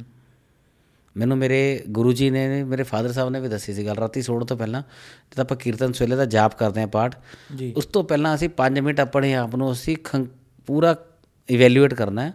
ਜੀ। ਆਪਣੇ ਨੂੰ ਖੋਲਣਾ ਹੈ ਆਪਣੇ ਨੂੰ ਰਿਅਲਾਈਜ਼ ਕਰਨਾ ਹੈ ਕਿ ਸਵੇਰੇ ਮੈਂ ਉੱਠ ਕੇ ਅੱਜ ਇਹ ਕੀਤਾ ਦੁਪਹਿਰੇ ਆ ਕੀਤਾ ਸ਼ਾਮ ਨੂੰ ਆ ਕੀਤਾ ਕਿਸੇ ਨੂੰ ਮੈਂ ਉੱਚਾ ਨੀਵਾਂ ਤਾਂ ਨਹੀਂ ਬੋਲਿਆ। ਕੋਈ ਇਦਾਂ ਦੀ ਗੱਲ ਤਾਂ ਨਹੀਂ ਹੋਈ। ਮੇਰਾ ਮਨ ਅਸ਼ਾਂਤ ਤਾਂ ਨਹੀਂ ਹੋਇਆ। ਜਦ ਉਹ ਚੀਜ਼ਾਂ ਨੂੰ ਇਵੈਲੂਏਟ ਕਰੋਗੇ ਨਾ ਹੂੰ। ਤੁਹਾਡਾ ਜਿਹੜਾ ਥਾਟ ਪ੍ਰੋਸੈਸ ਹੈ ਤੁਹਾਡਾ ਜਿਹੜਾ ਜ਼ਿੰਦਗੀ ਦਾ ਲੈਵਲ ਹੈ ਉਹ। ਬੜਾ ਆਨੰਦਮਈ ਹੋ ਜਾਊਗਾ। ਸਰ ਦੋ ਚਾਰ ਚੀਜ਼ਾਂ ਪਹਿਲੇ ਤਾਂ ਜਿਹੜੀ ਆਪਾਂ ਪਹਿਲੇ ਹੀ ਕਰ ਲੀਆਂ ਨੇ ਪਹਿਲੇ ਮੈਂ ਉਹਦੇ ਚੋਂ ਚੱਕਦਾ। ਇੱਕ ਕਿ ਕਿਹੜੇ ਜਿੱਦਾਂ ਤੁਸੀਂ ਕੁੱਕਰ ਦੱਸਿਆ ਹਨਾ ਕਿ ਕੁੱਕਰ ਨਾ ਇਸਤੇਮਾਲ ਕਰੋ ਕੋਸ਼ਿਸ਼ ਕਰੋ ਨਾ ਕਰੋ ਹਨਾ। ਐਲੂਮੀਨੀਅਮ ਦਾ ਬਰਤਨ ਤਾਂ ਪੱਕਾ ਹੀ ਹੱਥ ਨਾ ਲਾਓ। ਕੀ ਰეკਮੈਂਡ ਕਰੋਗੇ ਖਾਣਾ ਕਿਹਦੇ ਚ ਬਣਨਾ ਚਾਹੀਦਾ ਜਾਂ ਕਿੱਦਾਂ ਬਣਾਉਣਾ ਚਾਹੀਦਾ? ਖਾਣਾ ਮਿੱਟੀ ਦੇ ਬਰਤਨ 'ਚ ਬਣਾਓ ਲੋਹੇ ਦੇ ਭਾਂਡੇ 'ਚ ਬਣਾਓ ਸਟੀਲ 'ਚ ਬਣਾਓ ਕੋਈ ਦਿੱਕਤ ਨਹੀਂ। ਠੀਕ ਹੈ। ਤੇ ਇੱਕ ਆਪਣਾ ਇੱਕ ਬਹੁਤ ਇੰਪੋਰਟੈਂਟ ਟੌਪਿਕ ਹੈ। ਆਪਾਂ ਜਦ ਦੇਖਦੇ ਹਾਂ ਕਿ ਦੋ ਟੌਪਿਕਸ ਨੇ ਜਿਹੜੇ ਨਾ ਬਹੁਤ ਐਕਸਪਲੋਇਟ ਹੋਏ ਨੇ ਦੋ ਪ੍ਰੋਬਲਮਸ ਪ੍ਰੋਬਲਮਸ ਕਹਿ ਲਓ ਜਾਂ ਜੋ ਮਰਜ਼ੀ ਜਿਹਦੀਆਂ ਸਭ ਤੋਂ ਜ਼ਿਆਦਾ ਐਡਸ ਦਿਖਦੀਆਂ। ਠੀਕ ਹੈ। ਇੱਕ ਤਾਂ ਆਉਂਦੀ ਹੈ ਕਿ ਸਰੀਰ ਘਟਾਣਾ ਜਾਂ ਸਰੀਰ ਵਧਾਣਾ ਦੂਜਾ ਸੈਕਸ਼ੂਅਲ ਪ੍ਰੋਬਲਮਸ ਇਹਨਾਂ ਦੋਨਾਂ ਦੇ ਵਿੱਚ ਹੀ ਜੋ ਮੈਂ ਦੇਖਿਆ ਹੈ ਕਿ ਸਭ ਤੋਂ ਜ਼ਿਆਦਾ ਲੋਕਾਂ ਨੂੰ ਬੇਵਕੂਫ ਬਣਾਇਆ ਜਾ ਰਿਹਾ ਇਹੀ ਪ੍ਰੋਬਲਮਸ ਦੇ ਵਿੱਚ। ਬਾਕੀ ਤਾਂ ਚਲੋ ਫਿਰ ਵੀ ਕੀਤਾ ਜਾਂਦਾ। ਹਾਂ ਬਾਕੀਆਂ ਬਾਕੀ ਪ੍ਰੋਬਲਮਸ ਦੇ ਵਿੱਚ ਕੀ ਫਿਰ ਵੀ ਕੀ ਹੈ ਕਿ ਡਾਕਟਰ ਤੁਹਾਡਾ ਇਮੀਡੀਏਟਲੀ ਕੁਛ ਨਾ ਕੁਛ ਤਾਂ ਹੱਲ ਕਰ ਹੀ ਦਿੰਦਾ ਹੈ। ਹਨਾ ਡਾਇਬੀਟੀਜ਼ ਵਾਲੇ ਦੀ ਡਾਇਬਟੀ ਘਟ ਜਾਂਦੀ ਹੈ ਹਨਾ ਜਿਹਦੇ ਗੋਡਿਆਂ ਦੇ ਉਹਦੇ ਗੋਡਿਆਂ ਦਾ ਕਰ ਦਿੰਦੇ ਡਾਕਟਰਸ ਕੁਛ ਨਾ ਕੁਛ ਤਾਂ ਸਾਰਿਆਂ ਦਾ ਕਰ ਦਿੰਦੇ ਆ। ਆ ਜਿਹੜੀ ਪ੍ਰੋਬਲਮ ਹੈ ਨਾ ਇਹ ਕੋਈ ਨਵੇਂ ਹੀ ਬੰਦੇ ਆਏ ਨੇ ਜਿਨ੍ਹਾਂ ਦਾ ਕੋਈ ਮੈਡੀਕਲ ਬੈਕਗ੍ਰਾਉਂਡ ਨਹੀਂ ਹੁੰਦਾ। ਉਹ ਤੁਹਾਡਾ ਸਰੀਰ ਪਤਾ ਨਹੀਂ ਕੀ ਖਵਾਉਂਦੇ ਨੇ ਕਿ ਉਹ ਤੁਹਾਨੂੰ ਲੱਗਦਾ ਹੈ ਕਿ ਸਰੀਰ ਤੁਹਾਡਾ ਫੈਲ ਜਾਏਗਾ ਤੇ ਜਿਹਦਾ ਸਰੀਰ ਫੈਲਿਆ ਹੋਇਆ ਉਹਨੂੰ ਲੱਗਦਾ ਹੈ ਘਟ ਜਾਏਗਾ। ਬੋਡੀ ਸ਼੍ਰਿੰਕ ਹੋ ਕੇ ਸ਼ੇਪ 'ਚ ਆ ਜਾਏਗੀ। ਹਾਂ ਮਤਲਬ ਤੁਸੀਂ ਦੇਖਿਆ ਔਰ ਇਹ ਐਦਾਂ ਨਹੀਂ ਹੈ ਕਿ ਇਹ ਹੁੰਦੀ ਪ੍ਰੋਬਲਮ ਹੈ ਜਾਂ ਹੋਣੇ ਸ਼ੁਰੂ ਹੋਇਆ ਹੈ। ਇਹ ਜਦੋਂ ਇੰਟਰਨੈਟ ਨਹੀਂ ਸੀ ਉਦੋਂ ਵੀ ਇਹ ਇਹੀ ਚੀਜ਼ਾਂ ਜਿਹੜੀ ਸੀ ਸਭ ਤੋਂ ਜ਼ਿਆਦਾ ਐਕਸਪਲੋਇਟਡ ਸੀ। ਦੂਜਾ ਫਿਰ ਆ ਜਾਂਦਾ ਆਪਣਾ ਸੈਕਸ਼ੂਅਲ ਪ੍ਰੋਬਲਮ ਹਨਾ? ਮਤਲਬ ਤੁਸੀਂ ਇਹ ਮੰਨ ਲਓ ਕਿ ਕੋਈ ਵੀ ਤੁਸੀਂ ਏਰੀਆ 'ਚੋਂ ਜਾ ਰਹੇ ਹੋ ਤੁਸੀਂ ਮੰਨ ਕੇ ਚਲੋ ਪੋਸਟਰ ਪੋਸਟਰ ਛਪੇ ਹੋਣਗੇ ਸੈਕਸ਼ੂਅਲ ਪ੍ਰੋਬਲਮ ਮਰਦਾਨਾ ਕਮਜ਼ੋਰੀ ਇਹ ਉਹ। ਇਹਨਾਂ ਤੇ ਸਰ ਥੋੜਾ ਚਾਨਣ ਪਾਓ ਦੋਨਾਂ ਤੇ ਇਹ ਬਹੁਤ ਇੰਪੋਰਟੈਂਟ ਟੌਪਿਕਸ ਹੈ ਜੋ ਮੈਨੂੰ ਲੱਗਦਾ ਹੈ ਕਿ ਬਹੁਤ ਸਾਰੇ ਲੋਕ ਹੋਣਗੇ ਜੋ ਇਹ ਜਾਣਨਾ ਤੁਹਾਡਾ ਬਹੁਤ ਵਧੀਆ ਕੁਐਸਚਨ ਹੈ ਦੇਖੋ ਜਿਹੜੀ ਇਹ ਚੀਜ਼ਾਂ ਨੇ ਨਾ ਪ੍ਰੋਬਲਮਸ ਦੋਨੋਂ। ਕਿਹੜਾ ਇਨਸਾਨ ਸੋਹਣਾ ਨਹੀਂ ਦਿਸਣਾ ਚਾਹੁੰਦਾ? ਕਹਿੰਦੇ ਨਾ ਜਿਤਨੀ ਪਤਲੀ ਕਮਰ ਉਤਨੀ ਲੰਬੀ ਉਮਰ। ਜੀ। ਹਰ ਬੰਦਾ ਚਾਹੁੰਦਾ ਜਿਹੜਾ ਪਤਲਾ ਕਹਿੰਦਾ ਮੈਂ ਮੋਟਾ ਹੋ ਜਾ ਮੋਟਾ ਕਹਿੰਦਾ ਮੈਂ ਪਤਲਾ ਹੋ ਜਾ। ਹੁਣ ਉਹਦੇ ਚ ਕੀ ਹੈ ਕਿ ਐਕਸਪਲੋਇਟ ਕਰਨ ਦੇ ਤਰੀਕੇ ਚ ਕੀ ਉਹਨਾਂ ਨੂੰ ਮੈਡੀਸਨ ਨਹੀਂ ਦਿੱਤੀ ਜਾਂਦੀ ਸਟੀਰੋਇਡ ਦਿੱਤੇ ਜਾਂਦੇ ਆ। ਜਿਹੜੀ ਕਿ ਮੈਂ ਕੱਲ ਮੇਰੇ ਕੋਲ ਪੇਸ਼ੈਂਟਸ ਆਲਮੋਸਟ ਆ ਕੇ ਕੰਪਲੇਂਟ ਲੈਂਦੇ ਕਿ ਜੀ ਦਵਾਈ ਖਾਦੀ ਜਿੰਨੀ ਦੇਰ ਦਵਾਈ ਖਾਦੀ ਉਨੀ ਦੇਰ ਅਸੀਂ ਪਤਲੇ ਹੋ ਗਏ ਜਦ ਅਸੀਂ ਛੱਡਿਆ ਅਸੀਂ ਹੋਰ ਡਬਲ ਫੈਲ ਗਏ। ਜਾਂ ਜਿਹੜਾ ਪਤਲਾ ਸੀ ਅਸੀਂ ਜਿੰਨੀ ਦੇਰ ਦਵਾਈ ਖਾਦੀ ਅਸੀਂ ਚੌੜੇ ਹੋ ਗਏ ਛੱਡਤਾ ਤੇ ਉਲਟਾ ਟਾਈਟ ਹੋ ਗਏ। ਫਿਰ ਦੁਬਾਰਾ ਵਾਪਸ ਉੱਥੇ ਹੀ ਪਹੁੰਚ ਗਏ। ਉਹਦੇ ਸਟੀਰੋਇਡ ਦਿੰਦੇ ਆ ਕਿ ਸਟੀਰੋਇਡ ਲੈ ਕੇ ਉਹ ਬਲੱਡ ਸਰਕੂਲੇਸ਼ਨ ਤੁਹਾਡਾ ਇੰਨਾ ਜ਼ਿਆਦਾ ਵਧਾ ਦਿੰਦਾ ਹੈ, ਤੁਹਾਡਾ ਐਪੇਟਾਈਟ ਇੰਨਾ ਵਧਾ ਦੇਗਾ ਪੇਸ਼ੈਂਟ 8-8 10-10 ਫੁਲਕੇ ਇੱਕ ਟਾਈਮ 'ਚ ਖਾਣ ਲੱਗ ਜਾਂਦਾ। ਅੱਛਾ। ਕਈ ਇਦਾਂ ਦੇ ਪੇਸ਼ੈਂਟ ਰੀਸੈਂਟ ਦੇ ਵਿੱਚ ਉਹਨਾਂ ਨੂੰ ਇੱਥੇ ਤੱਕ ਦਾ ਹੋਇਆ ਕਿ ਉਹਨਾਂ ਨੇ ਕਿਸੇ ਕੋਲੋਂ ਦਵਾਈ ਮੰਗਾਈ ਤੇ ਟੀਵੀ ਤੇ ਉਹ ਬੰਦਾ ਸੋ ਕਾਲਡ ਚੈਨਲ ਤੇ ਬੰਦਾ ਨਾਮ ਆਂਦਾ ਮੈਂ ਨਾਂ ਨਹੀਂ ਲੈ ਸਕਦਾ ਉਹ ਸਿਹਤ ਬਣਾਉਣ ਦੀ ਦਵਾਈ ਦਿੰਦਾ ਅਕਸਰ ਕਾਫੀ ਚੈਨਲਾਂ ਤੇ। ਠੀਕ ਹੈ। ਤੇ ਉਹ ਬੰਦੇ ਨੇ ਜਦ ਦਵਾਈ ਦਿੱਤੀ ਉਹ ਬੰਦੇ ਨੇ ਦਵਾਈ ਖਾਧੀ ਸਾਡੇ ਕੋਲ ਪੇਸ਼ੈਂਟ ਪਟਿਆਲਾ ਤੇ ਲੁਧਿਆਣਾ ਕਲੀਨਿਕਸ ਤੇ ਵੀ ਆਏ। ਉਹ ਪੇਸ਼ੈਂਟ ਨੇ ਵਿਚਾਰੇ ਨੇ ਦਵਾਈ ਮੰਗਾਈ 1000 1500 ਦੀ ਦਵਾਈ ਗੱਲ 1000 1500 ਦੀ ਨਹੀਂ ਆ। ਉਹਨੂੰ ਰੱਬ ਨਾ ਜਾਣੇ ਮਾਫਕ ਨਹੀਂ ਬੈਠੀ ਵਿਚਾਰੇ ਨੂੰ। ਹੂੰ। ਉਹ ਕਹਿੰਦਾ ਮੈਂ ਹਸਪੀਟਲ ਐਡਮਿਟ ਆ ਮੇਰਾ ਰੁਪਈਆ 35000 ਲੱਗ ਗਿਆ। ਕਹਿੰਦਾ ਜੀ ਮੇਰੇ ਕੋ ਡਾਕਟਰ ਨੇ ਕਹਾ ਤੂੰ ਤਾਂ ਮਰਨੇ ਸੇ ਬਚਾ ਉਤਨਾ ਤੇਰੇ ਲਈ ਬਹੁਤ ਹੈ। ਉਹ ਮਹੀਨਾ ਖੰਡ ਖਾਂਦਾ ਰਿਹਾ ਉਹਦੇ ਪੇਟ 'ਚ ਐਸਿਡ ਬਣਦਾ ਰਿਹਾ ਉਹਨੇ ਧਿਆਨ ਨਹੀਂ ਦਿੱਤਾ। ਉਹ ਐਸਿਡ ਬਣਦੇ ਬਣਦੇ ਕਹਿੰਦਾ ਡਾਕਟਰ ਨੇ ਬੋਲਾ ਤੇਰੀ ਤਾਂ ਸਾਰੀ ਆਂਤੜੋਂ ਵਿੱਚ ਛਾਲੇ ਪੜ ਗਏ ਆ ਅਲਸਰੇਸ਼ਨ ਤੇ ਕਹਿੰਦਾ ਜੀ ਮੈਂ ਲਗਾਤਾਰ 20 ਦਿਨ ਹਸਪੀਟਲ ਰਿਹਾ ਤੇ ਮੇਰਾ 35000 ਰੁਪਏ ਦਾ ਬਿੱਲ ਬਣਾ ਕੇ ਡਾਕਟਰ ਨੇ ਮੇਰੇ ਹੱਥ 'ਚ ਟਿਕਾਤਾ ਸੋ ਇਹ explanation in terms of steroid ਦਿੱਤਾ ਜਾਂਦਾ ਹੈ ਜਿਹਨੂੰ ਮੈਂ ਨਹੀਂ ਚੰਗਾ ਮੰਨਦਾ ਗਲਤ ਹੈ। ਦੇਖੋ ਪ੍ਰੈਕਟਿਸ ਹਰ ਇਨਸਾਨ ਕਰਦਾ ਹੈ ਅਸੀਂ ਵੀ ਕਰਦੇ ਹਾਂ ਪਰ ਉਹ ਪ੍ਰੈਕਟਿਸ ਕਰੋ ਨੀਟ ਐਂਡ ਕਲੀਨ ਉੱਪਰ ਪਰਮਾਤਮਾ ਨੂੰ ਵੀ ਜਵਾਬ ਦੇਣਾ। ਜੇ ਤੁਸੀਂ ਮਾੜੀ ਪ੍ਰੈਕਟਿਸਿਸ ਕਰਦੇ ਹੋ ਕੋਈ ਵੀ ਲੈ ਲਓ ਕਿਸੇ ਫੀਲਡ ਦਾ ਚਾਹੇ ਉਹ ਡਾਕਟਰ ਹੈ ਚਾਹੇ ਉਹ ਪੋਲੀਟੀਸ਼ੀਅਨ ਹੈ ਕੁਝ ਵੀ ਹੈ ਹਰ ਇਨਸਾਨ ਕਰਮ ਕਰਨਾ ਹੈ। ਜੇ। ਤੁਸੀਂ ਮਾੜੀ ਪ੍ਰੈਕਟਿਸਿਸ ਕਰਦੇ ਨਾ ਕਦੇ ਨਾ ਕਦੇ ਤੁਸੀਂ ਨਹੀਂ ਭੁਗਤਣਾ ਬੁਢਾਪੇ 'ਚ ਭੁਗਤੋਗੇ ਤੁਸੀਂ ਜਾ ਕੇ ਯੰਗ ਏਜ ਨਹੀਂ ਭੁਗਤੋਗੇ। ਜਾਂ ਤੁਹਾਡੀ ਔਲਾਦ ਭੁਗਤਦੀ ਆ। ਜੀ। ਤੇ ਐਟਲੀਸਟ ਉਦਾਂ ਦੇ ਕਰਮ ਨਾ ਕਰੋ ਕਿ ਤੁਸੀਂ ਨਹੀਂ ਤਾਂ ਤੁਹਾਡੀ ਔਲਾਦ ਭੁਗਤੇ ਹੋ। ਜੀ। ਬਸ ਇੰਨਾ ਕਿ ਜਦ ਤੁਸੀਂ ਉਸ ਦਾਰੋ ਮਦਾਰ ਔਰ ਉਸ ਡਰ ਨੂੰ ਲੈ ਕੇ ਹੋਏ ਗੱਦੀ ਤੇ ਬੈਠੋਗੇ ਪਰਮਾਤਮਾ ਨੂੰ ਇਸ਼ਟ ਦੇਵਤਾ ਨੂੰ ਆਪਣੇ ਮਨ ਦੇ ਵਿੱਚ ਅੰਗ ਸੰਗ ਸਾਈ ਰਹਿ ਕੇ ਕਹੋਗੇ ਕਿ ਮੇਰੇ ਕੋ ਪਰਮਾਤਮਾ ਕੋਈ ਗਲਤ ਕੰਮ ਨਾ ਕਰਾਈ। ਜੀ। ਮੈਨੂੰ ਮਾਇਆ ਦਾ ਲਾਲਚ ਮੋਹ ਨਾ ਦੇਈ। ਜੀ। ਕਿਉਂਕਿ ਮਾਇਆ ਇਦਾਂ ਦੀ ਬੜੇ ਬੜਿਆਂ ਦਾ ਦਿਮਾਗ ਖਰਾਬ ਕਰ ਦਿੰਦੀ ਹੈ ਕੋਈ ਵੱਡੀ ਚੀਜ਼ ਨਹੀਂ। ਬਟ ਅਸੀਂ ਉਹ ਪ੍ਰੈਕਟਿਸ ਨਹੀਂ ਕਰਨੀ। ਨਾ ਹੀ ਅਸੀਂ ਇਹ ਬਿਲੀਵ ਕਰਦੇ ਆ ਇਸ ਤੋਂ ਇਲਾਵਾ ਮੈਂ ਆਪਣੇ ਕਲੀਨਿਕ ਤੇ ਵੀ ਮੇਰੇ ਪੇਸ਼ੈਂਟਸ ਹੁੰਦੇ ਨੇ ਡਾਕਟਰਸ ਹੁੰਦੇ ਆ ਡਾਕਟਰਸ ਕਹਿੰਦੇ ਕਿ ਸਰ ਅਸੀਂ ਨਾਲ ਸਾਈਡ ਬਾਈ ਸਾਈਡ ਐਲੋਪੈਥੀ ਇਹ ਲਿਖਦੇ ਮੈਂ ਕਹਿੰਦਾ ਨਾ। ਆਪਾਂ ਐਲੋਪੈਥੀ ਵਾਲੇ ਪਾਸੇ ਨਾ ਮੈਂ ਜਾਂਦਾ ਨਾ ਮੈਂ ਸੋਚਦਾ। ਕਈ ਵਾਰੀ ਬੱਚੇ ਰეკਮੈਂਡ ਕਰਦੇ ਆ, ਕਹਿੰਦੇ ਅਸੀਂ ਨਾਲ ਲਿਖਦੇ ਮੈਂ ਕਹਿੰਦਾ ਆਪਾਂ ਨੂੰ ਆਯੁਰਵੇਦ ਨਾਲ ਹੌਲੀ ਚੱਲ ਹੈ। ਮੈਂ ਕਿਹਾ ਜਿਹੜੇ ਵਿਸ਼ਵਾਸ ਨਾਲ ਸਾਡੇ ਕੋਲ ਆਇਆ ਅਸੀਂ ਐਲੋਪੈਥੀ ਡੀਲ ਹੀ ਨਹੀਂ ਕਰਦੇ। ਬੱਚੇ ਕਈ ਯੂਥ ਨਵੇਂ ਜੁਆਇਨ ਕਰਦੇ ਆ। ਕਹਿੰਦੇ ਸਰ ਅਸੀਂ ਹਸਪੀਟਲ 'ਚ ਆਪਣੇ ਆ ਦੇਖਿਆ ਪ੍ਰੈਕਟਿਸ 'ਚ ਆਯੁਰਵੇਦਾ ਸਲੋ ਚੱਲ ਰਿਹਾ। 30% ਦੀ ਰਿਕਵਰੀ ਹੈ 40 ਹੈ ਮੇਰੇ ਮੈਂ ਕੋਈ ਗੱਲ ਨਹੀਂ ਚੱਲ ਲੈਂਦੇ। ਆਰਾਮ ਨਾਲ ਸਹਿਜੇ ਸਹਿਜੇ ਆਰਾਮ ਤਾਂ ਹੈ ਨੁਕਸਾਨ ਤਾਂ ਨਹੀਂ। ਇੱਕਦਮ ਤੇਜ਼ੀ ਆ ਗਈ ਫਿਰ ਪੇਸ਼ੈਂਟ ਨੇ ਦਵਾਈ ਛੱਡੀ ਫਿਰ ਉਹ ਪ੍ਰੋਬਲਮ ਆ ਜਾਏਗੀ ਫਿਰ ਉਹ ਰਿਜ਼ਲਟ ਨੂੰ ਮਿਲਣਾ ਨਹੀਂ। ਉਹ ਪੇਸ਼ੈਂਟ ਫਿਰ ਮਿਸਲੀਡ ਹੁੰਦਾ ਅਸੀਂ ਉਹ ਕਮਾਈ ਨਹੀਂ ਕਰਨੀ। ਅਸੀਂ ਇੱਕ ਪੇਸ਼ੈਂਟ ਠੀਕ ਕਰਨਾ ਉਹਦੇ ਅੱਗੇ 10 ਤੋਂ 100 ਰੈਫਰਲ ਲੈਣੇ ਜੀ। ਪਹਿਲਾ। ਉਸ ਤੋਂ ਬਾਅਦ ਜਿਹੜੀ ਤੁਸੀਂ ਗੱਲ ਕੀਤੀ ਮੋٹے ਪਤਲੇ ਸਰੀਰ ਹੋਣ ਦੀ ਤੇ ਪਰਸਨਲ ਇਸ਼ੂਜ਼ ਜਿਹੜੀ ਸੈਕਸ਼ੂਅਲ ਪ੍ਰੋਬਲਮ ਦੀ ਜਿਹਨੂੰ ਮਰਦਾਨਾ ਕਮਜ਼ੋਰੀ ਦੇ ਹੋਰ ਕਾਫੀ ਨਾਮਾਂ ਤੇ ਦੇ ਜਾਂਦਾ ਦਿੱਤਾ ਜਾਂਦਾ। ਹੈ ਨਪੁੰਸਕਤਾ ਬਹੁਤ ਕੁਝ ਇਦਾਂ ਦੇ ਵਰਡਸ ਜਿਹੜੇ ਮੈਂ ਕਦੇ ਚੈਨਲ ਤੇ ਯੂਜ਼ ਨਹੀਂ ਕਰਦਾ ਵਰਡ ਜੀ। ਕਿਉਂਕਿ ਫੈਮਿਲੀ ਨਾਲ ਸ਼ੋਅ ਹੈ ਟੀਵੀਜ਼ ਤੇ ਵੀ ਸ਼ੋਅ ਹੁੰਦੇ ਆ ਬਹੁਤ ਚੀਜ਼ਾਂ ਹੁੰਦੀਆਂ। ਤੇ ਮੈਂ ਉਹ- ਚੀਜ਼ ਨੂੰ ਬਹੁਤ ਪਾਰਟਿਕੂਲਰਲੀ ਕਹਿੰਦਾ ਆਰਾਮ ਨਾਲ ਗੱਲ ਕਰੋ ਪੇਰੈਂਟਸ ਨੂੰ ਡਿਸਕਸ ਕਰੋ ਹਾਈਡ ਨਾ ਕਰੋ। ਪਰ ਸਰ ਮੈਨੂੰ ਲੱਗ ਰਿਹਾ ਕਿ ਖੁੱਲ੍ਹ ਗੱਲ ਹੋਣੀ ਚਾਹੀਦੀ ਹੈ ਵੈਸੇ ਖੁੱਲ ਓਪਨ ਟਾਕ ਇਹਦੇ ਚ ਹੋਣੀ ਬਹੁਤ ਜ਼ਰੂਰੀ ਹੈ। ਜੀ। ਬੱਚੇ ਵੀ ਮੇਰੇ ਕੋਲ ਕਈ ਵਾਰੀ 14 15 ਸਾਲ ਦੀ ਉਮਰ ਦੇ ਬੱਚੇ ਆਉਂਦੇ ਨੇ 18 20 ਸਾਲ ਦੇ ਆਉਂਦੇ ਨੇ ਮੈਂ ਗਾਈਡ ਕਰਦਾ ਮੈਂ ਕਿਹਾ ਬੇਟਾ ਕੰਸਲਟ ਕਰ ਲਿਆ ਕੋਈ ਗੱਲ ਨਹੀਂ ਮੋਸਟ ਵੈਲਕਮ ਤੁਸੀਂ ਘਰੇ ਜਾਓ ਆਪਣੇ ਪੇਰੈਂਟਸ ਨਾਲ ਗੱਲ ਕਰੋ ਕਹਿੰਦੇ ਅਸੀਂ ਪੇਰੈਂਟਸ ਨਾਲ ਗੱਲ ਨਹੀਂ ਕਰ ਸਕਦੇ ਸਾਨੂੰ ਛਿੱਤਰ ਪੈਣੇ ਆ ਸਾਡੀ ਸੁਣੂਗਾ ਕੌਣ? ਨਹੀਂ ਅਲਟੀਮੇਟਲੀ ਮੈਂ ਉਹ ਮਾਪੇ ਨੂੰ ਵੀ ਰਿਕੁਐਸਟ ਕਰਦਾ ਕਿ ਜਦ ਤੁਹਾਡਾ ਬੱਚਾ ਜਵਾਨ ਹੋ ਗਿਆ ਤੇ ਪਿਓ ਦੀ ਜੁੱਤੀ ਦੇ ਬਰਾਬਰ ਬੱਚੇ ਦੀ ਜੁੱਤੀ ਆ ਗਈ ਤਾਂ ਸਮਝੋ ਦੋਸਤ ਆ ਉਹ। ਹੂੰ। ਤੇ ਜੇ ਧੀ ਦੀ ਜੁੱਤੀ ਮਾਂ ਦੀ ਜੁੱਤੀ ਦੇ ਬਰਾਬਰ ਆਣ ਲੱਗੀ ਤੇ ਉਹਦੀ ਦੋਸਤ ਹੈ ਉਹ ਸਹੇਲੀ ਹੈ ਜੀ। ਉਹਦਾ ਬੇਟਾ ਬਟ- ਵਾਧੇ ਆ ਉਹ। ਹੂੰ। ਉਹ ਜਦ ਬੱਚੇ ਨੂੰ ਤੁਸੀਂ ਉਹਨਾਂ ਕੰਫਰਟ ਜ਼ੋਨ ਦੇ ਰਹੇ ਹੋ ਬੱਚੇ ਨਾਲ ਕੋਲ ਮਿਲ ਗਏ ਹੋ ਬਾਹਰੋਂ ਦੋਸਤ ਬਣਾਏਗਾ ਹੀ ਨਹੀਂ। ਸਹੀ ਗੱਲ। ਜੇ ਬਾਹਰ ਦੋਸਤ ਨਹੀਂ ਬਣਨਾ ਦੁੱਖ ਦਾ ਤੁਹਾਡੇ ਨਾਲ ਸ਼ੇਅਰ ਸ਼ੇਅਰ ਕਰੂਗਾ। ਹੁਣ ਅੱਜ ਦੀ ਡੇਟ ਦੇ ਵੀ ਰੀਸੈਂਟ ਮੇਰੇ ਕੋਲ ਅੱਜ ਇੱਕ ਪੇਸ਼ੈਂਟ ਆ ਮੈਨੂੰ ਬੜੀ ਖੁਸ਼ੀ ਦੀ ਗੱਲ ਹੈ ਪਰ ਦੁੱਖ ਵੀ ਹੋਇਆ ਥੋੜਾ ਜਿਹਾ ਉਹਦਾ ਪਹਿਲੀ ਗੱਲ ਤੇ। ਉਹ ਕਿਸੇ ਡਾਕਟਰ ਕੋਲ ਦਵਾਈ ਖਾਂਦਾ ਰਹਿ ਗਿਆ ਆਹੀ ਇਸੇ ਪ੍ਰੋਬਲਮ ਦੇ ਰਿਲੇਟਡ ਠੀਕ ਹੈ। ਉਹਨੂੰ ਉਹ ਸਹੀ ਇਲਾਜ ਨਹੀਂ ਮਿਲਿਆ 4.5 ਮਹੀਨੇ ਦਵਾਈ ਖਾਧੀ ਰਿਲੇਟਡ ਟੂ ਪਰਸਨਲ ਇਸ਼ੂਜ਼ ਹੀ ਵਾਸ ਇਨਟੂ ਰਿਲੇਸ਼ਨਸ਼ਿਪ ਲਿਵਿੰਗ ਚ ਰਹਿ ਰਿਹਾ ਕਿਸੇ ਨਾਲ ਉਹ ਮੁੰਡਾ ਉਹਦੇ ਫਾਦਰ ਜਰਮਨ ਰਹਿੰਦੇ ਉਹਨਾਂ ਨੇ ਫਿਰ ਰੈਫਰਲ ਮੇਰਾ ਦਿੱਤਾ ਕਹਿੰਦੇ ਚਲ ਆ ਬੇਟਾ ਮੈਂ ਜਾਣਾ ਯੋਗੀ ਜੀ ਕੋਲ ਆ ਜਾਣਾ ਤੂੰ ਨਾਲ ਆ ਤੈਨੂੰ ਉੱਥੇ ਤੇਰਾ ਮੈਂ ਇਲਾਜ ਕਰਾਉਣਾ। ਫਿਰ ਆਏ ਉਹਨਾਂ ਦੀ ਹਿਸਟਰੀ ਦਿੱਤੀ ਨਬਜ ਪੜੀ ਸਾਰੀ। ਹੂੰ। ਉਹ ਜਿਹੜੇ ਡਾਕਟਰ ਕੋਲ ਦਵਾਈ ਲੈ ਰਿਹਾ ਚਾਹੇ ਉਹ weight lose weight gain ਜਾਂ ਸੈਕਸ਼ੂਅਲ ਪ੍ਰੋਬਲਮ ਦੀ ਹੈ। ਜੀ। ਉਹ ਮੈਡੀਸਨ ਦੇ ਵਿੱਚ ਕੀ ਕੀਤਾ ਜਾਂਦਾ ਤੁਹਾਡੀ ਆਰਟਰੀਜ਼ ਨੂੰ ਖੋਲਣ ਦੀ ਦਵਾਈ ਦੇ ਦਿੱਤੀ ਜਾਂਦੀ ਕਿ ਬਲੱਡ ਫਲੋ ਆ ਜਾਏਗਾ। ਜੀ। ਚਾਹੇ ਉਹ ਮੇਲ ਆਰਗਨ ਹੈ ਚਾਹੇ ਫੀਮੇਲ ਆਰਗਨ ਹੈ ਚਾਹੇ ਤੁਹਾਡੀ ਬਲੱਡ ਦੀ ਆਰਟਰੀਜ਼ ਵੈਸਲਸ ਨੇ। ਜੀ। ਉੱਥੇ ਉਹ ਦਵਾਈ ਪਹੁੰਚ ਗਈ ਉਹ ਕੰਮ ਕੀਤੀ ਜਿੰਨੀ ਦੇਰ ਉਹ ਦਵਾਈ ਖਾਦੀ ਉਨੀ ਦੇਰ ਉਹ ਸਰ ਰਿਹਾ ਛੱਡਤੀ ਖਤਮ ਹੋ ਗਈ। ਹੂੰ। ਉਹ ਪੇਸ਼ੈਂਟ ਕਹਿੰਦਾ ਜਿਹੜਾ ਮੈਂ ਆਪਣੀ ਪਾਰਟਨਰ ਨਾਲ ਇੰਜੋਏ ਕਰ ਰਿਹਾ ਸੀ ਰਿਲੈਕਸੇਸ਼ਨ ਟਾਈਮ ਸੀ ਜਿੰਨੀ ਦੇਰ ਮੈਂ ਦਵਾਈ ਖਾਦੀ ਮਹੀਨਾ ਦੋ ਛੱਡਤੀ ਮੈਂ ਅੱਜ ਫਿਰ ਜ਼ੀਰੋ ਤੇ ਹਾਂ। ਜੀ। ਅਲਟੀਮੇਟਲੀ ਕੀ ਹੈ ਉਹ ਤੁਹਾਨੂੰ ਕੈਮੀਕਲ ਪੋਜ਼ ਇੰਡਿਊਸਡ ਹੈ। ਜੀ। ਉਹ ਇਨਸਟੈਂਟ ਹੈ ਉਹ ਪਰਮਾਨੈਂਟ ਨਹੀਂ ਹੈ। ਉਹ ਤੁਹਾਡਾ ਕੋਈ ਵੀ ਜੇ ਮੇਲ ਦਾ ਫੀਮੇਲ ਦਾ ਤੁਹਾਡੇ ਯੂਰੋਜੈਨੇਟਲ ਆਰਗਨਸ ਨੇ ਉਹਦੇ ਮਸਲਸ ਵੀਕ ਨੇ। ਜੀ। ਕੋਈ ਵੀ ਸਰੀਰ ਦਾ ਅੰਗ ਉਹਨੂੰ ਬਲੱਡ ਸਰਕੂਲੇਸ਼ਨ ਚਾਹੀਦਾ। ਜੋ ਪ੍ਰੋਪਰ ਆ ਰਿਹਾ ਤੇ ਕੰਮ ਕਰੇਗਾ। ਜੇ ਨਹੀਂ ਆ ਰਿਹਾ ਤੇ ਉਹ ਪ੍ਰੋਬਲਮਸ ਕਰੇਗਾ। ਜੀ। ਉਹਦੇ ਵਿੱਚ ਰਿਲੇਟਡ ਤੁਹਾਨੂੰ ਐਦਾਂ ਦੀਆਂ ਪ੍ਰੋਬਲਮਸ ਆਉਂਦੀਆਂ ਨੇ। ਜਦੋਂ ਪੇਸ਼ੈਂਟ ਨੂੰ ਮੈਂ ਐਗਜ਼ਾਮਿਨ ਕੀਤਾ ਉਹਨੂੰ ਗਾਈਡ ਕੀਤਾ ਉਹਨੂੰ ਤਰਨ ਤੇ ਕੋਡੀ ਵੀ ਸੀ ਨਾਲ ਉਹਨੂੰ ਪਤਾ ਹੀ ਨਹੀਂ ਵਿਚਾਰੇ ਨੂੰ।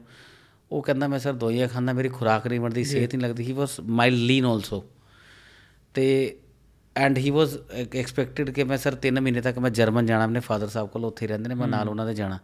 ਮੈਂ ਕਿਹਾ ਪਹਿਲੇ ਮੇਦਾ ਸੈੱਟ ਕਰ ਲੈ ਮਹੀਨਾ ਦੋ ਲੱਗਣੇ ਆ ਮੇਦਾ ਸੈੱਟ ਕਰ ਦਾਂਗਾ ਮਹੀਨੇ ਖੰਡ ਚ ਉਸ ਤੋਂ ਬਾਅਦ ਆਪਣੀ ਤੇਰੀ ਖੁਰਾਕ ਵੀ ਆਪੇ ਲੱਗੂਗੀ। ਜੀ। ਫਿਰ ਤੈਨੂੰ ਮੁੜ ਕੇ ਜਿਹੜੀ ਲਾਈਫ ਟਾਈਮ ਤਾਕਤ ਦੀ ਦਵਾਈਆਂ ਲੈਣੀਆਂ ਉਹਦੇ ਮਗਰ ਭੱਜਣ ਦੀ ਲੋੜ ਨਹੀਂ। ਹੂੰ। ਮੇਰੀ ਇੱਕ ਸਟੱਡੀ ਹੈ ਜਿਹੜੀ ਐਟਲੀਸਟ ਮੇਰੀ 23 ਇਅਰਸ ਆਫ ਪ੍ਰੈਕਟਿਸ ਦੇ ਵਿੱਚ ਤੁਸੀਂ ਮੇਰੇ ਕਲੀਨਿਕ ਤੇ ਆ ਕੇ ਦੇਖੋਗੇ। ਉਹ ਸਟੱਡੀ ਦੈਨਿਕ ਭਾਸਕਰ 'ਚ ਵੀ ਪਬਲਿਸ਼ ਹੋਈ ਸੀ। ਇਟਸ ਬੀਨ ਅਰਾਊਂਡ ਇਨ 2015 ਠੀਕ ਹੈ 2009 ਦੇ ਵਿੱਚ ਵੀ ਹੋਈ ਸੀ ਕਿ ਜਿਹੜੀ ਸੈਕਸ਼ੂਅਲ ਮੈਡੀਸਿਨਸ ਨੇ ਓਪਨ ਜਿਹੜਾ ਸੈਕਸ਼ੂਅਲ ਮੈਡੀਸਿਨ ਲੋਕੀ ਮਾਰਕੀਟ 'ਚ ਵੇਚਦੇ ਆ ਚਾਹੇ in the form of tablet ਹੈ ਇੰਜੈਕਸ਼ਨ ਹੈ ਸਟੀਰੋਇਡ ਹੈ ਜਾਂ ਤੁਸੀਂ ਜਿਮ ਦੇ ਡੱਬੇ ਲਾ ਲਓ। ਜੀ। ਟੈਸਟੋਸਟੇਰੋਨ ਬੂਸਟਰ ਵਰਡ ਯੂਜ਼ ਕੀਤਾ ਜਾਂਦਾ ਨਾਮ। ਧਿਆਨ ਰੱਖਿਓ ਟੈਸਟੋਸਟੇਰੋਨ ਬੂਸਟਰ ਅਸੀਂ ਉਹਦੇ ਮਗਰ ਜਾਣਾ ਹੀ ਨਹੀਂ। ਟੈਸਟੋਸਟੇਰੋਨ ਬਣਦਾ ਕਿਉਂ ਨਹੀਂ? ਨੈਚੁਰਲ ਆਪਾਂ ਉਹਦੇ ਮਗਰ ਚੱਲੀਏ। ਜੀ। ਜੇ ਤੁਹਾਨੂੰ ਘਰੇ ਬੈਠੇ ਰੁਪਈਆ 50000 ਲੱਖ ਰੁਪਈਆ ਮਿਲੇ ਤੁਸੀਂ ਕੰਮ ਕਰੋਗੇ? ਨਹੀਂ ਕਰੋਗੇ। ਉਹ ਤੁਸੀਂ ਟੈਸਟੋਸਟੇਰੋਨ ਬੂਸਟਰ ਆਪਣੀ ਬੋਡੀ 'ਚ ਇੰਡਿਊਸ ਕਰਤਾ ਟੈਬਲੇਟ ਕੈਪਸੂਲ ਫਾਰਮ 'ਚ ਪਾਤਾ ਕਿਸੇ 'ਚ ਵੀ ਪਾਤਾ ਉਹ ਬ੍ਰੇਨ ਨੇ ਸੀਰੋਟੋਨਿਨ ਪਿਚੂਟਰੀ ਨੇ ਬਣਾਉਣਾ ਨਹੀਂ। ਉਹਨੇ ਕਹਿਣਾ ਮੈਂ ਤਾਂ ਫ੍ਰੀ ਦਾ ਦੇਈ ਜਾਂਦਾ ਮੈਂ ਕੰਮ ਕਿਉਂ ਕਰਾਂ? ਜੀ। This is the logic first ਉਸ ਤੋਂ ਬਾਅਦ ਟੈਸਟੋਸਟੇਰੋਨ ਘਟਣ ਦੇ ਕਾਰਨ ਕੀ ਨੇ? E2 prolactin AMH SHBG hormone DHA DHT cortisols ASAB ਹੂੰ। ਇਹ ਸਾਰੀ ਚੀਜ਼ਾਂ ਸਾਰੀਆਂ ਚੈੱਕ ਕਰਨੀਆਂ ਪੈਂਦੀਆਂ। ਉਹ ਤੁਹਾਡੇ ਹਾਇਰ ਤਾਂ ਨਹੀਂ ਹੈਗੇ। ਜਦ ਮੈਂ ਉਹ ਘਟਾ ਦੂੰਗਾ ਤੇ ਨੈਚੁਰਲ ਟੈਸਟੋਸਟੇਰੋਨ ਆਪੇ ਬਣੇਗਾ। ਹੁਣ ਸਾਡੇ ਕੋਲ ਇਦਾਂ ਦੇ ਪੇਸ਼ੈਂਟਸ ਆਉਂਦੇ ਨੇ ਇਨਫਰਟੀਲਿਟੀ ਜਿਨ੍ਹਾਂ ਨੂੰ 8-8 9-9 ਸਾਲ ਤੋਂ ਔਲਾਦ ਨਹੀਂ ਹੋਈ। ਨਹੀਂ। ਉਹਨਾਂ ਦਾ ਸੀਮਨ 75% ਐਕਟਿਵ ਸੀ 80% ਉਹ ਪੇਸ਼ੈਂਟ ਕਹਿੰਦਾ ਸਾਨੂੰ ਔਲਾਦ ਹੀ ਨਹੀਂ ਹੋ ਰਹੀ। ASAB ਲੈਵਲ ਇੱਕ ਵਾਇਰਸ ਹੁੰਦਾ ਐਂਟੀ ਸਪਰਮ ਐਂਟੀਬਾਡੀ ਵਾਇਰਸ ਉਹ ਟੈਸਟੀਕਲ 'ਚ ਪੈਦਾ ਹੁੰਦਾ। ਉਹ ਟੈਸਟੀਕਲ 'ਚ ਇਦਾਂ ਦਾ ਇਨਫੈਕਸ਼ਨ ਵਾਇਰਸ ਹੈ ਤੁਹਾਨੂੰ ਹੀਟ ਕਰਨ ਤੇ ਵੀ ਆ ਸਕਦਾ ਇਨਫੈਕਸ਼ਨ ਵੀ ਆ ਸਕਦਾ ਟੈਸਟੀਕਲ ਤੋਂ। ਉਹ ਜੇ ਤੁਹਾਡਾ 30 ਤੋਂ ਥੱਲੇ ਤੁਹਾਨੂੰ ਫੈਮਿਲੀ ਪਲਾਨ 'ਚ ਹੋਣ ਕੋਈ ਦਿੱਕਤ ਨਹੀਂ 60 ਹਾਈਐਸਟ ਹੁੰਦਾ ਉਹਦਾ।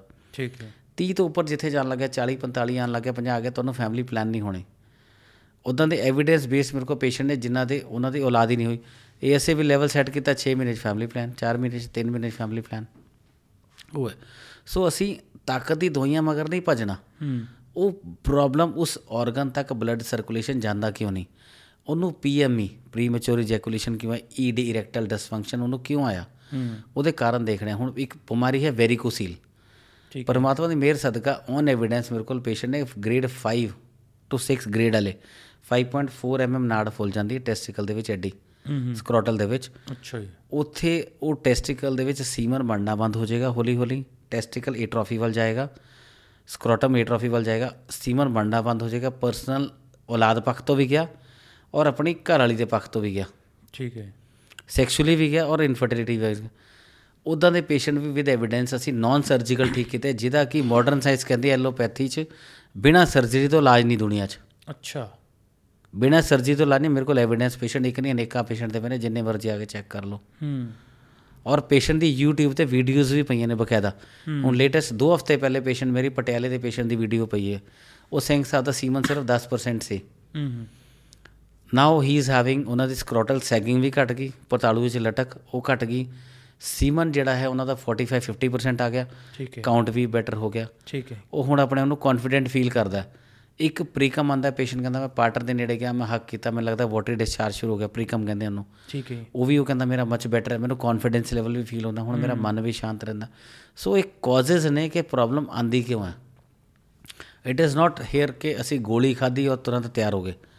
ਜਿੱਦਾਂ ਅਖਬਾਰਾਂ 'ਚ ਔਰ ਹਰ ਜਗ੍ਹਾ ਤੁਸੀਂ ਪੋਸਟ ਦੇਖੋ 7 ਦਿਨੋਂ ਵਿੱਚ ਮਰਦ ਬਣੋ 15 ਦਿਨੋਂ ਵਿੱਚ ਮਰਦ ਬਣੋ ਗਾਰੰਟੀ ਲਓ ਇਹ ਉਹ ਇਹ ਗਾਰੰਟੀ ਵਾਲੇ ਦਾ ਹਾਲ ਵੀ ਮੇਰੇ ਕੋਲ ਪੇਸ਼ੈਂਟ ਤੇ ਰਿਕਾਰਡ ਵਿਦ ਐਵੀਡੈਂਸ ਪੇ ਉਹ ਵੀ ਦੱਸ ਦਿੰਦਾ। ਟੈਸਟੋਸਟੇਰੋਨ ਭਾਜੀ 600 ਤੋਂ ਉੱਪਰ ਨਹੀਂ ਚਾਹੀਦਾ। ਠੀਕ ਹੈ। ਧਿਆਨ ਨਾਲ ਨੋਟ ਕਰਿਓ। 1000 ਹਾਈਐਸਟ ਹੁੰਦਾ ਹੈ 900 ਤੋਂ 1000 ਕਈ ਲੈਬਸ ਵਾਲੇ 1200 1500 ਵੀ ਕਰਦੇ ਹਾਈਐਸਟ ਪਰ ਨਾਰਮਲ ਵੈਲਿਊ ਜਿਹੜੀ ਹੈ 800 1000 ਹਾਈਐਸਟ ਹੈ। ਮੈਂ 600 ਤੋਂ ਉੱਪਰ ਪੇਸ਼ੈਂਟ ਨੂੰ ਕਹਿੰਦਾ ਨਹੀਂ ਚਾਹੀਦਾ। ਠੀਕ ਹੈ। ਪੇਸ਼ੈਂਟ ਦਾ ਟੈਸਟੋਸਟੇਰੋਨ 2-2000 ਚੱਕਤਾ ਲੋਕਾਂ ਨੇ 1500 ਤੋਂ 2000 ਔਰ ਉਹ ਬੰਦੇ ਨੂੰ ਨਾਈਟ ਬਲਾਈਂਡਨੈਸ ਹੋ ਗਈ ਰਾਤੀ ਦਿਸਣਾ ਬੰਦ ਹੋ ਗਿਆ ਕਿੱਥੇ ਜਾਵੇ ਵਿਚਾਰਾ? ਓਹੋ। ਔਰ ਅੱਖਾਂ ਦੇ ਆਲੇ ਦੁਆਲੇ ਸਪੈਕਟਰਮ ਵਿਬਗਰ ਬਣਦਾ ਪੇਸ਼ੈਂਟ ਦੇ। ਇੱਕ ਨਹੀਂ ਅਨੇਕਾਂ ਪੇਸ਼ੈਂਟ ਨੇ ਜੋ ਲੋਕਾਂ ਦੇ ਮਾਰਕੀਟ ਚ ਹਾਲਾਤ ਹੋਇਆ। ਅੰਗਰੇਜ਼ੀ ਗੋਲੀਆਂ ਕੋਟ-ਕੋਟ ਕੇ ਨੀਲੀ ਲਾਲ ਗੋਲੀਆਂ in the form sildenafil citrate Viagra salt ਕੋਟ-ਕੋਟ ਕੇ ਲੋਕਾਂ ਨੂੰ ਕਹਿੰਦੇ ਗੋਲੀ ਖਾਈ ਜਾ ਚੱਲੀ ਜਾ ਬਸ ਗੱਲ ਖਤਮ ਬਾਅਦ ਦੀ ਬਾਤ ਸੋਚਾਂਗੇ। ਉਹ ਉਸ ਟਾਈਮ ਤੇ ਤਾਂ ਹੋ ਗਿਆ। ਉਹ ਉਹ ਜਿਹੜਾ ਨਸ਼ਾ ਉਸ ਵੇਲੇ ਦਾ ਲਿੱਤਾ ਹੁਣ ਇਸ ਚ ਰਾਕਟ ਸਾਇੰਸ ਵਾਲਾ ਐਪਲੀਕੇਬਲ ਹੁੰਦਾ ਫਾਰਮੂਲਾ ਜਿੰਨਾ ਤੁਸੀਂ ਅੱਗੇ ਵਧੇ ਹੂੰ। ਧਿਆਨ ਨਾਲ ਸੁਣਿਓ ਜਿੰਨਾ ਤੁਸੀਂ ਅੱਗੇ ਵਧੇ ਉਹਨਾਂ ਪਿੱਛੇ ਗੱਡਾ ਵੀ ਖੁਦ ਗਿਆ ਤੁਹਾਡਾ। ਸਮਝ ਗਿਆ। ਇਹ ਹੈ ਮੇਰੀ ਪ੍ਰੋਬਲਮ ਹੈ ਨਾ ਜਿੱਥੇ ਪੇਸ਼ੈਂਟ ਲੈ ਕੇ ਚੱਲਦਾ ਮੈਂ ਪ੍ਰੈਕਟੀਕਲ ਗੱਲ ਕਰੂੰਗਾ। ਜੀ। ਕਿ ਬਿਮਾਰੀ ਤੁਸੀਂ ਅੱਗੇ ਇੰਜੋਏ ਤਾਂ ਬਹੁਤ ਕਰ ਲਿਆ ਜਿਹੜਾ ਪਿੱਛੇ ਗੱਡਾ ਖੋਦਤਾ ਜਿਹੜਾ ਪਾਣੀ ਧਰਤੀ ਤੁਹਾਨੂੰ 100 ਫੁੱਟ ਤੇ ਪਾਣੀ ਮਿਲਦਾ ਸੀ ਹੁਣ ਅੱਜ 500 ਫੁੱਟ ਤੇ ਮਿਲ ਰਿਹਾ। ਜੀ। ਜਿਹੜੀ ਤੁਹਾਡੀ ਪ੍ਰੋਬਲਮ ਸਟੇਜ 1 ਤੇ ਸੀ ਤੁਸੀਂ ਆ ਸਟੇਜ 5 ਤੇ ਖੜੀ ਕਰਤੀ। ਫਿਰ ਪੇਸ਼ੈਂਟ ਮੇਰੇ ਕੋਲ ਲੈ ਕੇ ਆਂਦਾ ਜੀ ਕਹਿੰਦੇ ਸੀ ਤਾਂ ਅਖਬਾਰਾਂ 'ਚ ਪੜ੍ਹੀ ਜੀ ਗਰੰਟੀ ਦਿੰਦਾ ਜੀ ਉਹ। ਸਟਾਂਪ ਪੇਪਰਾਂ ਦੀ ਗਰੰਟੀ ਲੈ ਲਈ। ਦਵਾਈ ਕੰਮ ਨਹੀਂ ਕੀਤੀ ਓਵਰਡੋਜ਼ ਹੋ ਗਈ ਪਿਸ਼ਾਬ ਆਉਣਾ ਬੰਦ ਹੋ ਗਿਆ ਕਿਡਨੀ ਲੀਵਰ ਫੇਲੀਅਰ ਹੋ ਗਿਆ। ਪੈਸੇ ਤਾਂ ਉਹਨੇ ਵਿਚਾਰੇ ਨੇ ਅੱਧੇ ਮੋੜਤੇ ਪਰ ਉਹ ਪੇਸ਼ੈਂਟ ਦੀ ਲਾਈਫ ਦਾ ਕੀ ਬਣੂਗਾ? ਕਿਡਨੀ ਲੀਵਰ ਫੇਲ ਹੋ ਗਿਆ। ਜੀ। ਆਈ ਸਾਈਡ ਦੀ ਪ੍ਰੋਬਲਮ ਆ ਗਈ ਕੌਣ ਉਹਨੂੰ ਦਊਗਾ? ਫਿਰ ਉਹ ਚੀਜ਼ਾਂ ਬੜੀਆਂ ਸੋਚਣ ਸਮਝਣ ਵਾਲੀਆਂ। ਇਹ ਬਹੁਤ ਵਾਸਟ ਵਿਸ਼ੇ। ਇਹਦੇ ਉੱਪਰ ਤਾਂ ਪੂਰੀ ਰਾਤ ਵੀ ਲੱਗ ਜੀ ਨਾ ਮੁੱਕਦਾ ਨਹੀਂ। ਪੇਸ਼ੈਂਟ ਦੇ ਐਵੀਡੈਂਸ ਰਿਪੋਰਟਸ ਨਾ ਮੇਰੇ ਕੋਲ ਕਦੇ ਚੰਡੀਗੜ੍ਹ ਆਓ ਤਾਂ ਉਹਨੇ ਰਿਪੋਰਟਾਂ ਪੇਸ਼ੈਂਟ ਦੀ ਔਨ ਰਿਕਾਰਡ ਐਵੀਡੈਂਸ ਮੇਰੇ ਕੋਲ ਲੁਧਿਆਣੇ ਵੀ ਪਿਆ ਡਾਟਾ ਬਹੁਤ। ਮੈਂ ਮੈਂ ਤੁਹਾਨੂੰ ਦੱਸ ਰਿਹਾ ਅੱਜ ਆਪਣੇ ਕੋਲ ਥੋੜਾ ਟਾਈਮ ਘੱਟ ਹੈਗਾ। ਨਹੀਂ ਤਾਂ ਮੈਨੂੰ ਲੱਗ ਰਿਹਾ ਤੁਹਾਡੇ ਨਾਲ 2-3 ਘੰਟੇ ਹੋਰ ਬਹਿਣਾ ਪੈਣਾ ਮੈਨੂੰ ਕਿਉਂਕਿ ਇੰਨੇ ਕੁਐਸਚਨਸ ਔਰ ਇੰਨੇ ਟੌਪਿਕਸ ਨੇ। ਦੋ ਕੁ ਟੌਪਿਕਸ ਹੋਰ ਨੇ ਜਿਹੜੇ ਮੈਂ ਗੱਲ ਕਰਾਂਗਾ ਫਿਰ ਉਸ ਤੋਂ ਬਾਅਦ ਆਪਾਂ ਆਪਣੀ ਬਾਣੀ ਨੂੰ ਆਰਾਮ ਦਿੰਦੇ ਹਾਂ। ਦੱਸੋ ਦੱਸੋ। ਠੀਕ ਹੈ ਇੱਕ ਤਾਂ ਹੈ ਕਿ ਕੈਂਸਰ। ਹਾਂ। ਅੱਜ ਦੇ ਟਾਈਮ 'ਚ ਕੈਂਸਰ ਦੀ ਪ੍ਰੋਬਲਮ ਜਿਹੜੀ ਹੈ ਉਹ ਵੀ ਹੁਣ ਘਰ ਘਰ 'ਚ ਆਉਣ ਲੱਗ ਪਈ ਹੈ। ਪਹਿਲੇ ਇੱਕ ਟਾਈਮ ਹੁੰਦਾ ਸੀਗਾ ਕਿ ਆਪਾਂ ਸੁਣਦੇ ਸੀਗੇ ਕਿ ਬਾਈ ਕਿ ਕੈਂਸਰ ਹੋ ਗਿਆ ਉਹਨੂੰ। ਹਨਾ ਕਿੰਨੀ ਵੱਡੀ ਗੱਲ ਹੈ। ਅੱਜ ਤੁਸੀਂ ਹਰ ਹਰ ਇੱਕ ਦੇ ਨੋਨ 'ਚ ਕਿਸੇ ਨਾ ਕਿਸੇ ਨੂੰ ਹੈ। ਇਹ ਕਿਉਂ ਹੋ ਰਿਹਾ ਐਂਡ ਕੀ ਕੈਂਸਰ ਦਾ ਵੀ ਇਲਾਜ ਹੋ ਸਕਦਾ ਆਯੁਰਵੇਦ ਨਾਲ? ਹੈਗਾ ਜੀ ਆਯੁਰਵੇਦ ਕੈਂਸਰ ਦਾ ਇਲਾਜ ਹੈ। ਬਟ ਮੈਂ ਨਹੀਂ ਕਰਦਾ ਓਨੈਸਟਲੀ ਸੇਇੰਗ ਠੀਕ ਹੈ। ਮੇਰੇ ਕੁਝ ਨੋਨਸ ਨੇ ਪੇਸ਼ੈਂਟਸ ਨੇ ਜਿਹੜੇ ਆਪਾਂ ਲੈ ਕੇ ਚੱਲੀਏ ਧਰਮਸ਼ਾਲਾ ਵਾਲੇ ਪਾਸੇ ਚਾਈਨੀਜ਼ ਮੈਡੀਸਨ ਰਾਹੀਂ ਆਯੁਰਵੈਦਿਕ ਮੈਡੀਸਿਨਸ ਰਾਹੀਂ ਕੈਂਸਰ ਦਾ ਇਲਾਜ ਹੁੰਦਾ ਬਹੁਤ ਬਹੁਤ ਵਧੀਆ ਹੁੰਦਾ ਜੀ ਅੱਛਾ ਜੀ। ਸਟੇਜ 2 ਟੂ 3 ਤੱਕ ਦੇ ਪੇਸ਼ੈਂਟ ਮੈਂ ਦੇਖੇ ਨੇ ਬਹੁਤ ਸੋਹਣੇ ਰਿਕਵਰ ਹੁੰਦੇ ਆ। ਇਹ ਜਿਹੜਾ ਆਯੁਰਵੇਦ ਹੈ ਜਿੱਦਾਂ ਆਪਾਂ ਮੂਵੀਜ਼ 'ਚ ਵੀ ਦਿਖਾਉਂਦੇ ਹੁੰਦੇ ਆ ਹਨਾ? ਕਾਫੀ ਮੂਵੀਜ਼ 'ਚ ਦੇਖੇ ਕਿ ਅੱਛਾ ਇਦਾਂ ਬੁੱਧਿਸਟ ਮੌਂਕਸ ਹੈਗੇ ਨੇ ਹਨਾ? ਉਹ ਕਿਉਂਕਿ ਇਕੱਲੇ ਹੀ ਰਹਿੰਦੇ ਨੇ ਆਪ ਹੀ ਤੇ ਆਪ ਹੀ ਇਲਾਜ ਕਰਦੇ ਨੇ। ਕਿ ਇਹ ਉਹੀ ਉਹਨਾਂ ਦਾ ਆਪਣਾ ਫਾਰਮ ਆਫ ਆਯੁਰਵੇਦ ਹੈ ਜਾਂ ਉਹੀ ਆਯੁਰਵੇਦ ਹੀ ਹੈ? ਨਹੀਂ ਆਯੁਰਵੇਦਾ ਉਹੀ ਹੈ ਉਹਦੇ ਚ ਚਾਈਨੀਜ਼ ਮੈਡੀਸਿਨਸ ਨੇ ਜਿਹੜੀ ਹਰਬਲ ਮੈਡੀਸਿਨਸ ਉਹੀ ਨੇ।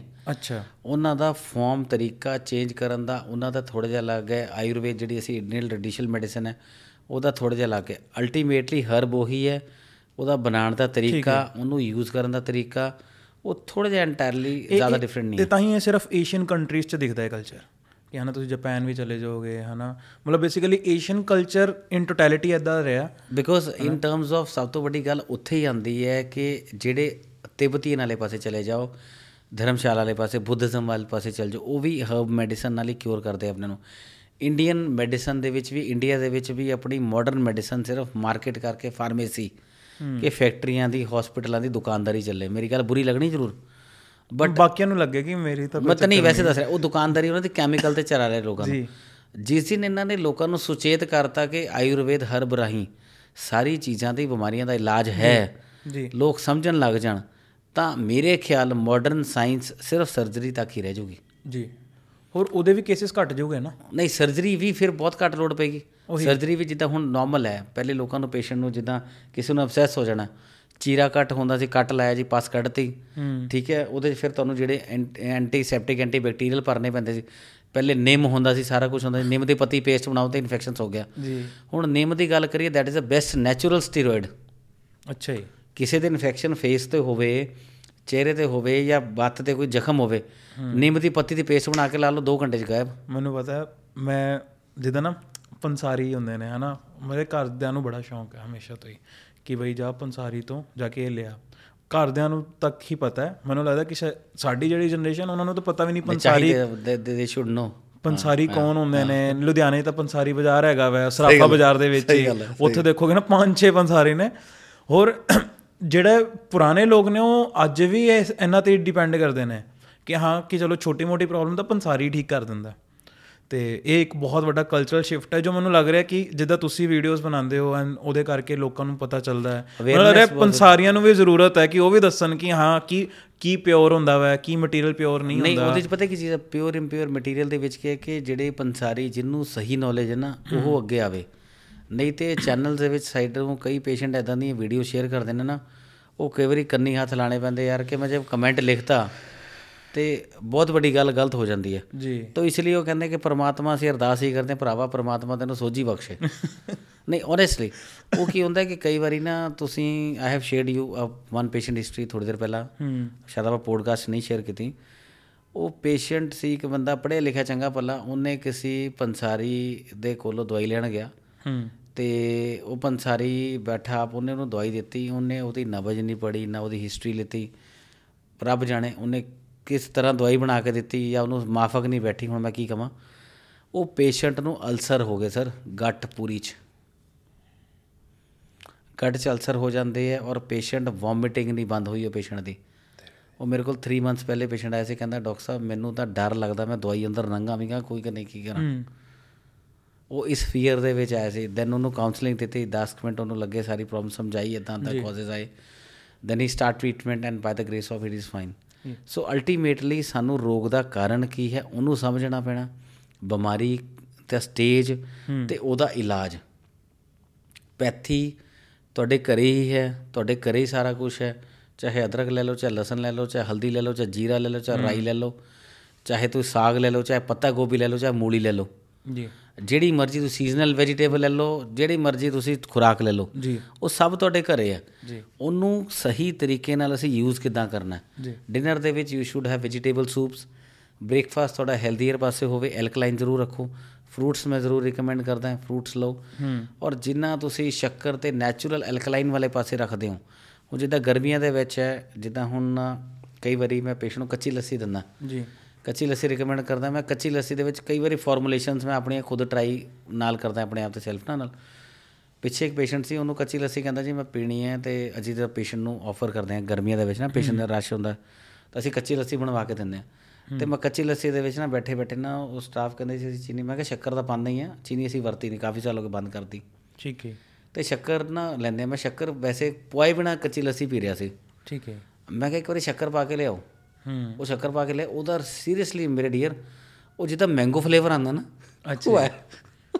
ਸਵਾਦ ਦੀ ਸਵਾਦ ਹੋ try to serve the patient and ਇੰਨਾ ਸੋਹਣਾ ਪੇਸ਼ੈਂਟ ਨੇ ਰੈਲਿਸ਼ ਕੀਤਾ।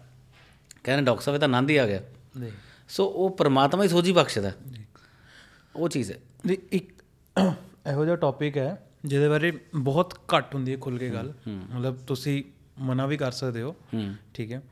ਇੱਕ ਹੈ ਸਰ ਕਿ ਕਈ ਚੀਜ਼ਾਂ ਇਹੋ ਜਿਹੀਆਂ ਵੀ ਨੇ ਜਿਹੜੀ ਆਯੁਰਵੇਦ ਚ ਹੈਗੀਆਂ ਨੇ ਜਿਹੜੀਆਂ ਬਿਕੋਜ਼ ਉਹਨਾਂ ਚ ਕੁਝ ਨਸ਼ੀਲੇ ਪਦਾਰਥ ਵੀ ਹੁੰਦੇ ਨੇ ਉਹਨਾਂ ਨੂੰ ਬੈਨ ਕਰ ਦਿੱਤਾ ਗਿਆ। ਓਵਰ ਦਾ ਟਾਈਮ। ਹਨਾ? ਕੁਝ ਟੋਬੈਕੋ ਕੰਪਨੀਆਂ ਨੂੰ ਪ੍ਰਮੋਟ ਕਰਨ ਲਈ ਵੀ ਜਦੋਂ ਟੋਬੈਕੋ ਕੰਪਨੀਆਂ ਇੰਡੀਆ ਚ ਆਈ ਹਨਾ ਸਿਗਰਟਸ ਵਗੈਰਾ ਆਈਆਂ ਉਹਨਾਂ ਦੇ ਚੱਕਰ ਚ ਵੀ ਕਈ ਪ੍ਰੋਡਕਟਸ ਬੈਨ ਕੀਤੇ ਗਏ ਹਨਾ?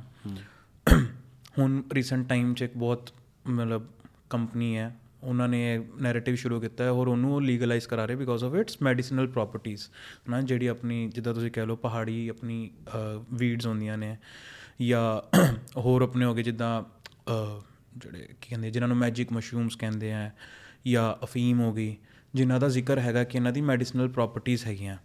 ਤੇ ਇਹਨਾਂ ਬਾਰੇ ਸਰ ਤੁਹਾਡਾ ਕੀ ਓਪੀਨੀਅਨ ਹੈ ਕਿ ਕੀ ਵ- ਕਿਉਂਕਿ ਇਸ ਟੌਪਿਕ ਬਾਰੇ ਨਾ ਗੱਲ ਬਹੁਤ ਘੱਟ ਹੁੰਦੀ ਹੈ but at the same time ਮੈਂ ਬਹੁਤ ਸੁਣਿਆ ਕਿ ਲੋਕਾਂ ਘਰੇ ਖਾਸ ਕਰਕੇ ਜਿਨ੍ਹਾਂ ਦੇ ਬਜ਼ੁਰਗ ਹੁੰਦੇ ਨੇ ਉਹਨਾਂ ਘਰੇ ਰੱਖਦੇ ਨੇ ਕਿ ਕਦੀ ਵੀ ਉਹਨਾਂ ਨੂੰ ਅਟੈਕ ਆਉਂਦਾ ਹੁੰਦਾ ਤਾਂ ਉਹਨਾਂ ਨੂੰ ਖਵਾ ਦਿੰਦੇ ਨੇ। ਕੀ ਸਰ ਇਹਦਾ ਕੀ ਓਪੀਨੀਅਨ ਹੈ? ਤੁਹਾਡੇ ਤੁਹਾਡੇ ਵਿਚਾਰ ਕੀ ਹੈ ਕਿ ਉਹਦੇ ਚ ਮੈਂ ਲੌਜੀਕ ਦੱਸਦਾ ਸਿੰਪਲ ਕੁਝ ਨਹੀਂ ਹੈ। ਆਯੁਰਵੈਦਿਕ ਐਸਪੈਕਟ ਨਾਲ ਹੀ ਤੁਸੀਂ ਦੱਸੋ ਆਯੁਰਵੈਦਿਕ ਐਸਪੈਕਟ ਜਿੱਦਾਂ ਹੁਣ ਅਫੀਮ ਹੈ ਬੜਾ ਸੋਹਣਾ ਕੁਐਸਚਨ ਕੀਤਾ ਪੈਰਾਲਿਸਿਸ ਦਾ ਅਟੈਕ ਆਇਆ। ਜੀ। ਅਫੀਮ ਦੇ ਦਿੰਦੇ ਬਜ਼ੁਰਗਾਂ ਨੂੰ ਖਾਣ ਨੂੰ। ਉਹ ਬੇਸਿਕਲੀ ਕੀ ਕਰਨਾ ਉਹਨੇ? ਤੁਹਾਡੀ ਵੈਜ਼ੋ ਡਾਇਲੇਸ਼ਨ ਕਰਨੀ ਹੈ ਤੇ ਬਲੱਡ ਸਰਕੂਲੇਸ਼ਨ ਚੱਲ ਪੈਣਾ ਬਸ ਕੁਝ ਨਹੀਂ ਲੌਜੀਕ ਉਹਦੇ ਚ। ਜੀ। ਜਿੱਦਾਂ ਹਾਰਟ ਦੀ ਪ੍ਰੋਬਲਮ ਜੀਵ ਥੱਲੇ ਸੌਰਬਿਟਰੇਟ ਗੋਲੀ ਰੱਖਦੇ ਹੋ?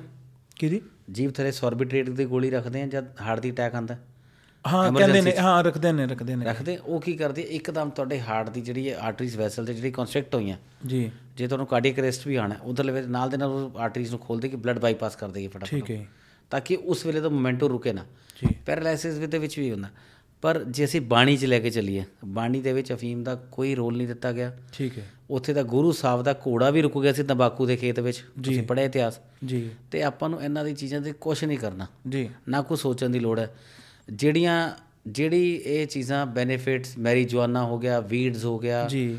ਮੈਜਿਕ ਮਸ਼ਰੂਮਸ ਹੋ ਗਿਆ ਬਹੁਤ ਕੁਝ ਹੈ ਮਾਰਕੀਟ ਦੇ ਵਿੱਚ। ਹੈਨਾ ਤੇ ਕੀੜਾ ਜੜੀ ਹੈ ਸੈਕਸ਼ੂਅਲ ਥਾਟਸ ਲਈ ਬਥੇਰਾ ਕੁਝ ਲੋਕਾਂ ਨੂੰ ਆਂਦਾ ਜੀ ਜੀ ਜੀ। ਉਹਦੀ ਵਰਟੀਕਲ ਫਾਰਮਿੰਗ ਵੀ ਹੋ ਰਹੀ ਹੈ ਨਕਲੀ ਅਸਲੀ ਸਭ ਮਿਕਸ ਚੱਲ ਰਿਹਾ ਹਾਂ। ਇਹ ਕੀੜਾ ਜੜੀ ਵੀ ਇੱਕ ਚੀਜ਼ ਹਾਂ ਹੈ ਇਹਦੀ ਵੀ ਹੀ ਬਹੁਤ ਗੱਲ ਹੁੰਦੀ ਬਹੁਤ ਬਹੁਤ ਕੁਝ ਹੈ ਤੇ ਮਤਲਬ ਉਹਦੇ ਚ ਮਿਕਸਿੰਗ ਵੀ ਨਹੀਂ ਹੈ। ਹੁਣ ਜੇ ਤੁਸੀਂ ਕੇਸਰ ਲੈ ਕੇ ਚੱਲਦੇ ਹੋ ਸਰ ਲੱਖ ਸਵਾ ਲੱਖ ਰੁਪਏ ਕਿਲੋ ਕੇਸਰ ਮਿਲਦਾ ਨਾਰਮਲ ਹੂੰ। ਹੁਣ ਜਿਹੜਾ ਅਸੀਂ ਗ੍ਰੇਡ 2 ਕੇਸਰ ਯੂਜ਼ ਕਰਦੇ ਹਾਂ ਸਵਾ 6 ਲੱਖ ਰੁਪਏ ਕਿਲੋ ਹੈ। ਅੱਛਾ ਜੀ। ਤੇ ਗ੍ਰੇਡ 1 12.5 ਲੱਖ ਰੁਪਏ ਕਿਲੋ ਸ਼ੁਰੂ ਹੁੰਦਾ ਹੈ origignal ਉਹ ਕਿੱਥੋਂ ਮਿਲ ਹੁਣ ਜਿਹੜਾ ਆਮ ਮਾਰਕੀਟ ਤੁਹਾਨੂੰ ਕੇਸਰ ਮਿਲ ਜਾਏਗਾ ਤੁਹਾਨੂੰ ਲੱਗਦਾ ਜੈਨੂਨ ਆ ਰਿਹਾ ਤੁਹਾਡੇ ਕੋਲ? ਚਾਂਸ ਹੀ ਨਹੀਂ ਆ। 60 70 ਹਜ਼ਾਰ ਚ ਕਿੱਥੇ ਆਣਾ ਫਿਰ? ਉਹ। ਉਹ ਮਿਕਸਿੰਗ ਹੈ। ਉਹ ਮਿਕਸਿੰਗ ਵਿੱਚ ਸਾਨੂੰ ਪਤਾ ਡਿਫਰੈਂਸ਼ੀਏਟ ਕਿੱਦਾਂ ਕਰਨੀ ਪੈਂਦੀ ਹੈ। ਜੀ। ਕਿ ਅਸਲੀ ਦੇ ਵਿੱਚੋਂ ਨਕਲੀ ਕਿੱਦਾਂ ਕੱਢ ਲੈਣਾ। ਹੂੰ। ਬਸ ਉਹ ਚੀਜ਼ ਹੈ। ਤੇ ਮਤਲਬ ਮੋਟਾ ਮੋਟਾ ਹੀ ਹੈ ਕਿ ਫਿਰ ਇਹਨਾਂ ਨੂੰ ਜਿਹੜੇ ਜਿਨ੍ਹਾਂ ਚ ਨਾਲੇ ਨਸ਼ੀਲੇ ਵੀ ਆਂਦੀਆਂ ਨੇ ਪ੍ਰਾਪਰਟੀਆਂ ਹੈਗੀਆਂ ਨੇ ਫਿਰ ਇਹਨਾਂ ਨੂੰ ਨਹੀਂ ਯੂਜ਼ ਕਰਨਾ ਚਾਹੀਦਾ। ਮੈਂ ਇਹਨਾਂ ਚੀਜ਼ਾਂ ਨੂੰ ਨਹੀਂ ਜਿੱਦਾਂ ਤੁਸੀਂ ਅਫੀਮ ਵਗੈਰਾ ਕਿਸੇ ਚੀਜ਼ ਦੀ ਵੀ ਗੱਲ ਕੀਤੀ। ਜੀ। ਇਹਨਾਂ ਦਾ ਮੈਂ ਬੇਸਿਕ ਦੱਸਦਾ ਮੇਰੇ ਕੋਲ ਪੇਸ਼ੈਂਟ ਨੇ ਔਨ ਰਿਕਾਰਡ ਪੇਸ਼ੈਂਟ ਵੀ ਹੈ ਕੁਲਦੀਪ ਸਿੰਘ ਜੀ ਸੀ ਉਹਨਾਂ ਦਾ ਨਾਮ ਰੋਪੜ ਤੋਂ। ਤੇ ਉਸ ਤੋਂ ਇਲਾਵਾ ਹੁਣ ਵੀ ਰੀਸੈਂਟ ਪੇਸ਼ੈਂਟ ਚੱਲ ਰਹੇ ਨੇ ਸਵਾ ਤੋਲਾ ਡੇਲੀ ਅਫੀਮ। ਹੈ? ਔਨ ਰਿਕਾਰਡ ਹੈ ਸਰ ਔਨ ਰਿਕਾਰਡ ਸਵਾ ਤੋਲਾ ਤੋਂ ਡੇਢ ਤੋਲਾ ਡੇਲੀ ਅਫੀਮ ਤੁਸੀਂ ਖੰਗ ਰਹੇ ਹੋ ਸੁਣਨਾ ਔਰ ਉਹਨੂੰ ਪਚਾਣਾ। ਹੂੰ। ਉਸ ਤੋਂ ਪਚਾਣਾ ਉਹਦੇ ਉੱਪਰ ਖਰਚਾ। ਜੀ। ਐਨੀ ਅਫੀਮ ਹਜਮ ਕਰਨਾ ਸੌਖਾ ਨਹੀਂ ਹੈ। ਐਦਾਂ ਦੇ ਪੇਸ਼ੈਂਟ ਔਨ ਰਿਕਾਰਡ ਪਏ ਨੇ ਜਿਨ੍ਹਾਂ ਨੂੰ ਮੈਂ ਹੌਲੀ ਹੌਲੀ ਘਟਾ ਕੇ ਇਸ ਤੋਂ ਕੱਢਿਆ। ਜੀ। ਜਦ ਨਸ਼ੇ ਦਾ ਦੌਰ ਲੈ ਕੇ ਚੱਲ ਰਹੇ ਤੁਹਾਨੂੰ ਜਿੱਦਾਂ ਮੈਂ ਪਿਛਲੇ ਐਪੀਸੋਡ ਦੇ ਵਿੱਚ ਦੱਸਿਆ ਕਿ ਨਸ਼ੇ ਦੇ ਦੌਰ ਦੇ ਵਿੱਚ ਬੱਚੇ 3 3 5 5 ਗ੍ਰਾਮ ਮਿਲੀ ਸਮੈਕ ਇੰਜੈਕਟ ਕਰਨਾ ਸਨਫ ਕਰਨਾ ਐਦਾਂ ਦੇ ਬੱਚੇ ਵੀ ਹੱਲ ਕਰਕੇ ਭੇਜੇ ਨੇ। ਅਸੀਂ ਇਹਨਾਂ ਚੀਜ਼ਾਂ ਵੱਲ ਨਹੀਂ ਜਾਣਾ। ਇਹ ਆਪਣੀ ਸੰਸਥਾ ਦੇ ਵਿੱਚ ਨਹੀਂ ਆਪਣੀ ਜਿਹੜੀ ਜਿਹੜੀ ਧਰਮਾਂ ਦੇ ਵਿੱਚ ਨਹੀਂ ਹੈ। ਹੈ। ਆਪਣੀ ਕਿਸੇ ਗੁਰੂਆਂ ਨੇ ਨਹੀਂ ਦੱਸੀ ਕੁਛ ਨਹੀਂ। ਇਹ ਸਿੰਥੈਟਿਕ ਜਿਹੜਾ ਇੰਡਿਊਸ ਕੀਤਾ ਗਿਆ ਸਾਡੀ ਜਿਹੜੀ ਪੀੜੀਆਂ ਤੇ ਪਨੀਰੀਆਂ ਨੂੰ ਖਰਾਬ ਕਰਨ ਲਈ। ਜੀ। ਅਸੀਂ ਇਹਨਾਂ ਚੀਜ਼ਾਂ 'ਚ ਕੁਝ ਨਹੀਂ ਕਰਨਾ ਨੈਚੁਰਲ ਲਾਈਫ ਜੀਣੀ ਹੈ। ਵਧੀਆ ਲਾਈਫ ਜੀਣੀ ਹੈ ਜਿਹਦੇ ਨਾਲ ਆਪਾਂ ਨੂੰ ਕੋਈ ਦਿੱਕਤ ਨਾ ਰਵੇ। ਜੀ। ਜਿੰਨਾ ਅਸੀਂ ਇਹਨਾਂ ਚੀਜ਼ਾਂ 'ਚ ਇਨਵੋਲਡ ਹੋਵਾਂਗੇ ਅਸੀਂ ਹੈਬਿਚੁਅਲ ਬਣਾ ਰਹੇ ਬੋਡੀ ਨੂੰ। ਜੀ। ਇੱਕ ਗੱਲ ਯਾਦ ਰੱਖਣਾ ਤੁਸੀਂ ਅਫੀਮ ਇੰਨੀ ਤੋਂ ਸ਼ੁਰੂ ਕਰੋਗੇ। ਬੀਅਰ ਇੱਕ ਘੁੱਟ ਤੋਂ ਸ਼ੁਰੂ ਕਰੋਗੇ ਬੋਤਲ ਤੱਕ ਜਾਂਦੀ ਹੈ। ਪੈਗ ਵਿਸਕੀ ਇੱਕ ਤੋਂ ਸ਼ੁਰੂ ਕਰਦੇ ਹੋ ਬੋਤਲ ਤੱਕ ਜਾਂਦੇ ਹੋ। ਇਹਨਾਂ ਨੇ ਤੁਹਾਨੂੰ ਹੈਬਿਚੁਅਲ ਹੀ। ਹੂੰ। ਇਹ ਆਯੁਰਵੇਦ ਅਨੁਸਾਰ ਅਸੀਂ ਲੈ ਕੇ ਚੱਲੇ ਤਾਮਸਿਕ ਹੈ ਰਾਜਸਿਕ ਨਹੀਂ ਹੈ। ਠੀਕ ਹੈ ਨਾ ਸਾਤਵਿਕ ਹੈ। ਠੀਕ ਹੈ ਸਾਤਵਿਕ ਆਂਦਾ ਸਿਰਫ ਦੁੱਧ ਫਲ। ਰਾਜਸਿਕ ਆ ਗਿਆ ਤੁਹਾਡੇ ਡਰਾਈ ਫਰੂਟਸ ਰਿਚ ਡਾਈਟ। ਠੀਕ ਹੈ ਤਾਮਸਿਕ ਆ ਗਿਆ ਤੁਹਾਡਾ ਨਸ਼ੇ ਨਾਨ ਵੈਜ ਸ਼ਰਾਬ ਸਭ ਇਹਦੇ ਚ ਆਂਦਾ ਤਾਮਸਿਕ ਮਤਲਬ ਤੁਸੀਂ ਰਾਖਸ਼ਿਸ ਬੁੱਧੀ ਬਣ ਰਹੇ ਹੋ। ਹੁਣ ਅਸੀਂ ਇਨਸਾਨ ਤੋਂ ਰਾਖਸ਼ਿਸ ਬੁੱਧੀ ਵੱਲ ਹੋ ਗਏ। ਹੁਣ ਇੱਥੇ ਕੁਐਸਚਨ ਤੁਹਾਡਾ ਫਿਰ ਘੁੰਮ ਕੇ ਆ ਗਿਆ ਸੈਕਸ਼ੂਅਲ ਮੈਡੀਸਨ ਤੇ। ਸੈਕਸ਼ੂਅਲ ਮੈਡੀਸਨ ਦੇ ਵਿੱਚ 80% ਲੋਕ ਕੀ ਕਰਦੇ ਆ? ਤੁਹਾਡਾ ਰਾਈਨੋ 12 ਸਿੰਘਾ ਜਿਹੜਾ ਇਹਦਾ ਸੌਰੀ। ਗੈਂਡੇ ਦਾ ਸਿੰਘ ਚਾਈਨੀਜ਼ ਮੈਡੀਸਨ ਜੀ। ਉਹ ਪਾਉਂਦੇ ਆ। ਤੁਹਾਡੀ ਹੀਟ ਸਟ੍ਰੋਕ 10 ਟਾਈਮਸ ਵਧਾ ਦਿੰਦੇ ਆ।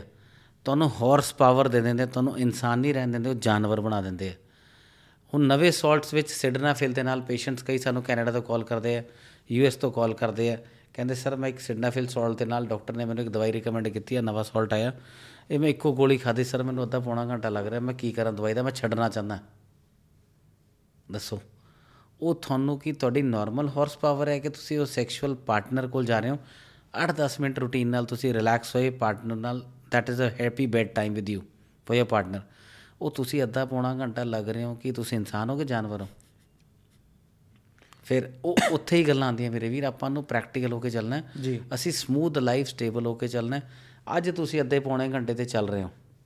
ਇੱਕ ਰਾਤ ਇੱਕ ਵਾਰੀ ਕੀਤਾ ਦੋ ਵਾਰੀ ਕਰ ਲਿਆ। ਤੁਸੀਂ 10-15 ਦਿਨ ਲਗਾਤਾਰ ਕੀਤਾ ਮਹੀਨਾ ਕਰ ਲਿਆ। ਆਉਣ ਵਾਲੇ ਮੈਨੂੰ 5 ਸਾਲ ਬਾਅਦ ਦੱਸੋਗੇ ਕਿੱਥੇ ਖੜਦੇ ਹੋ? 5 ਮਹੀਨੇ ਬਾਅਦ ਵੀ ਨਹੀਂ ਖੜਦੇ ਕਿਤੇ। ਖਤਮ ਹੋ ਗਈ ਲਾਈਫ ਫਿਰ ਕੀ ਫਾਇਦਾ? ਸੋ ਅਲਟੀਮੇਟਲੀ ਅਸੀਂ ਬਾਡੀ ਨੂੰ ਹੈਬਿਚੁਅਲ ਨਹੀਂ ਬਣਾਉਣਾ ਕਿਸੇ ਵੀ ਚੀਜ਼ ਦੇ। ਪੰਜਾਬੀ 'ਚ ਇੱਕ ਸੌਖੀ ਗੱਲ ਮੈਂ ਕਹਿੰਦਾ ਹੁੰਦਾ ਆਪਣੇ ਹੱਥ ਵੱਢ ਕੇ ਨਹੀਂ ਦੇਣੇ ਕਿਸੇ ਨੂੰ। ਜੀ ਬਹੁਤ ਸਹੀ ਹੈ। ਸਰ ਬਹੁਤ ਬਹੁਤ ਮਤਲਬ ਥੈਂਕ ਯੂ ਨਹੀਂ, ਮੈਨੂੰ ਪਤਾ ਹੈ ਤੁਸੀਂ ਮਤਲਬ ਲੇਟ ਹੋ ਰਹੇ ਹੋ ਅਦਰਵਾਈਜ਼ ਕੁਐਸਚਨਸ ਕੁਐਸਚਨਸ ਨਾ ਮੇਰੇ ਕੋਲ ਕੁਐਸਚਨ ਨਹੀਂ ਖਤਮ ਹੋ ਰਹੇ। ਨਹੀਂ ਆਈ ਨੋ ਇਹ ਤਾਂ ਬਹੁਤ ਵੱਡਾ ਵਾਸਟ ਟੌਪਿਕ ਹੈ ਜਿੰਨਾ ਮਰਜ਼ੀ। ਔਰ ਹੁਣ ਕਿਉਂਕਿ ਬਹੁਤ ਸਾਰੇ ਮਿਸਕਨਸੈਪਸ਼ਨਸ ਨੇ। ਬਹੁਤ ਸਾਰੀ ਪ੍ਰੋਬਲਮਸ ਨੇ। ਮਤਲਬ ਮੈਂ ਅਗਲੀ ਵਾਰ ਅਗਰ ਬੈਠਾਂਗਾ ਵੈਸੇ ਤੁਹਾਡੇ ਕੋਲ ਮੈਂ ਨਾ ਲਿਸਟ ਲੈ ਕੇ ਬੈਠਾਂਗਾ। ਇੱਕ ਤਾਂ ਪਹਿਲੇ ਸਾਰੀ ਜਿਹੜੀ ਚੀਜ਼ਾਂ ਹੈਗੀਆਂ ਨੇ ਆਪਣੀ ਜਿਹੜੀ ਕਿਚਨ ਚ ਹੁੰਦੀਆਂ ਨੇ ਉਹਨਾਂ ਦੇ ਕੀ ਫਾਇਦੇ ਕੀ ਨੁਕਸਾਨ। ਬਿਲਕੁਲ ਬਿਲਕੁਲ ਠੀਕ ਹੈ ਕਦੋਂ ਖਾਣਾ ਚਾਹੀਦਾ ਹੈ ਕਦੋਂ ਨਹੀਂ ਖਾਣਾ ਚਾਹੀਦਾ। ਇਹ ਵੀ ਇੱਕ ਬਹੁਤ ਵੱਡੀ ਪ੍ਰੋਬਲਮ ਹੈ ਕਿ ਸਹੀ ਚੀਜ਼ ਹੀ ਅਗਰ ਗਲਤ ਕੰਡੀਸ਼ਨ 'ਚ ਖਾ ਲਈ ਜਾਏ ਤੇ ਉਹ ਉਨਾ ਹੀ ਵੱਡਾ ਜ਼ਹਿਰ ਹੈ। ਇਹ ਵੀ ਬਹੁਤ ਸਮਝਣੀ ਜ਼ਰੂਰੀ ਹੈ। ਜਿੱਦਾਂ ਸ਼ਹਿਦ ਤੇ ਘਿਓ ਨਹੀਂ ਲੈ ਸਕਦੇ ਬਰਾਬਰ ਮਾਤਰਾ 'ਚ। ਅੱਛਾ ਸ਼ਹਿਦ ਤੇ ਕਿਉਂ ਨਹੀਂ ਲੈ ਸਕਦੇ। ਬਰਾਬਰ ਮਾ- ਆਯੁਰਵੇਦ 'ਚ ਬਹੁਤ ਕੁਝ ਹੈ ਮੇਰੇ ਵੀ ਠੀਕ ਹੈ।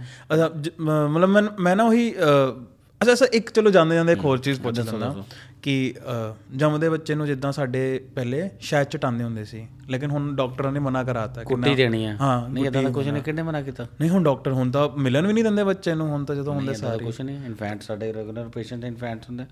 ਬੱਚੇ ਜੰਮਦੇ ਨੂੰ ਕੁਝ ਨਹੀਂ ਮਦਰ ਕੋਲ ਆ ਗਿਆ ਉਹ ਤਾਂ ਉਹਨਾਂ ਦੀ ਰਾਈਟਸ ਠੀਕ ਹੈ ਮਤਲਬ ਕਰ ਲੋ ਕੋਈ ਚੱਕਰ ਨਹੀਂ ਇਦਾਂ ਦਾ ਕੁਝ ਨਹੀਂ ਕਿਉਂਕਿ ਬੱਚੇ ਲਈ- ਕੁਝ ਨਹੀਂ ਇਦਾਂ ਦਾ ਕੁਝ ਨਹੀਂ ਇਦਾਂ ਕਿ ਬੱਚੇ ਲਈ ਜ਼ਹਿਰੀਲਾ ਉਹ ਦੇਖੋ ਇਦਾਂ ਦਾ ਕੁਝ ਨਹੀਂ ਥਾਟਸ ਆਪਣੇ ਆ ਤੁਸੀਂ ਸ਼ੱਕਰ ਲਾ ਦਿਓ ਬੱਚੇ ਦੇ ਮੂੰਹ ਨੂੰ ਮਿੱਠੇ ਲਾਣਾ। ਠੀਕ ਹੈ। ਸ਼ੱਕਰ ਲਾ ਦਿਓ ਚੀਨੀ ਨਾ ਲਾਓ ਚੀਨੀ ਤਾਂ ਫ੍ਰੀਜ ਵੀ ਲਾਣੀ। ਸ਼ੱਕਰ ਲਾ ਦਿਓ ਸ਼ੱਕਰ ਦਾ ਕੀ ਨੁਕਸਾਨ ਹੈ? ਜੇ ਬਹੁਤੀ ਗੱਲ ਜ਼ਿਆਦਾ ਮੈਂ ਮੈਂ ਥੋੜਾ ਜਿਹਾ ਕੇਲਾ ਉਹਦਾ ਪੀਸ ਕਰ ਲਓ ਮੂੰਹ ਨਾਲ ਲਾ ਦਿਓ ਬੱਚੇ ਨੂੰ। ਠੀਕ ਹੈ। ਅਸੀਂ ਮਿੱਠਾ ਸ਼ਗਨ ਕਰਨਾ। ਜੀ। ਸਾਡਾ ਸ਼ਗਨ ਕਿੱਥੋਂ ਹੁੰਦਾ? ਮਿੱਠੇ ਤੋਂ। ਜੀ। ਕੌੜੇ ਤੋਂ ਤਾਂ ਹੋਣਾ ਨਹੀਂ ਜੀ। ਚਲੋ ਸਰ ਬਹੁਤ ਬਹੁਤ ਥੈਂਕ ਯੂ ਸਰ ਬਹੁਤ ਬਹੁਤ ਥੈਂਕ ਯੂ ਬਹੁਤ ਜੀ। ਕੁਝ ਸਿੱਖਣ ਨੂੰ ਮਿਲਿਆ ਐਂਡ ਹੋਰ ਵੀ ਬਹੁਤ ਸਾਰੇ ਟੌਪਿਕਸ ਨੇ ਜਿਨ੍ਹਾਂ ਤੇ ਆਪਾਂ ਨੈਕਸਟ ਟਾਈਮ ਆਈ ਵਿਸ਼ ਕਦੇ ਚੰਡੀਗੜ੍ਹ ਆਓ ਸਾਰੀ ਟੀਮ ਆਓ। ਐਂਡ ਆਈ ਵਿਸ਼ ਮੈਨੂੰ ਬਹੁਤ ਸੋਹਣਾ ਲੱਗਿਆ ਸਭ ਜੀ ਨਾਲ ਮਿਲ ਜ਼ਰੂਰ ਆਪਾਂ ਟਾਈਮ ਵੀ ਇਦਾਂ ਦਾ ਹੀ ਰੱਖਾਂਗੇ ਉੱਥੇ ਤੁਹਾਨੂੰ ਪੰਚਕਰਮਾ ਦੇ ਸਾਡੇ ਪੇਸ਼ੈਂਟਸ ਨੇ ਉਹਨਾਂ ਨਾਲ ਮਿਲਾਵਾਂਗੇ। ਪੰਚ- ਪੰਚਕਰਮਾ ਦੀ ਥੈਰੇਪੀਜ਼ ਹੈ ਤੁਸੀਂ ਉਹਨੂੰ ਸ਼ੂਟ ਕਰੋ। So that people should know ਕਿ Ayurveda is like a sea ਜੀ। ਇਹਦੇ 'ਚ ਕੋਈ ਅੰਤ ਨਹੀਂ ਹੈ। ਮੈਂ ਮੈਂ ਤਾਂ ਸਰ ਤੁਹਾਡੇ ਨਾਲ ਜੁੜ ਰਿਹਾ। ਹੁਣ ਮੋਰ ਓਵਰ ਜਿੱਦਾਂ ਹੁਣ ਤੁਸੀਂ ਗੱਲ ਕੀਤੀ ਡਾਈਜੈਸ਼ਨ ਦੀ weight loss ਦੀ ਮੇਰੇ ਕਲੀਨਿਕਲ ਮੈਂ ਪ੍ਰੋਡਕਟਸ ਲੈ ਕੇ ਚੱਲਣਾ ਫਾਦਰ ਸਾਹਿਬ ਦੇ ਹੁੰਦੇ ਸੀ 100 ਤੇ 35 ਪ੍ਰੋਡਕਟ ਸੀ। ਠੀਕ ਹੈ। ਹੁਣ ਜੇ ਮੈਂ ਕਲੀਨਿਕਲ ਲੈ ਕੇ ਚੱਲਾਂ ਇਨ ਨੈਕਸਟ 50 ਫਿਰ 15 ਸਾਲ ਦੇ ਵਿੱਚ ਫਾਦਰ ਸਾਹਿਬ ਦੇ ਅਕਾਲ ਚਲਾਣੇ ਨੂੰ 15 ਸਾਲ ਹੋ ਗਏ 2009 ਚ ਗਏ ਸੀ। ਠੀਕ ਹੈ। ਅਕਾਲ ਚਲਾਣਾ ਹੋਇਆ ਸੀ ਤੇ ਉਸ ਤੋਂ ਬਾਅਦ ਮੈਂ ਉਹਦੇ ਵਿੱਚ ਮੋਰ ਦੈਨ 120 ਪ੍ਰੋਡਕਟਸ ਹੋਰ ਐਡ ਕਰਤੇ ਨੇ। ਕੀ ਬਾਤ ਹੈ ਸਰ। 250 ਤੋਂ ਉੱਪਰ ਦੀ ਰੇਂਜ ਮੇਰੀ ਕਲੀਨਿਕਲ ਦੀ ਹੈ 150 ਤੋਂ ਪੌਣੇ 200 ਮੇਰੀ ਕਲਾਸਿਕਲ ਦੀ ਹੈ ਤੇ 18 ਮੇਰੇ ਪੇਟੈਂਟ ਅਲੱਗ ਨੇ। ਕੀ ਬਾਤ ਤੇ 450 ਪ੍ਰੋਡਕਟ ਦੀ ਰੇਂਜ ਮੇਰੇ ਕੋਲ ਇਸ ਵੇਲੇ ਖੜੀ ਹੈ।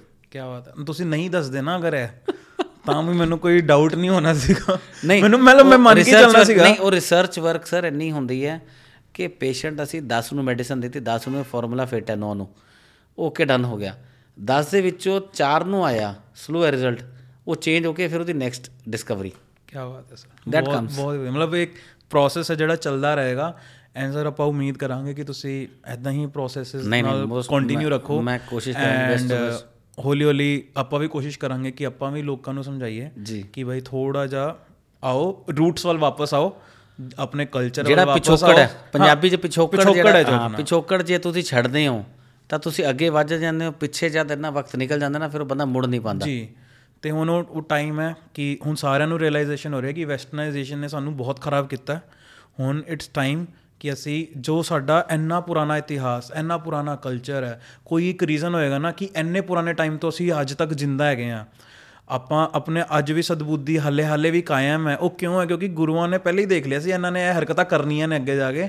ਇਹਨਾਂ ਨੂੰ ਸਮਝਾ ਜਾਵਾਂ ਮੈਂ ਹੁਣੇ ਸਮਝਾ ਦਿੰਦਾ। ਨਹੀਂ ਉਹਦੇ 'ਚ ਮੈਂਸ਼ਨਡ ਹੈ ਪ੍ਰੋਪਰ ਜੇ ਤੁਸੀਂ ਹਿੰਦੂਇਜ਼ਮ ਦੇ ਵਿੱਚ ਵੀ ਜਾਂਦੇ ਹੋ। ਜੀ।